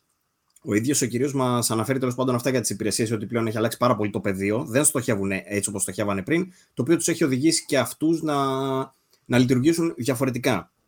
Ε, ενώ, λέει, πριν, το δύο χιλιάδες δεκαεπτά για παράδειγμα, ε, που κάνανε μια μεγάλη, ε, έναν μετασχηματισμό. Ε, πριν από αυτόν τον μετασχηματισμό, λέει, ασχολιόμασταν με ένα μεγάλο παιχνίδι και αυτό θα κυκλοφορούσαμε, λέει, μετά από τέσσερα με πέντε χρόνια development. Ε, αυτή τη στιγμή, λέει, έχει αλλάξει πάρα πολύ αυτό το πράγμα. Στην ουσία έχουμε τέσσερις ομάδες να δουλεύουν παράλληλα πάνω σε πέντε τίτλους. Θα σας πω σε λιγάκι ποιοι είναι αυτοί οι τίτλοι. Ε, πριν σας πω αυτό, να σας πω ότι μας ενημέρωσε ότι το... τα ξέραμε, δηλαδή αυτά που λέει εδώ πέρα, θα τα υπενθυμίσω λιγάκι. Το Quantum Break, στην ουσία η εταιρεία δούλευε ως... με... Με... μέσω ε, μίσθωσης, ας πούμε, για να φτιάχνει παιχνίδια για άλλες εταιρείες. Το ένα από αυτά ήταν το Quantum Break, το οποίο ανήκει το άι πι στη Microsoft. Έρχεται η Microsoft, τους λέει: έχω μια ιδέα με το Quantum Break, φτιάξαμε ένα παιχνίδι. Το φτιάχνει η Remedy. Ε, το Max Payne, που ήταν η δημιουργία της Remedy, πούλησε τα δικαιώματα στη Rockstar και είδαμε ένα Max Payne τρία, ας πούμε, από τη Rockstar. Και η Rockstar κρατάει τα δικαιώματα αυτά. Δεν έχουμε δει κάτι άλλο. Μακάρι η Rockstar να βγάζει ένα Max Payne τέσσερα. Μακάρι. Ε, και τα δικαιώματα του Alan Wake του δύο χιλιάδες δέκα που ήταν στη Microsoft. Η Remedy τα πήρε ξανά πίσω πριν δύο χρόνια και είναι και ο λόγος που λέμε ότι μάλλον θα δούμε Alan Wake παιχνίδι από τη Remedy ξανά. Λοιπόν, τώρα τα πέντε παιχνίδια στα οποία δουλεύει είναι τα εξής. Το ένα είναι ε, ένα μεγάλο, λέει, παιχνίδι από την ομάδα του Control. Η ομάδα του Control, δηλαδή, κάποιοι από αυτούς, λέει, συνεχίζουν και δουλεύουν ε, για κάποιες άλλες πλατφόρμες που θα ανακοινωθούν. Δεν ξέρω τι εννοεί, για streaming πλατφόρμες, για κάτι άλλο. Και δεν μας έχουν πει ακόμα. Αλλά για Stadia. Η... Ναι, κάτι τέτοιο κατάλαβα κι εγώ. Ε, αλλά το bulk της, αν και νομίζω ήταν και για το Luna, θυμάσαι, που ήταν και καλά, είχε ένα πακέτο που θα είναι μέσα και το Control, τέλος πάντων. Ε, αλλά το, η, η, η μάζα της ομάδας αυτής, τέλος πάντων, της μεγάλης που έφτιαχνε το Control, στην ουσία έχει μετατοπιστεί για να φτιάξει το επόμενο μεγάλο παιχνίδι της εταιρείας. Αυτό είναι το ένα. Το, η δεύτερη ομάδα που έχουν, συγγνώμη, δουλεύει επάνω σε δύο τίτλους παράλληλα, εκ των οποίων ε, και οι δύο είναι σε συνεργασία με την Epic, που είχαμε ακούσει παλιότερα ότι θα συνεργαστεί η Remedy με την Epic και θα φτιάξουν παιχνίδι για την Epic στην ουσία, ε, και φτιάχνει δύο τίτλους για την Epic, με την Epic. Ε, έναν μεγαλύτερο που είναι τύπου βεληνικούς Control, για παράδειγμα, σαν το πρώτο παιχνίδι που αναφέραμε πριν, και έναν δεύτερο κάπως σαν, όχι συμπληρωματικό, αλλά μικρότερο, μικρότερο βεληνικούς παιχνίδι, το οποίο θα λειτουργεί μάλιστα σε shared universe με τον άλλο τον τίτλο το μεγαλύτερο. Δηλαδή, μια ομάδα που, να το κάνει συχνά η Remedy αυτό, έτσι. Το κάνει Φράβο. συχνά και το Control ήταν inter, τέτοιο πώς λέγεται, με το shared. Ε, ναι, shared, με, με το Alan Wake, και υπάρχουν και αναφορές στο Quantum Break, ας πούμε, μέσα. Έχω να σου πω και για αυτό που λέω τώρα. Στην ναι. ουσία, μας επιβεβαίωσε ότι αυτά τα δύο είναι μόνο μεταξύ τους, αλλά ο ίδιος τύπος στην ίδια συνέντευξη ανέφερε ότι θέλουμε, λέει, τα παιχνίδια μας πλέον να λειτουργούν, λέει, κάπως σε ένα shared universe γενικά. Γιατί, λέει, παλιότερα που φτιάχναμε ένα παιχνίδι, δεν είχαμε υπόψη μας, λέει, να το κρατήσουμε για να φτιάχνουμε και άλλα παιχνίδια στην πορεία, για να το εμπλουτίσουμε αυτό το σύμπαν και τέτοια. Φτιάχναμε ένα παιχνίδι, τέλος. Τώρα, λέει, που το έχουμε αυτό το πράγμα υπόψη μας, θέλουμε στην ουσία να στείλουμε και ένα υπόβαθρο από πίσω, ρε παιδί μου. Οπότε αυτό το πράγμα, μάλλον που κάνουν με το Control και το Alan Wake, ενδεχομένως να το δούμε και με άλλα παιχνίδια τους. Εγώ πιστεύω δηλαδή ότι μάλλον ίσως όλα τα παιχνίδια τους να λειτουργούν σε ένα σύμπαν πλέον. Θα δούμε, λες εσύ, ποτέ Avengers με Remedy? Πολύ καλό, πάρα πολύ καλό. Ένα endgame όπου, όπου ο Alan Wake συναντά την ε, τύπησα από το Control που δεν θυμάμαι ακόμα πώς τη λέει. Και το έχω παίξει πρώτες ώρες. Η Τζέσι. Η Τζέσι. Λοιπόν, το... οπότε το δεύτερο και το τρίτο παιχνίδι που είπαμε είναι αυτά με την Epic. Ένα μεγάλο, ένα μικρό. Εικάζω εγώ από αυτά που διάβασα ότι αυτά είναι τα παιχνίδια που θα βασίζονται μάλλον στο Alan Wake. Γιατί από αυτά δηλαδή τέλος πάντων που θα φτιάξουν, αν βγάζουν Alan Wake, θα είναι αυτά.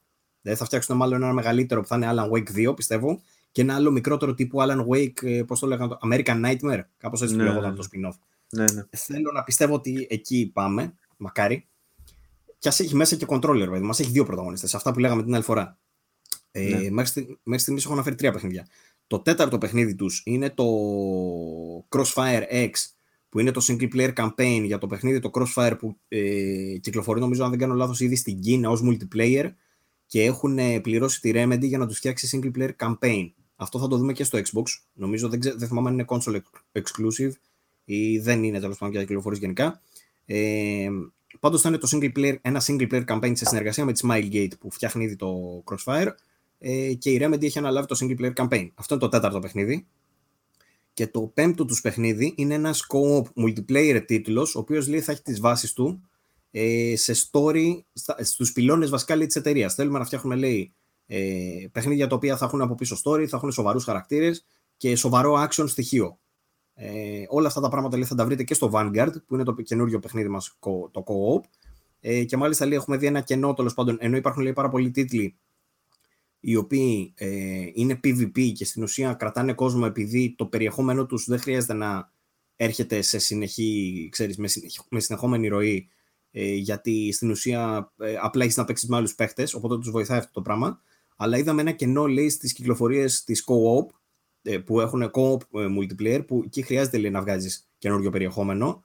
Ε, και έχουμε δει, λέει, τέλος πάντων, ότι κάποιοι, κάποιες άλλες εταιρείες που βγάζουν τέτοιου τύπου παιχνίδια κάνουν κάποια λάθη. Έχουμε μάθει, λέει, εμείς από αυτά τα λάθη και θέλουμε να φτιάξουμε ένα τέτοιο παιχνίδι το οποίο θα είναι triple A experience ε, και θα είναι σοβαρό και με story και με απ' όλα.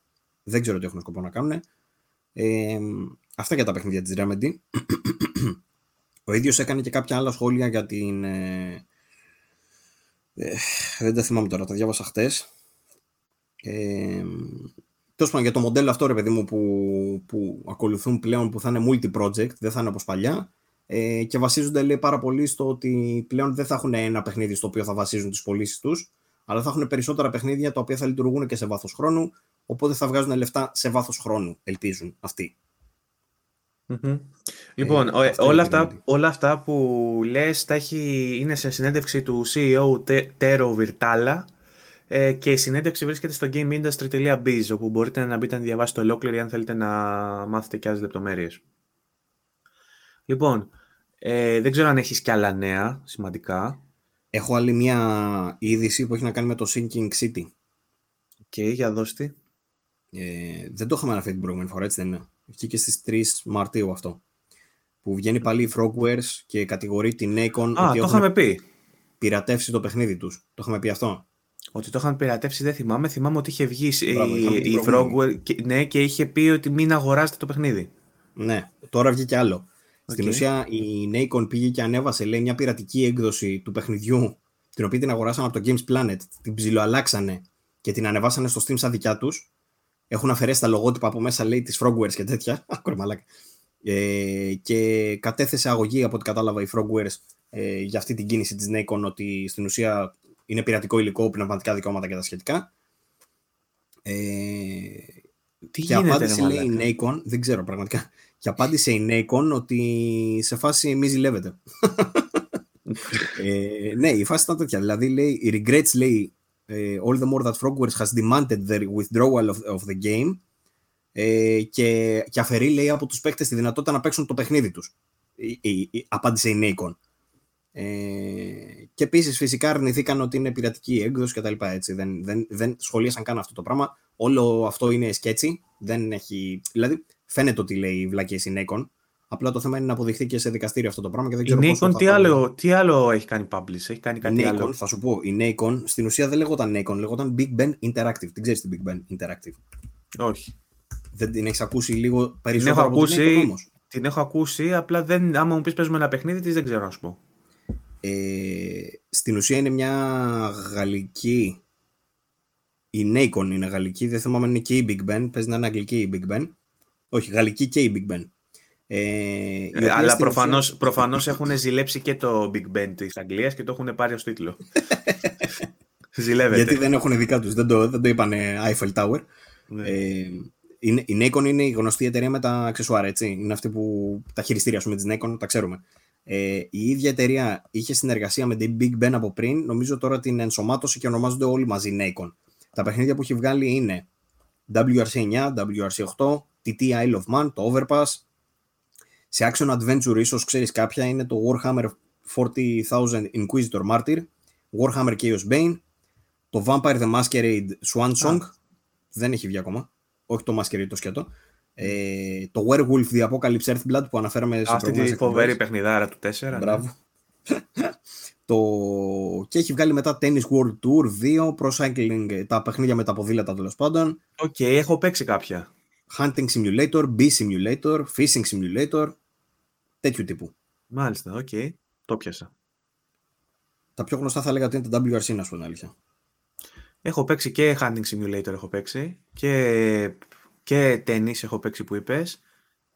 Οκ, ε, okay. Ξέρω κάποια. Εντάξει, οκ. Okay. Δεν το περίμενα. Η Big Ben τέλος πάντων έχει γίνει Nacon πλέον. Οκ. Okay. Αυτά με την, και με τη Frogwares. Λοιπόν, εγώ τώρα προτείνω να πάμε να δούμε κάποια σχόλια του κόσμου που μας έχει αφήσει. Και για, για το τέλος, αν έχεις χρόνο και για, για όσο θες, μπορείς να μου μιλήσεις μετά για το Life is Strange που τη ζάραμε πριν. Θέλω να μου πεις και εσύ βασικά, θα σου πω.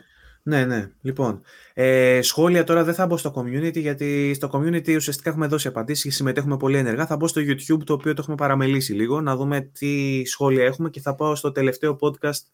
Ε, στο θα τα community ε, πόσταρε ναι. πριν λίγο ο Πάχος τρέιλερ για το Tales of Arise, δεν πειράζει, θα το πούμε στην ε, επόμενη, φαίνεται πάρα ναι. πολύ ωραίο και το απάντησα, το απάντησα ήδη ε, ότι έχω παίξει Βεσπίρια και, και Ζεστήρια. Το Ζεστήρια το έχω γράψει και review για το βι τζι, είναι από τα πρώτα reviews που είχα γράψει.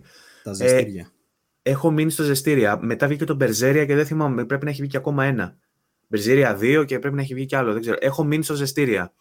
Ε, δεν με έχει ε, μαγέψει τόσο πολύ το franchise του Tales, ενώ τα θεωρώ πολύ τίμια ε, τζέι αρ πι τζι. Δεν μπορώ να πω ότι είμαι τεράστιος φαν και δεν μπορώ να πω ότι βλέποντας το Tales of Arise λέω ότι αχ, αυτό το περιμένω. Όμως, αν την περίοδο που θα έχει κυκλοφορήσει δεν υπάρχει κάτι άλλο, θα το παίζα. Αυτό, μέχρι εκεί. Ακόμα ο και Πάχος... δεν παίζεται. Φαίνεται, δεν φαίνεται άσχημα όμως, αυτό θέλω να πω. Ε, ναι, απλά αν δεις το gameplay του, ίσως να μην σ' αρέσει. Επειδή, δεν ξέρω αν έχεις παίξει τα. αν, αν έχεις παίξει Ζεστήρια, αν έχεις παίξει βε, Βεσπίρια, τέλος πάντων όλα αυτά τα, ε, τα προηγούμενα παιχνίδια, ε, έχει λίγο τα tropes των τζέι αρ πι τζι που μπορεί να μην σου αρέσουν και την ιστορία που μπορεί να μην σου αρέσει από τα τζέι αρ πι τζι. Mm, αν, δεν αντέξει, αν δεν αντέξει το Persona, δηλαδή δεν νομίζω να αντέξει το, το, τα Tales. Είναι, είναι πολύ high fantasy. Πολύ σκληρό fantasy. Λοιπόν, πάμε να δούμε τα σχόλια. Να πετάξω τώρα, μιας και το γκρουπάκι είπες, δεν θα το αναφέρουμε. Ναι. Ε, εμβόλυμα ακόμα ε, το, το Evil Inside που έχει ποστάρει ο Άκης στο community, το οποίο είναι ένα παιχνίδι που είναι τελείως rip-off του ποιητή. Rip-off όμως, δηλαδή στεγνό. Σε φάση στο τρίλερ σου δείχνει το διάδρομο του ποιητή, σηκώνει πάνω το κεφάλι, βλέπεις στο μπαλκονάκι ένα φάντασμα. Τρελή αντιγραφή. Και φαίνεται ναι, και πολύ χαμηλής ε, παραγωγής, χαμηλής ε, αξίας παραγωγής. Ε, θα το τσέκαρα, αλλά δεν έχω μεγάλες βλέψεις για αυτό το Evil Inside. Φαίνεται από τα παιχνιδάκια και τα πολύ φτηνά τα, από άγνωστους, ας πούμε, developers. Ε, και επίσης να πω, με γεια στον Βαγγέλη τον Τόγα για την πενήντα πέντε σι εξ που αγόρασε. Μπράβο, με γεια, θα ευχαριστηθεί στο έπακρο ε, αυτά που θα παίξει. Αυτά. Και, και στα να... δικά μας. Και στα δικά μας. Μπορείς να προχωρήσεις. Ε, λοιπόν, πάμε να δούμε σχόλια. Τώρα πάω στο τελευταίο βιντεάκι που έχουμε ανεβάσει, συγκεκριμένα στο τελευταίο podcast, επεισόδιο εβδομήντα επτά. Ε, να δείξω κιόλας. Ε, Tom Petty λέει το πιο αδικημένο brawler ήταν το God Hand, γιατί μιλήσαμε λίγο για brawlers. Ε, δεν ξέρω αν το θυμάσαι το God Hand. Έχει πάρει και τρία likes. Το θυμάμαι, δεν το έχω παίξει. Ε, το θυμάμαι όμως γιατί είχε γίνει σχετικός χαμός και ήταν όντως είναι από τα πιο, θεωρείται από τα πιο αδικημένα. Πολλοί κόσμος μάλιστα ζητάει remake του God Hand. Τώρα δεν ξέρω βέβαια ένα τέτοιο παιχνίδι τύπου brawler πώς θα στεκόταν, ας πούμε, εν έτη είκοσι είκοσι ένα, αλλά είναι, θεωρείται από τα top της Capcom στο είδος. Είχαμε μιλήσει για το, επεισόδιο, για, για το επεισόδιο, για το παιχνίδι που ανακοίνωσε στο State of Play, ήταν Σύφου, πώς λεγόταν αυτό το... Ναι, ναι, ναι. ναι. Λοιπόν, ε, μετά, ε, Χρήστος Καρατζάς, ε, καλησπέρα παιδες, θα συμφωνήσω με τον Βαγγέλη σχετικά με τον Gran Turismo, το τζι τι επτά το αναπτύσσουν μετά από το τζι τι έξι όπως είπες, το τζι τι Sport ε, ήταν κάτι σαν prologue, ε, όπως και το τζι τι, ε, Gran Turismo πέντε ουσιαστικά, για τον Gran Turismo μιλάει. Ε, Συμπάσχει λέει με το κλάσιμο, με τις κλανιές για τις οποίες ανέφερα για το Abe's Oddworld. Ε, μόνο αυτό θυμάμαι από το παιχνίδι. Ε, πέστα για το Pokemon, ε, γιατί είμαι στην κατηγορία που αναφέρεις. Τις τελευταίες μέρες ε, ε, βλέπω Switch, με βλέπω να παίρνω, λέει, όπως είπε και ο Αντώνης, γιατί έχω μείνει πολύ πίσω στα Pokemon. Ε, είναι κρίμα, λέει, πρέπει να σας ακούσουν developers και να γίνει όπως το θέλουμε. Ε, λέει πάρα πολλά. Ευχαριστούμε για το σχόλιο. Τα έχω διαβάσει τα σχόλια, έχω κάνει και καρδούλα, απλά τώρα βλέπω να δω αν έχουμε να απαντήσουμε σε κάτι. Ε, θες να πιάσουμε λιγάκι αυτό που πόσταρε ο Κυριάκος ο Τερζίδης, κάπου λέει είδε σχόλια κάποιον να λέει για το PlayStation πέντε κάποια πράγματα, σχολιασμό. Σε αυτό το ίδιο βίντεο, το... α ναι, συγγνώμη, το βρήκα. Ε... Αυτό δεν το έχω δει, το είδες εσύ ας πούμε. Έχεις απαντήσει. Ε, έχω... ε, ναι, μπράβο, ε, δεν το είδα τώρα ενώ ότι ήταν πιο κάτω, έχω απαντήσει mm. εγώ αρχικά και το, η, ο δεκάλογος, αυτός ο δωδεκάλογος που λέει είναι κάποια επιχειρήματα που είχε εκφράσει ο Πάχος, ο Παναγιώτης ο Πάχος, στο podcast του Xbox τριακόσια εξήντα πέντε. Και του την ψιλοπέσανε. Ε, Α, ε, μην του κάνουμε πέσιμο κι εμείς, κρίμα είναι. Απλά θα ήθελα να τα συζητήσουμε όμως, γιατί έχει, έχει ενδιαφέροντα σημεία, ρε παιδί μου. Μήπως να τα... Τα έχω απαντήσει, δεν ξέρω αν διαφωνείς ή συμφωνείς με αυτά που απάντησα. Ε, τα είδα και τα δικά σου, αλλά θα, νομίζω ότι θα ήταν χρήσιμο να τα συζητήσουμε ωραία, για κάποιους που μπορεί να έχουν τέτοια εικόνα, ρε παιδί μου, ξέρεις. Γιατί ωραία. Κάποια είναι απλά λάθος, κάποια άλλα είναι ωραία. Εικόνα που έχει ο καθένας από εμάς, ξέρεις. Ο, ο Κυριάκος λοιπόν, ενώ έχει πι ες φάιβ... Τώρα λέω απλά λάθος, ο Πάχος θα με μισήσει. Ο, ο, ο Κυριάκος, ενώ έχει πι ες φάιβ, μας είπε αρχικά ψέματα ότι δεν έχει πι ες φάιβ για να διατυπώσει ένα ερώτημα έτσι ε, φιλολογικό για να πάρει την απάντηση που θέλει ουσιαστικά. Μετά μας το αποκάλυψε παρακάτω στα σχόλια. Δεν πειράζει, καλά έκανε γιατί δημιούργησε θέμα. Προς συζήτηση. Ε, μας, ρωτάει ως... μας ρωτάει ως αντικειμενικούς τέλος πάντων ε, για το αν είναι τόσο άθλια η κονσόλα όπως παρουσιάστηκε λέει από τον Πάχο στο τριακόσια εξήντα πέντε ε, που νομίζω Εντά, ότι έδωσε, αυτά, αυτά. έδωσε διευκρινήσεις και ο ίδιος στο γκρουπάκι του τριακόσια εξήντα πέντε εντάξει, αλλά τέλος πάντων. Από αυτά που διάβασα εγώ είδα έναν άνθρωπο ο οποίος απλά έχει χρησιμοποιήσει την κονσόλα και είπε κάποια πράγματα που, του, που δεν του άρεσαν. Δεν ναι, νομίζω ναι, ναι, ναι, ναι. ότι τη θεωρεί άθλια κάτι τέτοιο, δεν είπε κάτι τέτοιο. Λοιπόν, πάμε να διαβάσω και να, να δίνουμε απάντηση λοιπόν, σε αυτά τα ερωτήματα. Λέει λοιπόν ότι το PlayStation πέντε έχει υπερ, κάνει υπερβολικό θόρυβο όταν χρησιμοποιεί δισκάκι. Συμφωνούμε, νομίζω. Κάνει, κάνει αντίστοιχο θόρυβο με το πι ες φορ τουλάχιστον. Τώρα, αν αυτό yeah. θεωρείται υπερβολικό ή όχι, όποιος έχει πι ες φορ μπορεί να καταλάβει. Μα έχουν πει κιόλας οι ίδιοι. Sony είπε ότι. Α, όχι, ψέματα, είχε βγει φήμη, νομίζω. Ότι θα βγει τέλος πάντων update που αυτό το πράγμα θα το διορθώνει. Θα το κάνει να ακούγεται λιγότερο. Είχαν πει τέτοιο πράγμα. Επίσης έχω πει εγώ ότι μου τη δίνει πάρα πολύ που ενώ δεν παίζεις το παιχνίδι που είναι μέσα το δισκάκι, αυτό θα κάνει authenticate, authenticate κάθε τόσο, και ενώ παίζεις άλλο παιχνίδι ψηφιακό αρχίζει και κάνει αυτό. Τρίτον, σε αυτό συμφωνούμε.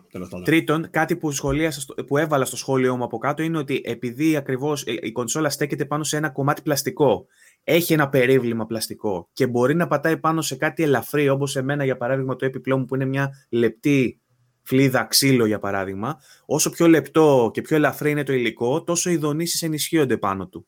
Οπότε αν αυτό το βάλεις στα πλάγια για παράδειγμα και πατάει πάνω σε, σε κάτι πέτρινο, σε κάτι συμπαγές, δεν θα ακούγεται το ίδιο.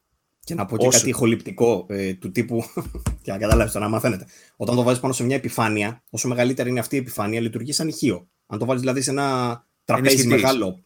Ναι, αν βάλεις ένα τραπέζι πάνω και πας και χτυπήσεις το χέρι σου εσύ. Αν είναι μεγάλη αυτή η επιφάνεια, θα ακουστεί με ένταση. Αν έχεις ένα πολύ μικρό επιφανειάκι τέτοιο και χτυπήσεις το χέρι σου, δεν θα το ακούς με ένταση. Θα ακούς ναι, πολύ πιο σιγά. Γιατί το μέσο, το μέσο πάνω στο οποίο απλώνεται ο ήχος είναι μεγαλύτερο το, η επιφάνεια. Μα δονείται λοιπόν, όλη η επιφάνεια και λειτουργεί σαν ήχιο. Λοιπόν, σαν ε, ε, δεύτερο point, η βάση λέει να σταθείς ειδικά σε πλάγια θέση. Δύο φορές η κόρη του πάχου το έριξε κάτω επειδή το ακούμπησε κυριολεκτικά. Απλά το ακούμπησε δηλαδή και έπεσε. Ευτυχώς λέει δεν έπαθε τίποτα. Σε αυτό εγώ διαφωνώ. Ε, νομίζω ότι άμα, αν, αν την τοποθετήσεις σωστά δεν πέφτει, αν απλά την ακουμπήσεις. Ότι δεν θυλακώνει τέλεια και δεν βιδώνει είναι γεγονός. Αλλά δεν Κοίτα. πάει να πει ότι θα πέσει μόνη της. Το είχαμε δει, εμείς, το είχαμε δει και εμείς στο βίντεο που είχαμε κάνει με το PlayStation όταν το είχαμε πρωτοπάρει, ότι όταν είναι σε οριζόντια θέση, όντως δεν κουμπώνει καλά και αν την τραβήξεις λίγο έτσι, στην ουσία φεύγει η, ξεθυλακώνει, η βάση. Ναι. Αλλά πρώτον, δεν είναι τόσο εύκολο να το τραβήξεις. Δηλαδή, αυτό που λέει ότι το χτύπησε η κόρη μου και τέτοιο. Ε, ε, όχι ότι δεν το πιστεύω, το πιστεύω εννοείται. Απλά πρέπει να το έχεις και σε σημείο τέτοιο, ρε παιδί μου, που να. Δηλαδή, θα πρέπει δε, να πας από. Δεν μιλάμε για μωρό. Δεν μιλάμε για μωρό να πάει να στηριχτεί πάνω του τώρα. Η κόρη του Παναγιώτη είναι, πάει τρίτη-τετάρτη δημοτικού. Δηλαδή, απλά το ακούμπησε το κοριτσάκι και έπεσε. Αυτό είναι, λίγο, αυτό είναι το υπερβολικό. Γιατί μπορεί να έχεις ένα τόντλερ. Σε οριζόντια θέση, χρονών. Τι είναι τώρα, τι, τι έπεσε, σε πλάγια θέση. Πώς έπεσε. Ότι ξεθυλάκωσε, ρε, αυτό που κάναμε εμείς στο βιντεάκι μας, που όταν δεν βιδώνεις σε κάθε τη θέση που το βιδώνεις από κάτω το στάντ, όταν το βάζεις να ξαπλώνει ναι, η κονσόλα, απλά θυλακώνουν δύο πλαστικάκια από πίσω. Οπότε Λάκη, αν πας εσύ από πίσω και το σπρώξεις, ξεθυλακώνει και πέφτει. Απλά θα πρέπει να πάει κάποιος να, το πιά, να την πιάσει την κονσόλα, να την πιέσει. Δεν είναι ότι άμα κουμπήσεις κάτι πάνω θα φύγει ή μόνη της ή με ένα σεισμό. Δεν θα γίνει.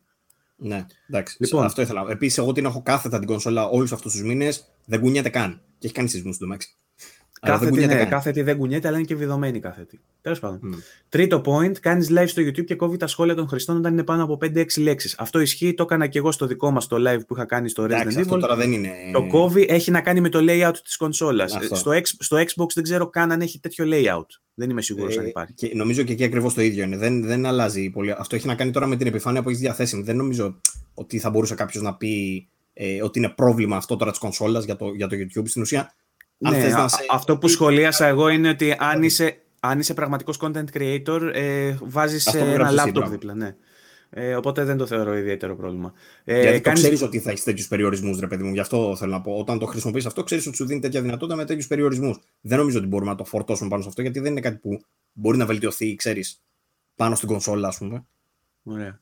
Point νούμερο τέσσερα. Δεν έχει δυνατότητα να γράψει gameplay πάνω από μία ώρα ανεξάρτητα από πόσο χώρο έχεις στο δίσκο. Αυτό ισχύει ε, ούτως ή άλλως εξ απανέκαθεν. Ε, αν δεν κάνω λάθος, και στο Xbox έχει τέτοιο πράγμα. Ψέματα. Στο Xbox δεν έχει τέτοιο πράγμα αν συνδέσεις εξωτερικό. Αλλά mm. που έχω το Xbox δεν έχει τη δυνατότητα να γράφεις εσωτερικό, που το PlayStation έχει. Ναι. Αν τα δούμε συγκριτικά δηλαδή, το καθένα έχει τα πλεονεκτήματα και μειονεκτήματα. Αλλά ακόμα και μια ώρα δεν νομίζω ότι είναι τρελό το να πατήσεις ξανά το κουμπί για να ξεκινήσεις ξανά ένα βίντεο. Εντάξει, το, ο Πάχος προφανώς το λέει με βάση τη δική του εμπειρία, γιατί έχει αρχίσει και κάνει τα βιντεάκια του και θέλει για παράδειγμα να μιλάει δύο ώρες με ένα συνεχόμενο βίντεο. Δεν θέλει να βάζει δεύτερο αρχείο. Οπότε τον δυσκολεύει σε αυτό που θέλει να κάνει. Κατάλαβες. Δεν νομίζω ότι είναι πρόβλημα το να πατήσεις τη στιγμή που σου λέει ότι τελείωσε, ότι έκλεισε, να ξαναπατήσεις. Ναι, απλά θα σου βγάλει ένα ξεχωριστό αρχείο και για τον τρόπο που κάνει live ο Πάχος που βάζει ένα αρχείο να παίζει, μπορεί να τον δυσκολεύει γιατί πρέπει να αλλάξει αρχείο την ώρα που προσπαθεί να κάνει live. Κατάλαβες. Είναι δηλαδή πολύ συγκεκριμένο το πρόβλημα και έχει να κάνει με τη δική του εμπειρία, ρε παιδί μου. Δεν είναι γενικό πρόβλημα. Δεν είναι λόγος να σε αποτρέψει από το να πάρεις PlayStation. Λοιπόν, ε, πέμπτο point. Ε, μην κάνεις το λάθος και το βάλεις σε rest mode. Παίζει δυνατά να χρειαστεί ολόκληρη διαδικασία για να ξανανοίξει η κονσόλα. Δεν ισχύει. Όχι, ίσχυε, ίσχυε όταν κυκλοφόρησε η κονσόλα. Υπήρχαν πολλά περιστατικά, υπήρχαν πολλά θέματα με το λειτουργικό της κονσόλας γενικότερα. Δεν ισχύει πλέον, έχουμε φτιάξει με τα updates πάρα πολλά από αυτά τα προβλήματα. Ίσα ίσα το αφήνω για μέρες, ε, με ανοιχτό παιχνίδι, σε rest mode, ε, ανοίγει η σφαίρα, καμία σχέση με πι ες φορ ας πούμε, για παράδειγμα, ή Xbox One. Ε, ανοίγει η σφαίρα, πατάς το κουμπί, μπαίνεις και κατευθείαν και στο παιχνίδι. Είναι πολύ σφαιράτη η διαδικασία, είναι για την ακρίβεια ισχύει το ακριβώς ανάποδο για το πέντε. Λοιπόν, ε, ακόμα δεν μπορείς να μεταφέρεις παιχνίδια από τον εξωτερικό στον εσωτερικό σκληρό δίσκο. Αυτό ε, ισχύει ναι, ναι, ναι. Ε, για τα παιχνίδια του PlayStation πέντε, για τα παιχνίδια του PlayStation τέσσερα, τα παλιά παιχνίδια μπορείς να τα μεταφέρεις στο... Όχι. Μεταφορά δεν γίνεται, έχει δίκιο ο Πάχος αυτό. Μεταφορά δεν μπορείς να κάνεις σε τίποτα. Κάτσε ρε, δεν μπορείς να παίξεις παιχνίδια του πι ες φορ από εξωτερικό δίσκο. Δεν λέει αυτό όμως, λέει ότι δεν μπορείς να μεταφέρεις από τον εσωτερικό στον εξωτερικό. Από τον εξωτερικό στον εσωτερικό λέει. Από τον εξωτερικό στον εσωτερικό. Δεν μπορεί, δεν μπορεί να γίνει μεταφορά. Αυτό είναι το πρόβλημα. Όχι ότι δεν μπορεί να παίξει. Μπορεί να παίξει. Μπορεί να κάνεις εγκατάσταση εννοείς. Δηλαδή πρέπει να επιλέξεις yeah. από την αρχή που θα γίνει η εγκατάσταση και γίνεται Μπράβο. Εκεί. Δεν μπορείς να τα παίξεις μπάλα αυτό. Μεταξύ τους. Το οποίο είναι αυτό... πρόβλημα που επίσης έχει παραδεχτεί η Sony και έχουν πει ότι θα το φτιάξουν και αυτό. Εγώ συμφωνώ με αυτό πάρα πολύ. Δεν, δεν το είχα καταλάβει την πρώτη φορά που το διάβασα. Έχει δίκιο σε αυτό λοιπόν. Λοιπόν, ε, ακόμα δεν έχει ενεργοποιηθεί η δυνατότητα να προσθέτεις ες ες ντι. Το συζητήσαμε την προηγούμενη εβδομάδα ότι τον Ιούνιο-Ιούλιο έρχεται. Αυτά είναι τα κλασικά προβλήματα. Ναι, εντάξει, αυτά τα έχουμε ξανασυζητήσει. Ε, ναι, προφανώς είναι πρόβλημα και αυτό. Ε, όπως και άλλα είναι τα προβλήματα, το οκτώ κέι και τα λοιπά. Δεν ξέρω αν τα έχει αναφέρει παρακάτω, αλλά τα έχει αναφέρει. Ε, αυτά είναι τα κλασικά προβλήματα του PlayStation. Έχει πολύ συγκεκριμένα προβλήματα, τα οποία έχουν πει ότι θα έρθουν. Το ένα από αυτά είναι και αυτό. Η δυνατότητα ε, πώς το λένε, προσθήκης ες ες ντι. Okay. Ε, λείπουν ακόμα χαρακτηριστικά του έιτς ντι εμ άι δύο κόμμα ένα όπως το FreeSync. Ισχύει. Περιμένουμε το update, όπως επίσης ε, είπες και αυτό για το οκτώ κέι, το οποίο αναγράφεται στο κουτί ότι υπάρχει υποστήριξη για οκτώ κέι και ακόμα είναι λίγο στο φλού αυτό. Να πούμε λιγάκι το ότι το FreeSync δεν είχε το PlayStation ποτέ και δεν είναι αυτό το βασικό πρόβλημα. Το FreeSync ούτως ή άλλως δεν χρειάζεται το έιτς ντι εμ άι δύο κόμμα ένα για να παίξει. Το βι αρ αρ είναι αυτό που ε, είναι κομμάτι του έιτς ντι εμ άι δύο κόμμα ένα και το πρόβλημα με το PlayStation είναι ότι όχι μόνο δεν έχει FreeSync, δεν έχει και το βι αρ αρ του έιτς ντι εμ άι δύο κόμμα ένα. Εκεί είναι, εκεί είναι το, το θέμα. Τουλάχιστον για την ώρα, αλλά στο Frequently Asked Questions που έβγαλε ένα άρθρο η Sony, στις συχνές ερωτήσεις που έδωσε απαντήσεις, έχει πει ότι θα έρθει. Mm-hmm. Οπότε τη, τη δεδομένη στιγμή είναι σωστό αυτό, αλλά έχει δεσμευθεί η Sony ότι θα το αλλάξει. Πιθανότατα να το έχουμε ξαναναφέρει, πιθανότατα αυτό το πράγμα έχει να κάνει με, ίσως με δικαιώματα και ο μόνος λόγος που το λέμε αυτό είναι γιατί ακόμα και στις τηλεοράσεις της δεν έχει ε, καταφέρει να το βγάλει αυτό το πράγμα, το οποίο δεν νομίζω να είναι Τεχνη, τεχνολογικό το θέμα. Δεν νομίζω να είναι κατασκευαστικό δηλαδή. Νομίζω ότι έχει να κάνει με κάτι που δεν έχουν ε, τη δυνατότητα να το προσθέσουν ακόμα. Ναι. Δίνει αυτή την εντύπωση, ρε παιδί μου, γι' αυτό λέω ότι μάλλον έχει να κάνει με δικαιώματα. Δεν είναι κάτι το οποίο. Δηλαδή, υπάρχουν, ε, η τεχνολογία υπάρχει. Το Xbox την έχει, για παράδειγμα. Ε, για μένα αυτό είναι το μεγαλύτερο φάουλ του PlayStation. Έτσι, το ότι ακόμα δεν έχει οκτώ κέι και βι αρ αρ. Αυτά είναι τα βασικά τα προβλήματα. Point εννιά. Δεν έχει τη δυνατότητα για output ανάλυση χίλια τετρακόσια σαράντα σε monitor. Μαζί σου. Αν... Ε, εμένα δεν με νοιάζει. Δεν σε νοιάζει εσένα. Σημαντικό, σημαντικό, σημαντικό, ναι, εμένα δεν με νοιάζει. Γιατί ε, στην απάντηση δική μου έγραψα ότι ε, η Sony έχει δείξει, το έχει κάνει ξεκάθαρο, ότι την ενδιαφέρει να πουλήσει το PlayStation ως μια ε, κονσόλα, ε, μια συσκευή για το σαλόνι σου. Ε, ένα, μια συσκευή που δουλεύει με μια τηλεόραση. Και ότι δεν απευθύνεται, ας πούμε, σε χρήστες που, με monitor. Είναι λάθος να μη σου δίνεται αυτή η επιλογή. Θεωρώ ότι είναι, δεν θεωρώ ότι είναι ιδιαίτερα δύσκολο να το...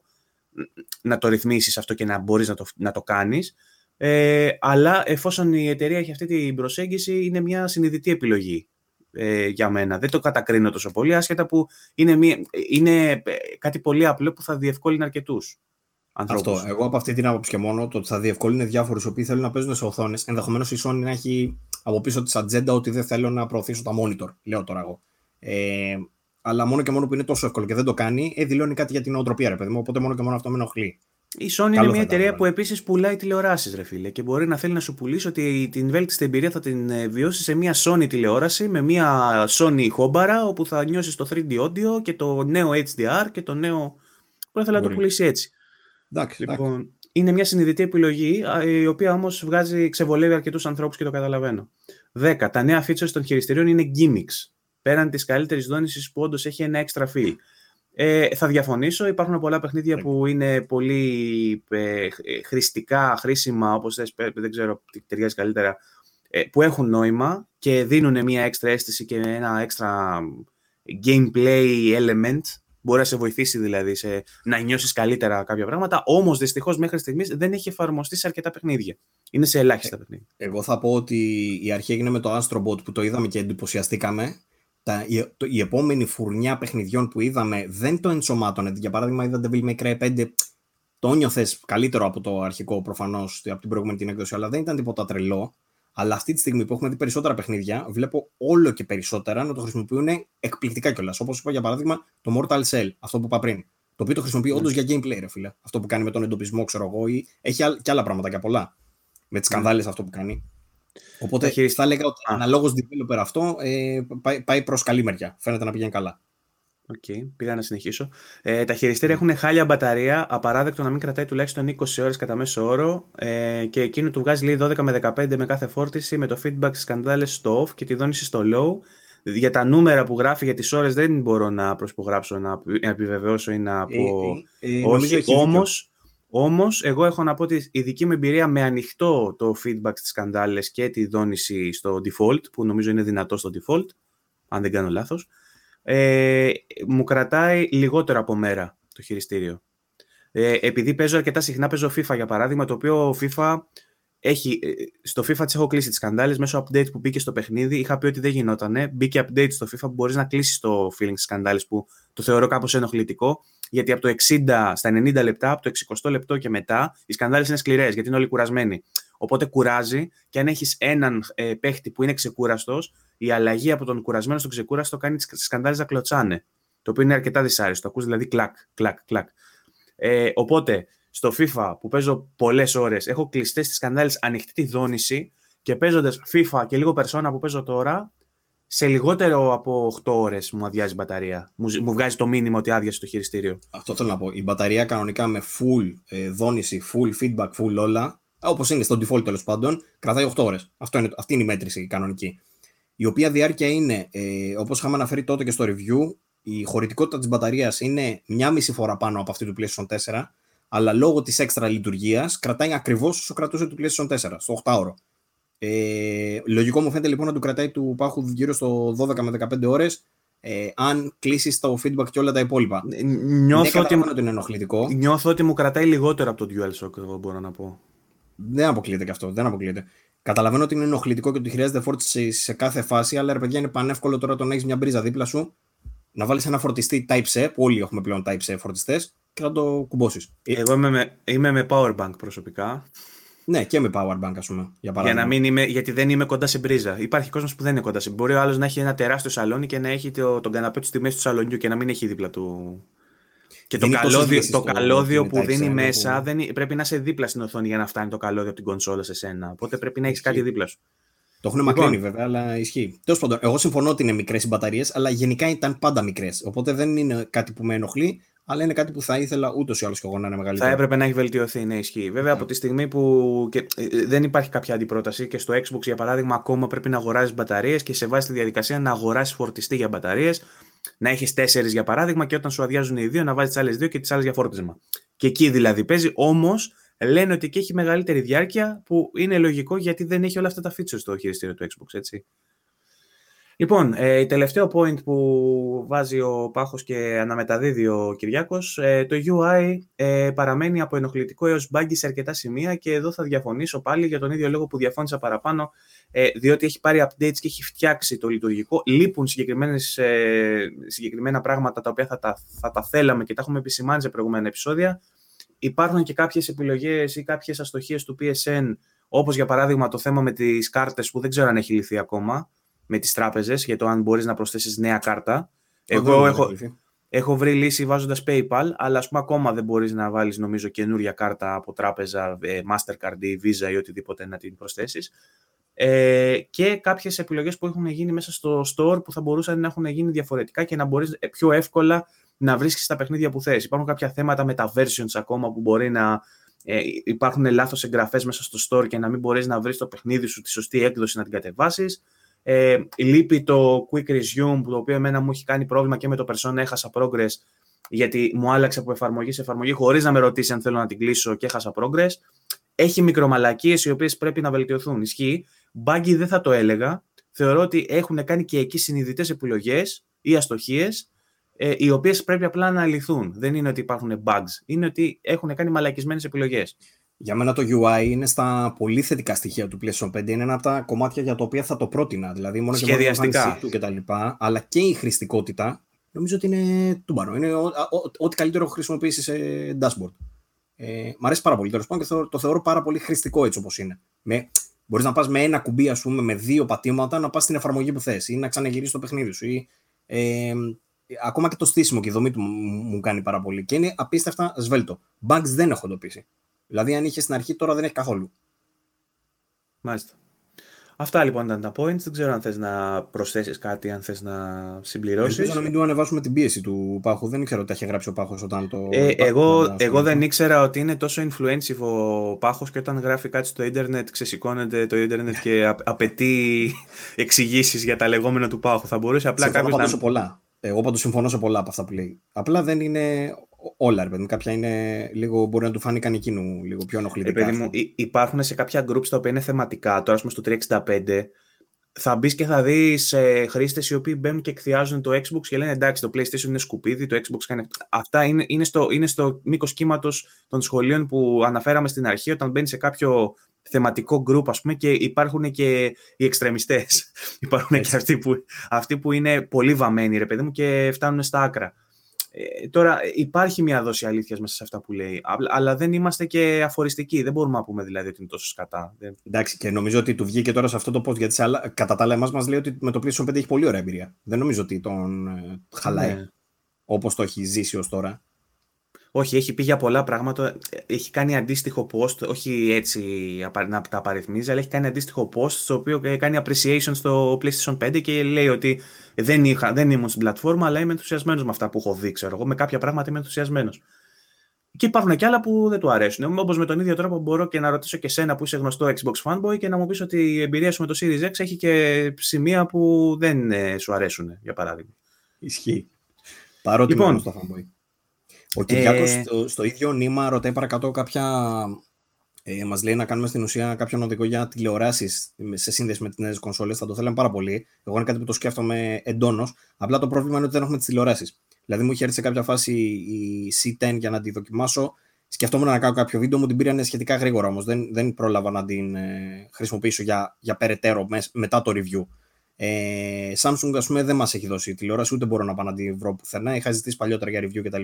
Έστω και να πάω να τη δώσει κάποιο χώρο, αλλά ακόμα και έτσι δεν, δεν υπάρχει διαθέσιμη. Δεν ξέρω τώρα με την καινούργια χρονιά, μήπως αφήσουν να κάνουμε κάτι. Ε, το έχω υπόψη μου πάντως. Αυτό που μπορώ να πω είναι ότι αν θέλετε κάτι να ρωτήσετε σε σχέση με ρυθμίσεις για τηλεόραση και κονσόλα, μπορείτε να το ρωτήσετε στα σχόλια. Ή να. Δεν ξέρω. Αυτό. Αν έχετε κάποιο πρόβλημα, μπορούμε να το συζητήσουμε. Ε, παρακολουθώντας τα σχόλια που παίρνουμε σε όλα τα βίντεο, βλέπω ότι ακόμα ρωτάνε για τα.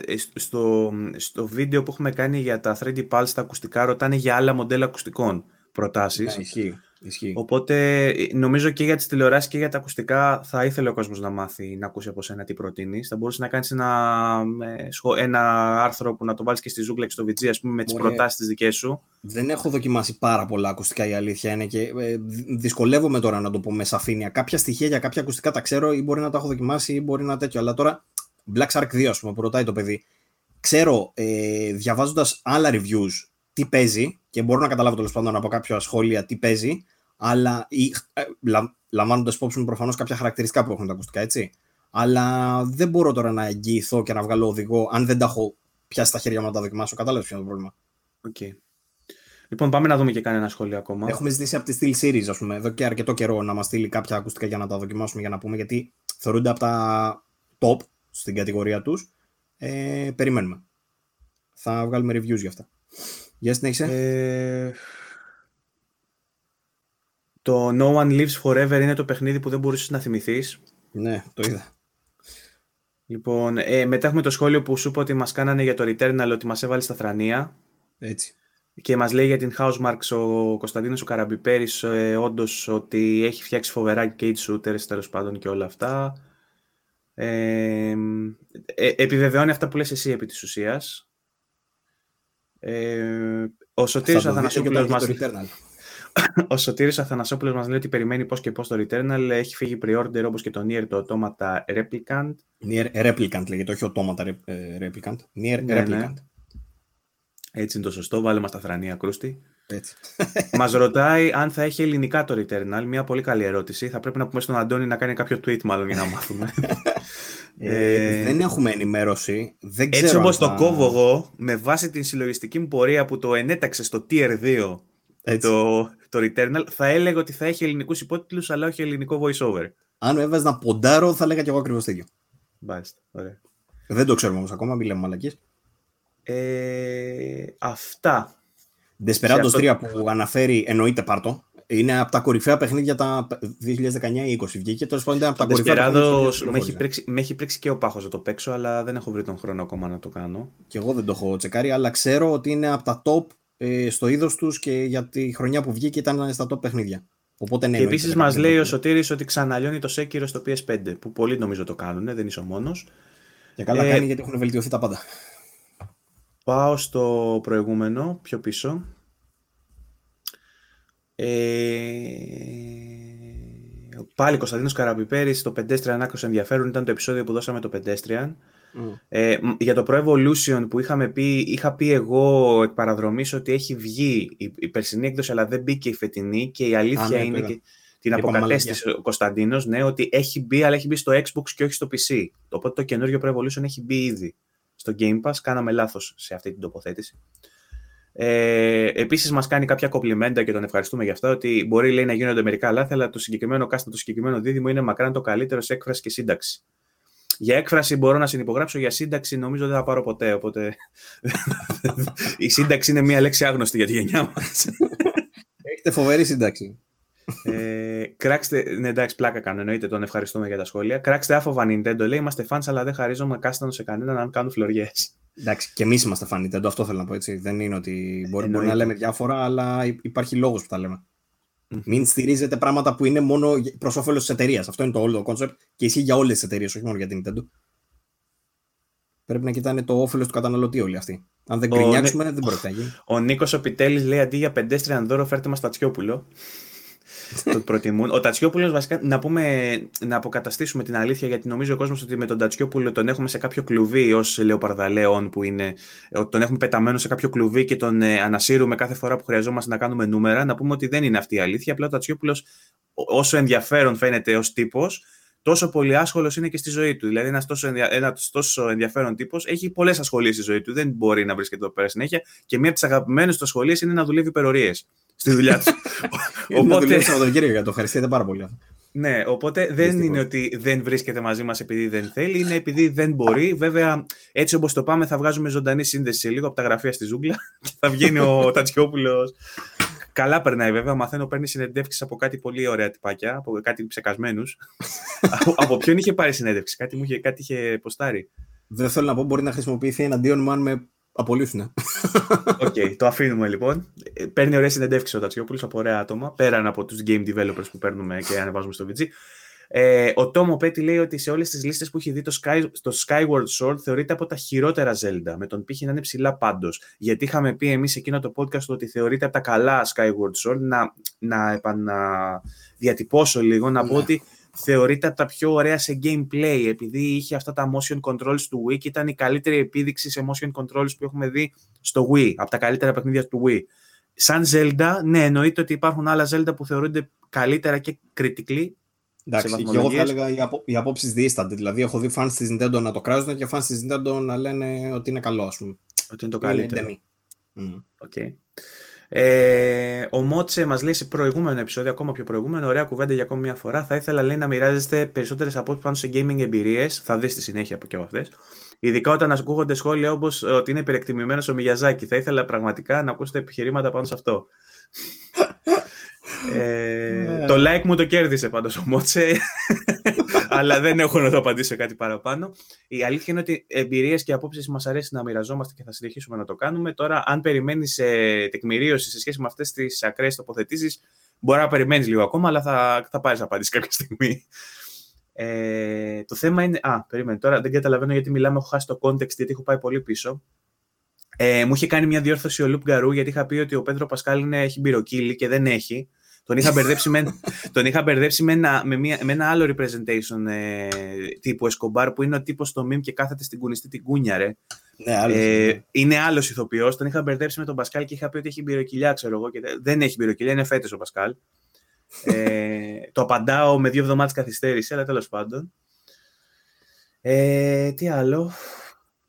Ε, Dancer Staff, καλησπέρα παιδιά και μπράβο για την ωραία δουλειά που κάνετε. Ήθελα να ρωτήσω όσον αφορά το performance mode, αν υπάρχει σε κάθε παιχνίδι ξεχωριστά ή μπαίνει από την αρχή ως επιλογή του PlayStation πέντε.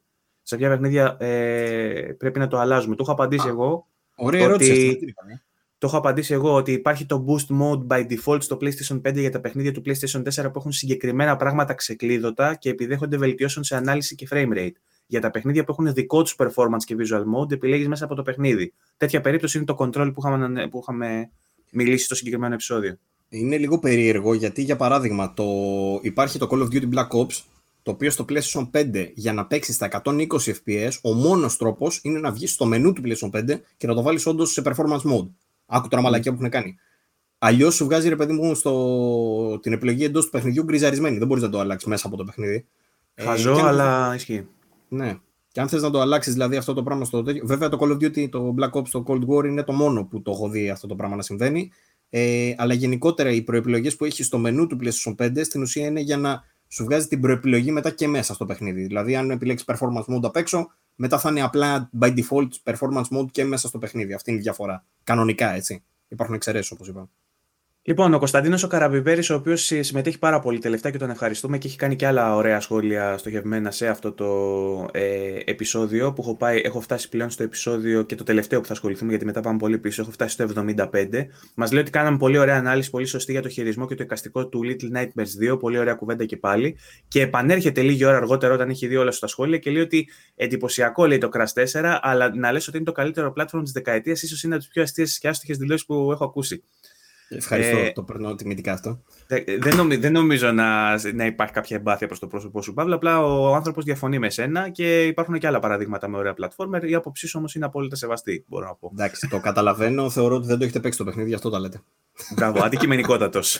Το έδωσε πολύ. Όχι, όντω, λοιπόν, αν, αν δεν είναι το καλύτερο, εντάξει, όντως μπορεί να μου είναι υπερβολικός αυτό. Για μένα είναι, αλλά ναι, θεωρώ ότι είναι σίγουρα μέσα στα top. Σίγουρα. Ε, στο, στο ίδιο βίντεο ο VG χίλια εννιακόσια ενενήντα ένα έχει δώσει ένα link για, και το έχουμε αφήσει κιόλας, γιατί ε, σε πετάει σε ένα κανάλι που λέγεται Gaming Universe, ε, U O G, ε, ε, Gaming University, συγγνώμη, ε, το οποίο ε, έχει κάποια βίντεο που μιλάνε για το control και τον κόσμο του, που κάνει ανάλυση στον κόσμο του control και ίσως, το έχω αφήσει γιατί ίσως κάποιους ε, θα τους ενδιαφέρει. Είναι πολύ σύνθετη η ιστορία του control και είναι πολύ fucked up, οπότε χρειάζονται βίντεο για επεξήγηση, όπως, υπάρχουν, όπως χρειάζονται βίντεο και για επεξήγηση στο Little Nightmares, να γίνει χαμός. Ε, H. Looper μας λέει ότι, ε, μας φωνάζει επιστήμονες, λέει γιατί τα αναλύουμε όλα με χειρουργικό νηστέρι, είναι μια φιλοφρόνηση που μας την έχει κάνει και στα, και στα cast που κάνει ο Πάχος έτσι πλέον.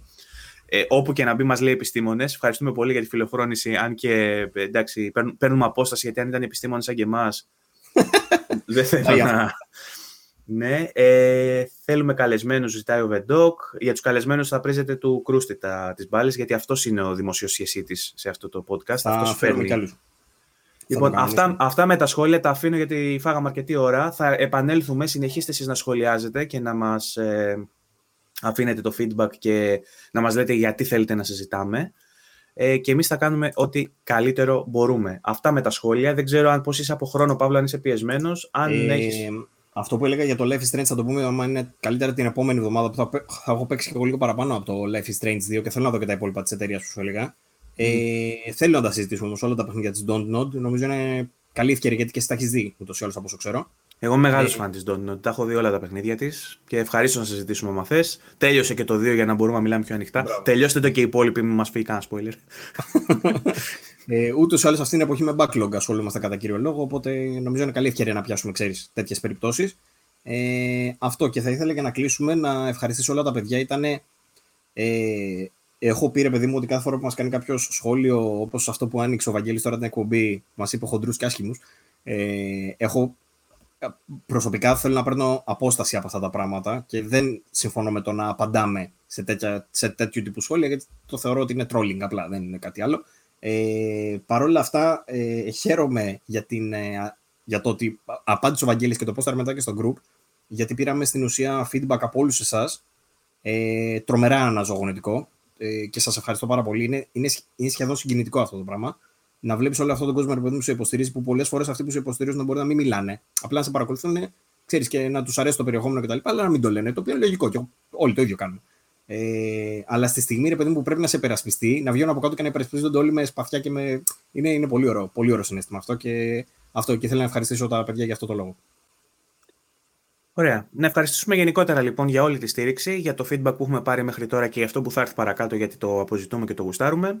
Να σας υπενθυμίσουμε ότι μπορείτε κάθε Δευτέρα να μας βρίσκετε ε, στο YouTube και σε όλες τις πλατφόρμες για podcast. Βρισκόμαστε στο Spotify, στο Google Podcast, στο Apple Podcast, σε όλες τις ε, υπηρεσίες, τις γνωστές που μπορείτε να βρείτε podcast. Ε, κάθε Δευτέρα στις δέκα το πρωί.